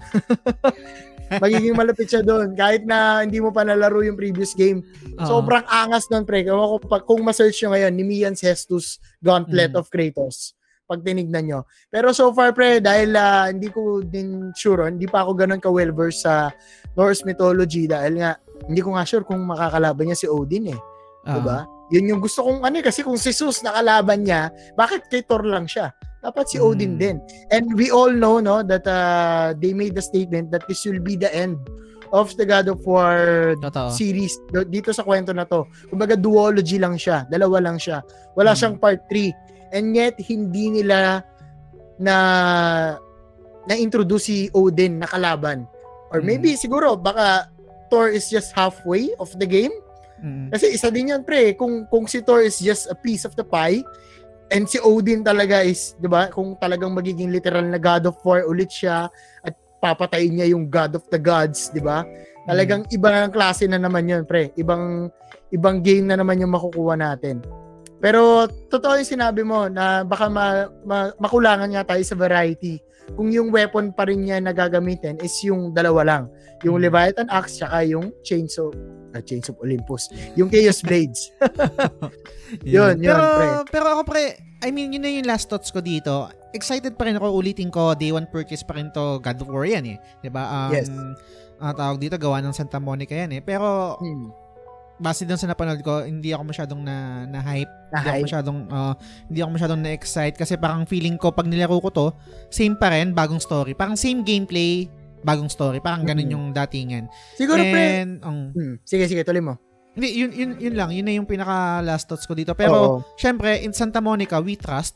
Kasi, di ba? Yung, yung pedigree niyan eh. Ang isa lang, isang concern lang din na um, pwede kong sabihin dito is hindi na si Cory Barlog yung magde-direct na ito. Hindi, hindi na siya. So, iba nung director na Mhm. um, gets ko naman, gets ko naman na ganun talaga ang production. Merong mga times na yung project is pinapasa na sa iba na magde-direct kasi baka iba na yung takbo. Kasi let's say nung una, nung unang part is parang father and son na story. So baka kaya si Cor- Cory Barlog yung nilagay doon. Baka ngayon na hindi na hindi na siya masyadong father and son. So baka ibang director na yung nilagay. So gets ko naman Feeling yun. ko nga medyo eh kasi 'di ba may dialogue doon ni si Loki na ano, why do you why do you, ano, why don't you stop being a father for a while? Ah, Parang ganun sinabi niya kasi lagi niyang iniisip si ano eh, si Atreus. mm, So, gets. yun pre. Ako pre, ako Mm. personally feeling ko lang naman ako kaya ako ganto ka hype kasi bias ako eh. Mm, Andito na ako sa punto na blind ano na ako. follower. Pikit, oh, blind follower. Pikit mata na ako dun sa mga binibigay niya kasi talagang sinusundan ko na kahit ano pa yung mangyari. Mm. Pero makikita mo naman kung ano eh, for lack of better term, siguro kung hindi talaga maganda yung game, makikita mo naman eh. Pero Mm. hindi naman kasi ganun yung nangyayari. Ah, And tama ka na talagang hindi gameplay, hindi additional flavors yung hanap dito, pero, pero more like the what if on the story. mm, Siguro ihapyawan natin dito konti yung sinabi nga natin that we have to consider the weakest hardware mm, which is dahil nga backwards compatibility siya sa PS4 kahit na exclusive na siya na dapat nasa PS5 lang. Feeling Ah. ko kaya. Dahil nga wala masyadong magiging improvement mm, dun sa gameplay. Talagang itutuloy lang yung story. And at the same time para sa akin forgivable siya no? Lalo dito dahil nga hindi na yung gameplay yung at saka yung IP yung hinahanap mo eh. Talagang yung pagsubaybay sa storya yun yun talagang main selling point na tong God of War Ragnarok na to Ito yung ito yung siguro yung last thoughts ko dito no. Sabihin ko na balls and then balik ko ulit Mm. sa'yo kung meron ka pa bago tayo mag-proceed sa parang ending natin no. Mhm. Ito yung dilemma kapag sobrang ganda ng game mo or ng film or kahit anong media yung unang nilabas mo. Mara, malat, mataas yung expectation and parang yung yung gravity or yung bigat ng responsibility na kailangan mong um, same level or hindi man same level is kailangan mong higitan. Kasi kasi kung kung ulit sa man yung, yung unang God of War tapos pinakita nila to, parang oh, anong ganda nito ah. Pero hindi kasi sobrang ganda nung una. Kailangan mong pantayan yun or higitan oh, pa higitan pa. Hindi pwedeng bababa ka doon kasi pag, pag, pag bumaba ka doon sa level na yun, ang daming madidisappoint. Mhm. Literal. So, ngayon, sa ngayon, yung nakita kong trailer is hindi siya lumevel, hindi rin siya humigit. Mas mas mas konti kasi nga wala, wala eh, walang walang bagay. Pero yun lang. So ikaw Kuya Balls, ano yung last thoughts mo dito tapos proceed na tayo sa bigay natin yung top 3 natin na excited tayo. Mabili, parang mabilisan natin na ilatag natin. okay Last thoughts So, mo dito sa sa God of War tumatalsik Ragnarok. pa yung laway ko ang puta.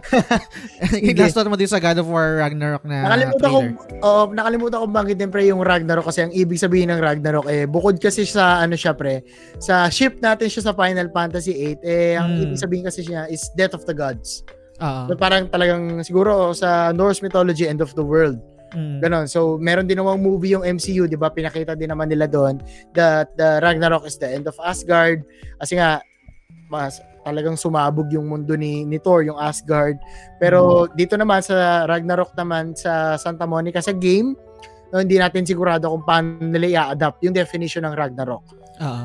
So, isa yun pre. I mean, talagang more like sa storyline na lang yung tinitignan ko dito. And uh, namimiss ko rin. Namimiss ko rin si Kratos, yung, yung gameplay niya. Mm. Dahil from before, I think isa to sa mga pinakaunang nilaro ko eh sa PS4 and uh, sa ngayon hindi ko na maalala kung ano, kung ano yung nangyari dun Oo. sa dun sa nangyari dun sa previous installment niya pero sobrang ano lang pre, sobrang solid lang talaga. So pa- para sa akin, no? Although Mm. nagigets ko na talagang yung pa rin, yung pa rin, yung pa rin, pero Mm. excited pa rin ako kasi nga, yun nga, bias talaga ako tol.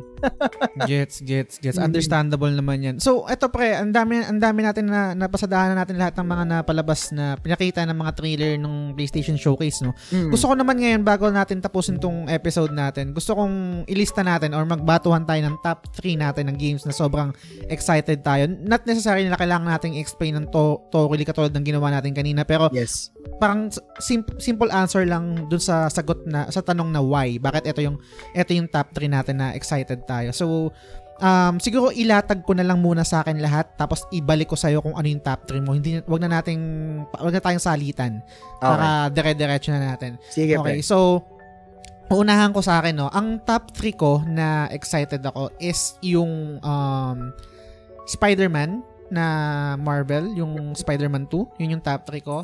And then yung top 2 ko is uh, yung Wolverine. Sobrang ex- na-excite ako doon. Mhm. Uh, and then yung number 1 ko na talagang sobrang excited ako na hindi ko ina-expect na magiging excited ako ng gantong sobrang excited Mm. which is yung Forspoken. So, ang ang main Mm, reason kung bakit okay. yung number one ko, yung Forspoken, is dahil dun sa writing, yung sa story, na ang, nung nalaman ko na si Amy Hennig yung gumagawa, nung nagsulat nun, nung nalaman ko na si Gary Wita, sobrang excited ako malaman kasi ito yung parang magiging latest game na na involve si Amy Hennig eh.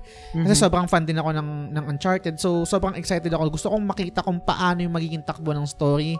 Um, yung gameplay din, kung anong gagawin ng mga devs dito, no? So, yun yung number one ko. Yun yung pinaka-excited ako. Ito kasing Mar, itong Wolverine, okay, excited ako dito. Number 2 lang kasi konti pa lang. Konti pa lang yung alam ko. Hindi pa natin alam gaya ng nasabi mo kanina, sobrang bright ng color palette, no? Vivid Yes. yung colors, no? Mm. So hindi natin alam kung magiging rated M to, rated R, pero personally mas gusto ko siya maging rated M for mature. May Mhm. gore, may violence, etc. Tapos yung Spider naman yan, given na yan. So, um, expe- ah, expected ko na kasi si Venom na magiging kalaban niya. So, hindi hindi pa ako masyado na-excited. Oh, excited ako in a sense na maalala ko ko ulit sila, confirm si Venom. Pero gaya ng na-discuss natin kanina, mas magiging excited siguro ko kung bibigyan tayo ng bagong trailer kung sino yung parang a- anticipate natin na ibang villain pa. Kasi Yes. parang feeling ko pwedeng mali ako pero yung sinasabi yung na-discuss mo kanina na si Craven the Hunter parang feeling ko wala siyang same gravitas same weight same popularity ng ibang villain na pwedeng ilagay dito sa dito sa Spider-Man. Let's say uh, si Hobgoblin or si Green Goblin di ba Mm. ibang iba ibang iba siya ibang iba yung o baka sa akin lang baka sa comic readers or sa mga fans baka sikat din talaga si Hunter the Craven If I'm not mistaken, pre, parang uh, amongst any other games ng Spider-Man na, la- na, na laro ko, Mm. is isang game pa lang, isa, sa isang game ko pa lang siya nakita sa Spider-Man Shattered Dimensions. Wala siya sa Spider-Man, sa Amazing Spider-Man. Syempre, wala naman dun sa movie. Mm. And then, wala rin siya dun sa ibang installment ng Spider-Man. Kasi, pre, kahit yung mga lumang games ng Spider-Man, Oo. binabacktrack ko eh. Kinoconsider ko as Mm. backlog kasi gusto ko i-explore kung ano yung naging improvement ng mga Ah. Spider-Man games from then till now. So yun, isang Mm. game ko pa lang siya nakita, si Craven. And Ayun. familiar siya kasi dun sa, if you're familiar dun sa mobile game na Marvel Future Fight, nandun siya eh. So nabasa ko ng konti, dun ko rin siya nakilala. Mm, yun, gets, gets. So, yun yung mga reason kung bakit, ah, ito yung top 3 ko, yun nga, nabanggit ko, ah, Spider-Man, ah, parang, gets ko, expected ko na si Venom na magiging kalaban. Yung Hunter the Craven, um, wala siya masyadong bigat sa akin kasi hindi ko siya kilala. Mhm. And then yung Marvel's Wolverine, hindi ko sure kung rated M siya, rated R, rate- rated mature, pero excited ako sa character, new IP. And then for Spoken, yun yung number one ko kasi excited ako sa pagbabalik ni Amy Hennig. Enig. Oh. Love you, ma'am. Love you. So, yun. Okay, Nice, miss nice. you, miss you. Okay, so ikaw, Kuya Balls, ano yung top 3? At top 3 ang puta. top, top 3. Oo. Sige pre, simulan ko sa pangatlo.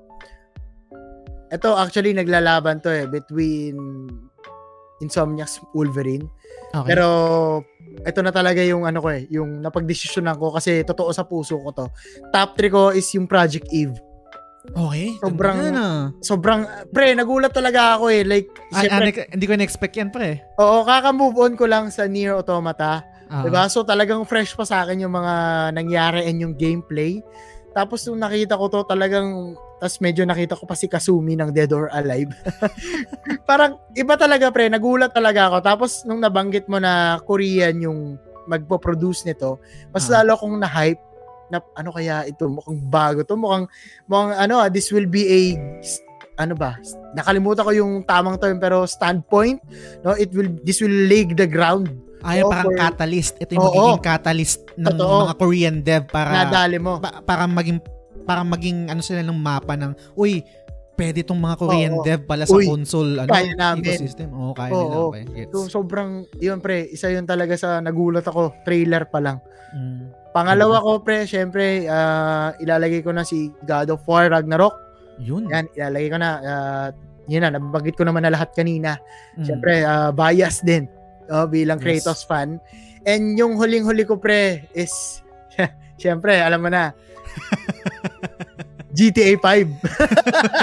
Ina niya. seryoso ka ba? Hindi, biro lang. Ang inakala ko seryoso. ka. Syempre, ang top 1 ko is yung Spider-Man 2. Yun. ng Insomniac Games. So, Gets, gets. no words na, pre. Matic. Yan na yon, yan na yon. I mean, Okay. Gets. daming pwedeng mangyari. Ang daming pwedeng mangyari. Sobrang excited din ako. Pero, pero hindi ko in-expect na magiging part yung sa ng top 3 mo yung ano yung Project Eve no pero thinking Mm. about it oo nga understandable gets gets siguro ito last to last uh, to end our discussion sobrang Mm. haba ng ng episode natin magti 3 hours na no last Talaga? thought mm, last thoughts sa showcase unahan ko na tapos ibabalik ko sa iyo pre Sige. ito sobrang na- nag-enjoy ako sa sa showcase ng Sony no ang ganda ng arrangement ng mga games parang to create the hype yung sa um, remaster ng um, Knights of the Old Republic tapos yung Project Eve tapos biglang paunti-unti naglagay sila ng mga hindi masyadong excited. Kunwari yung GTA na expanded nilagay nila sa gitna pinalaman nila tapos yung ibang nilagay nila sa gitna eh. Tapos biglang ibabat tapos konti-konti pa-hype na ng pa-hype tapos biglang Marvel's Wolverine. Mm. tapos okay baba natin ng konti yung hype pero may hype pa rin konti. Gran Turismo 7 Mm. tapos iangat ulit natin ng Marvel Spider-Man 2 and then God of War Ragnarok. So considering yung arrangement ng mga trailers bilang um, nagtrabaho rin naman sa production before, ang Mhm. ganda ng pagkaka-arrange ng mga games. So yes. hindi siya mahirap hindi siya mahirap panoorin na pag meron kasing mga presentation na kasi kung ito, kung i-rearrange mo to ng mali, hindi to watchable. Sobrang maboboring ako. Unahin mo yung God of War, lagay mo dito sa umpisa, tapos biglang kalagitnaan, biglang GTA 5 expansion or expanded enhanced version, biglang um, Kids Amentia Exhibition, yung mga ganun. So, Oo. hindi siya mag-work. Pero ang ganda ng arrangement, nag-enjoy Totoo. ako. Totoo. And then last siguro is ang gripe ko lang dito dahil nga hindi ako masyadong hype sa God of War so, so forgive me pero kung hype kayo goods um walang masyadong mic drop para sa akin unlike sa mga ibang presentation nila na alam mo talagang mm, mic drop mga ganun. So ang pinaka mic drop siguro neto ako lang personally ah kung nilagay nila itong Marvel's Wolverine sa dulo kaysa sa God of War. Pero alam naman kasi natin talaga ito yung flagship ng Sony, God of War. Ragnarok. So, so, yun talaga, yun talaga yung ilalagay nila. So gets yun. So yun lang, yun yung last thoughts ko. Pero good job pa rin sa Sony bilang bilang simp ng PlayStation. Yeah. Good job, good job sa inyo. Lupit nyo talaga. Um, Mm. Baka naman, alam nyo na. Pwede nyo kami i-email. O yun, no? Butangan na kung gusto nyo review. Anyway, so yun. Um, good job, good job Sony. Oo. Ikaw, Balls, anong ano mo dito? Anong thoughts mo? Last thoughts mo dito tapos tapusin na natin tong Hmm. napakahabang episode. Sige pre. Ako pre, honestly, hindi talaga ako palanood ng mga trailers eh. Kahit sa Hmm. movies. Hindi talaga. Kasi gusto ko nung nasusurpresa ako eh. So, minsan lang talaga ako nanonood, lalo na pag hindi talaga ako familiar and I want to know more about it. Pero, yan, just uh, ano lang, no, honest opinion lang. Hindi talaga ako nanonood ng mga trailers. So, nung una, nung hindi mo pa ako niyayayang gumawa ng episode, talagang nakaano ko, social media shutdown ako sa mga new games. Although, Ah. syempre, Matic, alam ko na Ragnarok, Matic, alam ko na Spider-Man 2 dahil nakita ko naman yung Miles Morales talagang merong cliffhanger, ganyan. Pero, nagulat talaga ako, pre, lalo dun sa Project Eve. No? Dahil nga, iba eh, iba yung pinakita niya sa akin trailer eh.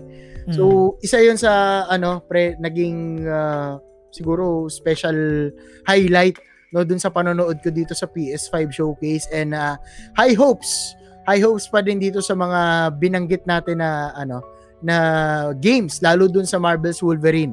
Ah. Yung God of War Ragnarok and Spider-Man 2, gets na natin matik eh. Pero, Hmm. yung mapa, yung curious ka talaga na dahil konti lang yung binigay nila, no, konti lang yung pinatikim nila, is yung Marvel's Wolverine talaga. Hmm.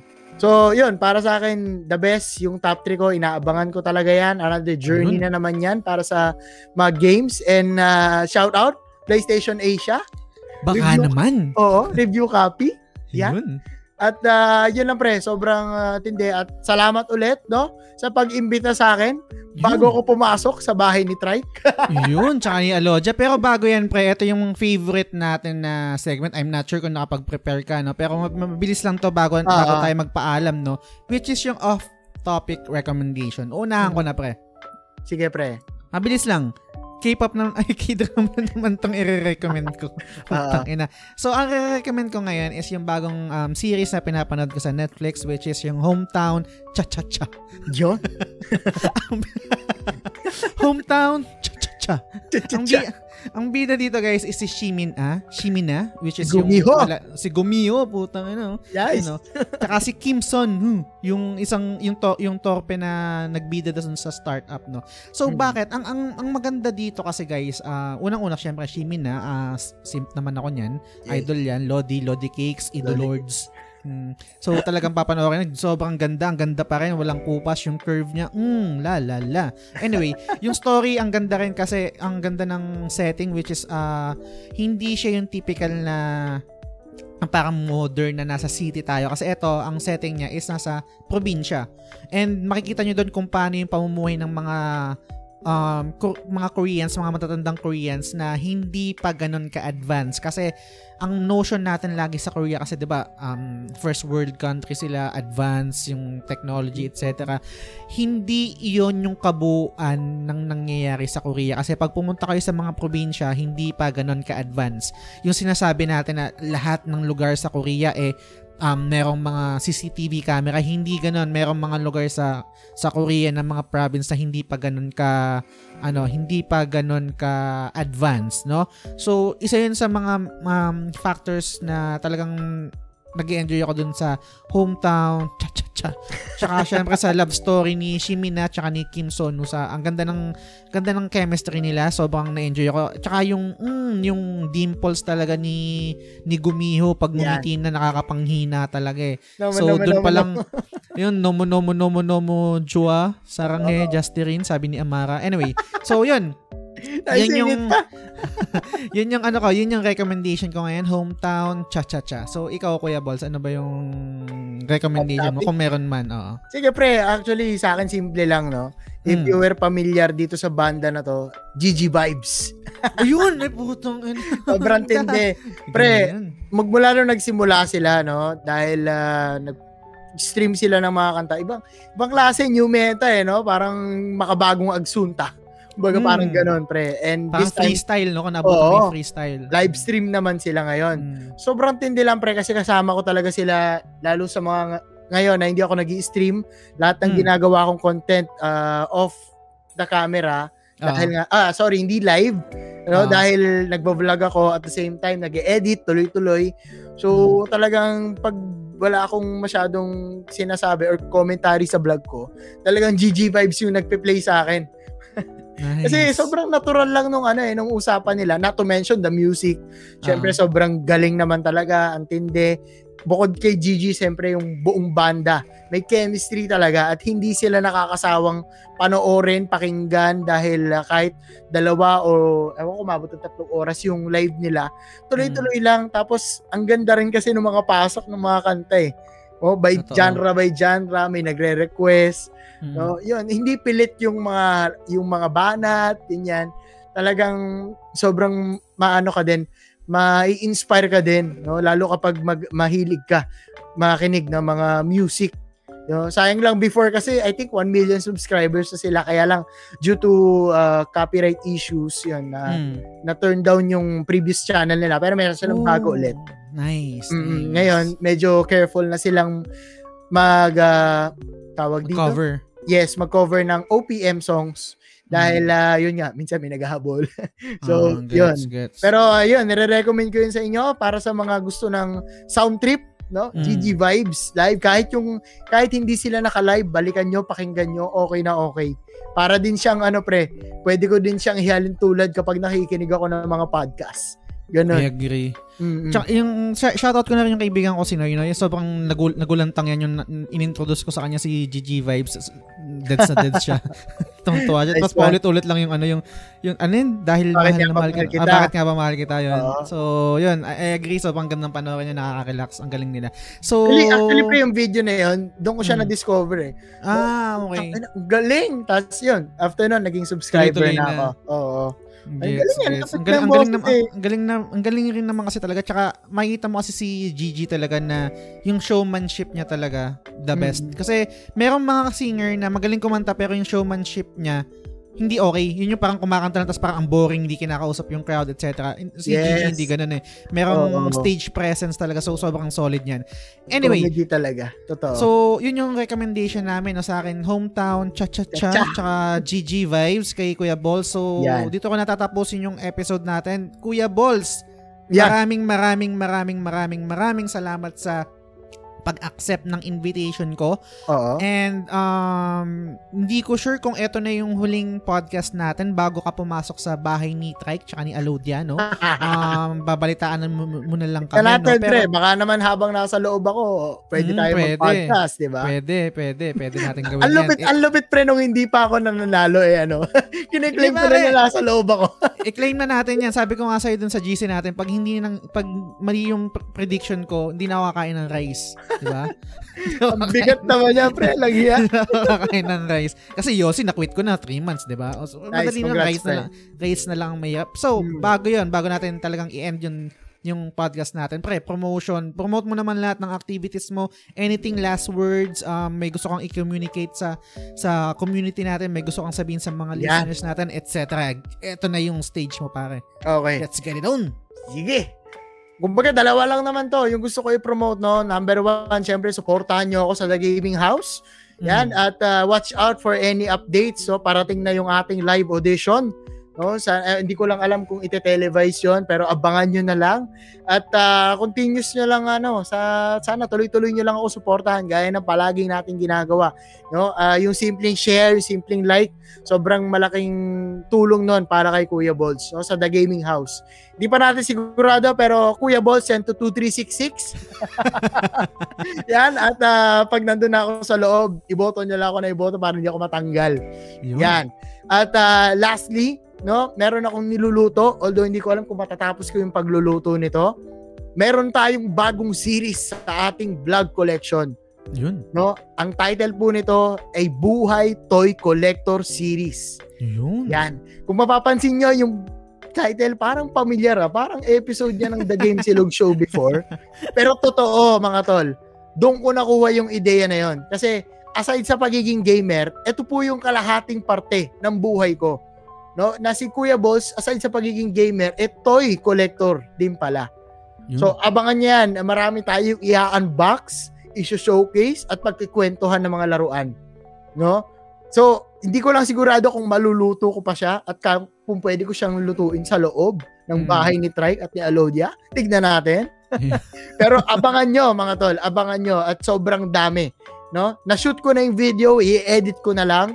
Pero tignan natin. No? Sa ngayon, medyo gaming house muna yung ano natin. Top priority. Yun. Yan. So, shout out din tol sa gaming community, sa TGS community natin, kila Ampi, kila Ray, yan, sa mga patuloy na sumusuporta, kila Owa, hindi ko na kayo maisa-isa, kila Jiban, yan, at sobrang salamat, damang-dama ko yung suporta nyo. Kayo lang din yung nag-iisang uh, circle of group ko, no, na mahilig sa console games. So, dahil nga, nabanggit ko na yung mga tropa ko, eh, puro multiplayer games na uh-huh. puro Valorant, no. Isa kayo sa mga naging malakas na suporta kay Kuya Boss, lalong-lalo na tong The Game Silog Show, pre. Maraming maraming salamat uli sa inyo at Jazz, maraming salamat no dahil uh, bago ako magbakasyon sa bahay ni Boss Strike at Alodia eh naipatawag mo akong muli no, dito sa isa na namang edisyon ng Kuya Balls XTGS. Yun, pare. Hindi, pare, seryoso, seryoso, hmm. maraming maraming salamat sa uh, laging pag-accept ng invitation ko. Actually, I'll be honest, no, minsan nakakayang maggiya talaga eh, kasi itong podcast talaga, kahit, kahit sinasabi mo sa akin na anytime available ka, na parang willing kang mag-guest, no, pero kasi ako, personally, ang pag ang podcasting guys is is, is a commitment. Um hindi to biro na uh, magre-record lang kami ni Balls ng bahala na meron kasama tong research, preparation, and then yung makita nyo naman sobrang haba ng episode namin. No? Kasi kasi yun, ganun yung paggawa ng content eh. Uh, and ako personally bilang um, bilang creator ng ng The Game Silog Show no, minsan may kasamang hiya mag-invite kasi nga maglalaan ka ng oras para dito. So, maraming maraming salamat sa iyo Kuya Balls sa pag-accept ng invitation ko. And then sana kahit nandun ka na sa bahay ni Trike tsaka ni Alodia, um, pwede pa rin tayong mag-podcast. And again, gusto ko rin mag gusto ko rin mag-piggyback dun sa sinabi mo na maraming maraming salamat sa um, sa community natin sa sa The Game Silog Show no? Hindi man to ganun kalaki no? Pero um, sobrang um, proud ako na solido to. And yes. kundi uh, hindi ko rin mababanggit lahat no? Kasi I guess marami din mga silent supporters tayo Ito. mga nakikinig. Kasi nakikita ko naman yung stats nakikita ko ilang listen nakikita ko ilang downloads ng podcast. Hindi man kayo member ng GC no? So maraming maraming maraming salamat sa inyo. Kay Richie yan, yan sa, lahat ng nasa GC natin um, no? Pero yung gusto kong i-highlight din yung mga si Ajushi no Yeah. Gusto ko lang i-highlight yung mga hindi nagko-comment, hindi nagla-like, hindi nag-share. Yan. Sobrang thank you sa inyo pa rin kasi nakikita hindi invisible kayo pero kita ko yung stats eh. Kita ko yung numbers, kita ko yung yung views, yung downloads, yung streams. So gets ko na minsan mayroong mga tao talaga na supporter pero hin- for some reason siguro hindi makapag-like, hindi makapag-comment, hindi makapag-share pero na, kahit ganun pa man na-appreciate ko kayo. So maraming maraming maraming maraming salamat and then sana suportahan nyo rin si Kuya Ball sa sa The Gaming House kung mm. ano man magiging um, mechanics, kung may voting mechanics, yung kung meron man yung parang magpi-picture sila tapos paramihan ng likes, yeah. share, suportahan natin or kung meron silang um, parang challenge to create um, this type of content, tapos kailangan nilang i-shoot, kailangan nilang i-edit, etc. Suportahan natin. So, yun. Uh, Pre, siguro, ano rin, no, isa na itong magandang uh, rason or oportunidad para yayain mo yung hmm. iba nating silent supporter na sumali sa community chat. Yun, pwede, pwede rin. Guys, hmm. kung gusto nyo sumali sa GC, um, i-PM nyo lang ako. Gusto yung... PM nyo kami. Oh, hmm. invite, oh, invite namin kayo doon. Meron din kaming Discord, pero yung Discord naman, din naman kami doon active. Ginagamit lang namin yung pan nagva-Valorant. Oo. Pero kung gusto nyo yung GC, kwentuhan, etc. Mag-PM lang kayo kung gusto yung include, uh, sumama. Kahit araw-araw tayo magkwentuhan dyan. yes, kahit anong gusto nyo i-share. Pero kung di talaga kayo para sa ganun, okay lang din. Gets ko naman. Na-appreciate ko Salamat pa rin kayo. Kasi, na, kasi nakikita ko yung numbers. Nandyan kayo. Mm-hmm. Nakikita ko yun. Totoo. Nakita yun, kita yun. Kasi, di ba, pag nag-upload ako, yes. etc. di ba? So, yun. Um, Pre, ba? Tap, mm, bago tayo magtapos, okay, nakakailang oras na ba tayo? Ng 3 hours na, lagpas na ng 3 hours, pre. Sige pre, ikaw na bahala. Maraming maraming salamat ulit. Hindi, ano, ano, ano, ano pa sasabihin mo? Sige lang, go lang. Tapos natin. Yan lang, yan lang. Gusto ko lang i-benchmark yung oras natin. No? Kasi ah, okay. iba talaga yung ano eh, yung pag nagpapalitan tayo ito, sunod-sunod. Totoo, hindi, hindi nga, actually, mahirap itapusin kasi anda, meron mga, meron mga, eto, dumadaldal na naman ako kasi mag-explain ako, di ba? Sasabihin ko lang na may mga uh, portion ng, ng show na talagang kailangan ko ng tapu, uh, i-end, pero may gusto pa akong sabihin. Pero ganun talaga eh, kasi sobrang haba na nito and nakakapagod na rin talaga kung pansin nyo um, nagbabago na rin yung voice quality ko. Ako Medyo mihingal na si Kuya Balls rin. So, pero sobrang enjoy pa rin. And Masaya. Yan ang, Masaya pa yan rin. importante. Oo. Hindi ko nga lang alam kung malakas yung boses ko at kung naririnig dito sa subdivision namin kasi bukas yung, yung bintana ko. Hindi ko alam pero sana hindi naman ako i-report. Time diba? check natin, hating gabi na ngayon, mga tol. Yeah. Kamusta? Ating gabi na. At Tapos kung ang, ang umabot ka sa dulo. Salamat sa iyo, tol. Salamat sa iyo. Yes, exactly. Maraming maraming salamat. So, i-edit ko pa to para ma-upload ko bukas kasi Tuesday bukas and schedule natin ng upload ng audio version is every Tuesday. So, again, maraming maraming maraming maraming salamat kung mabot kayo dito hanggang sa susunod na episode ulit. Bye! Bye!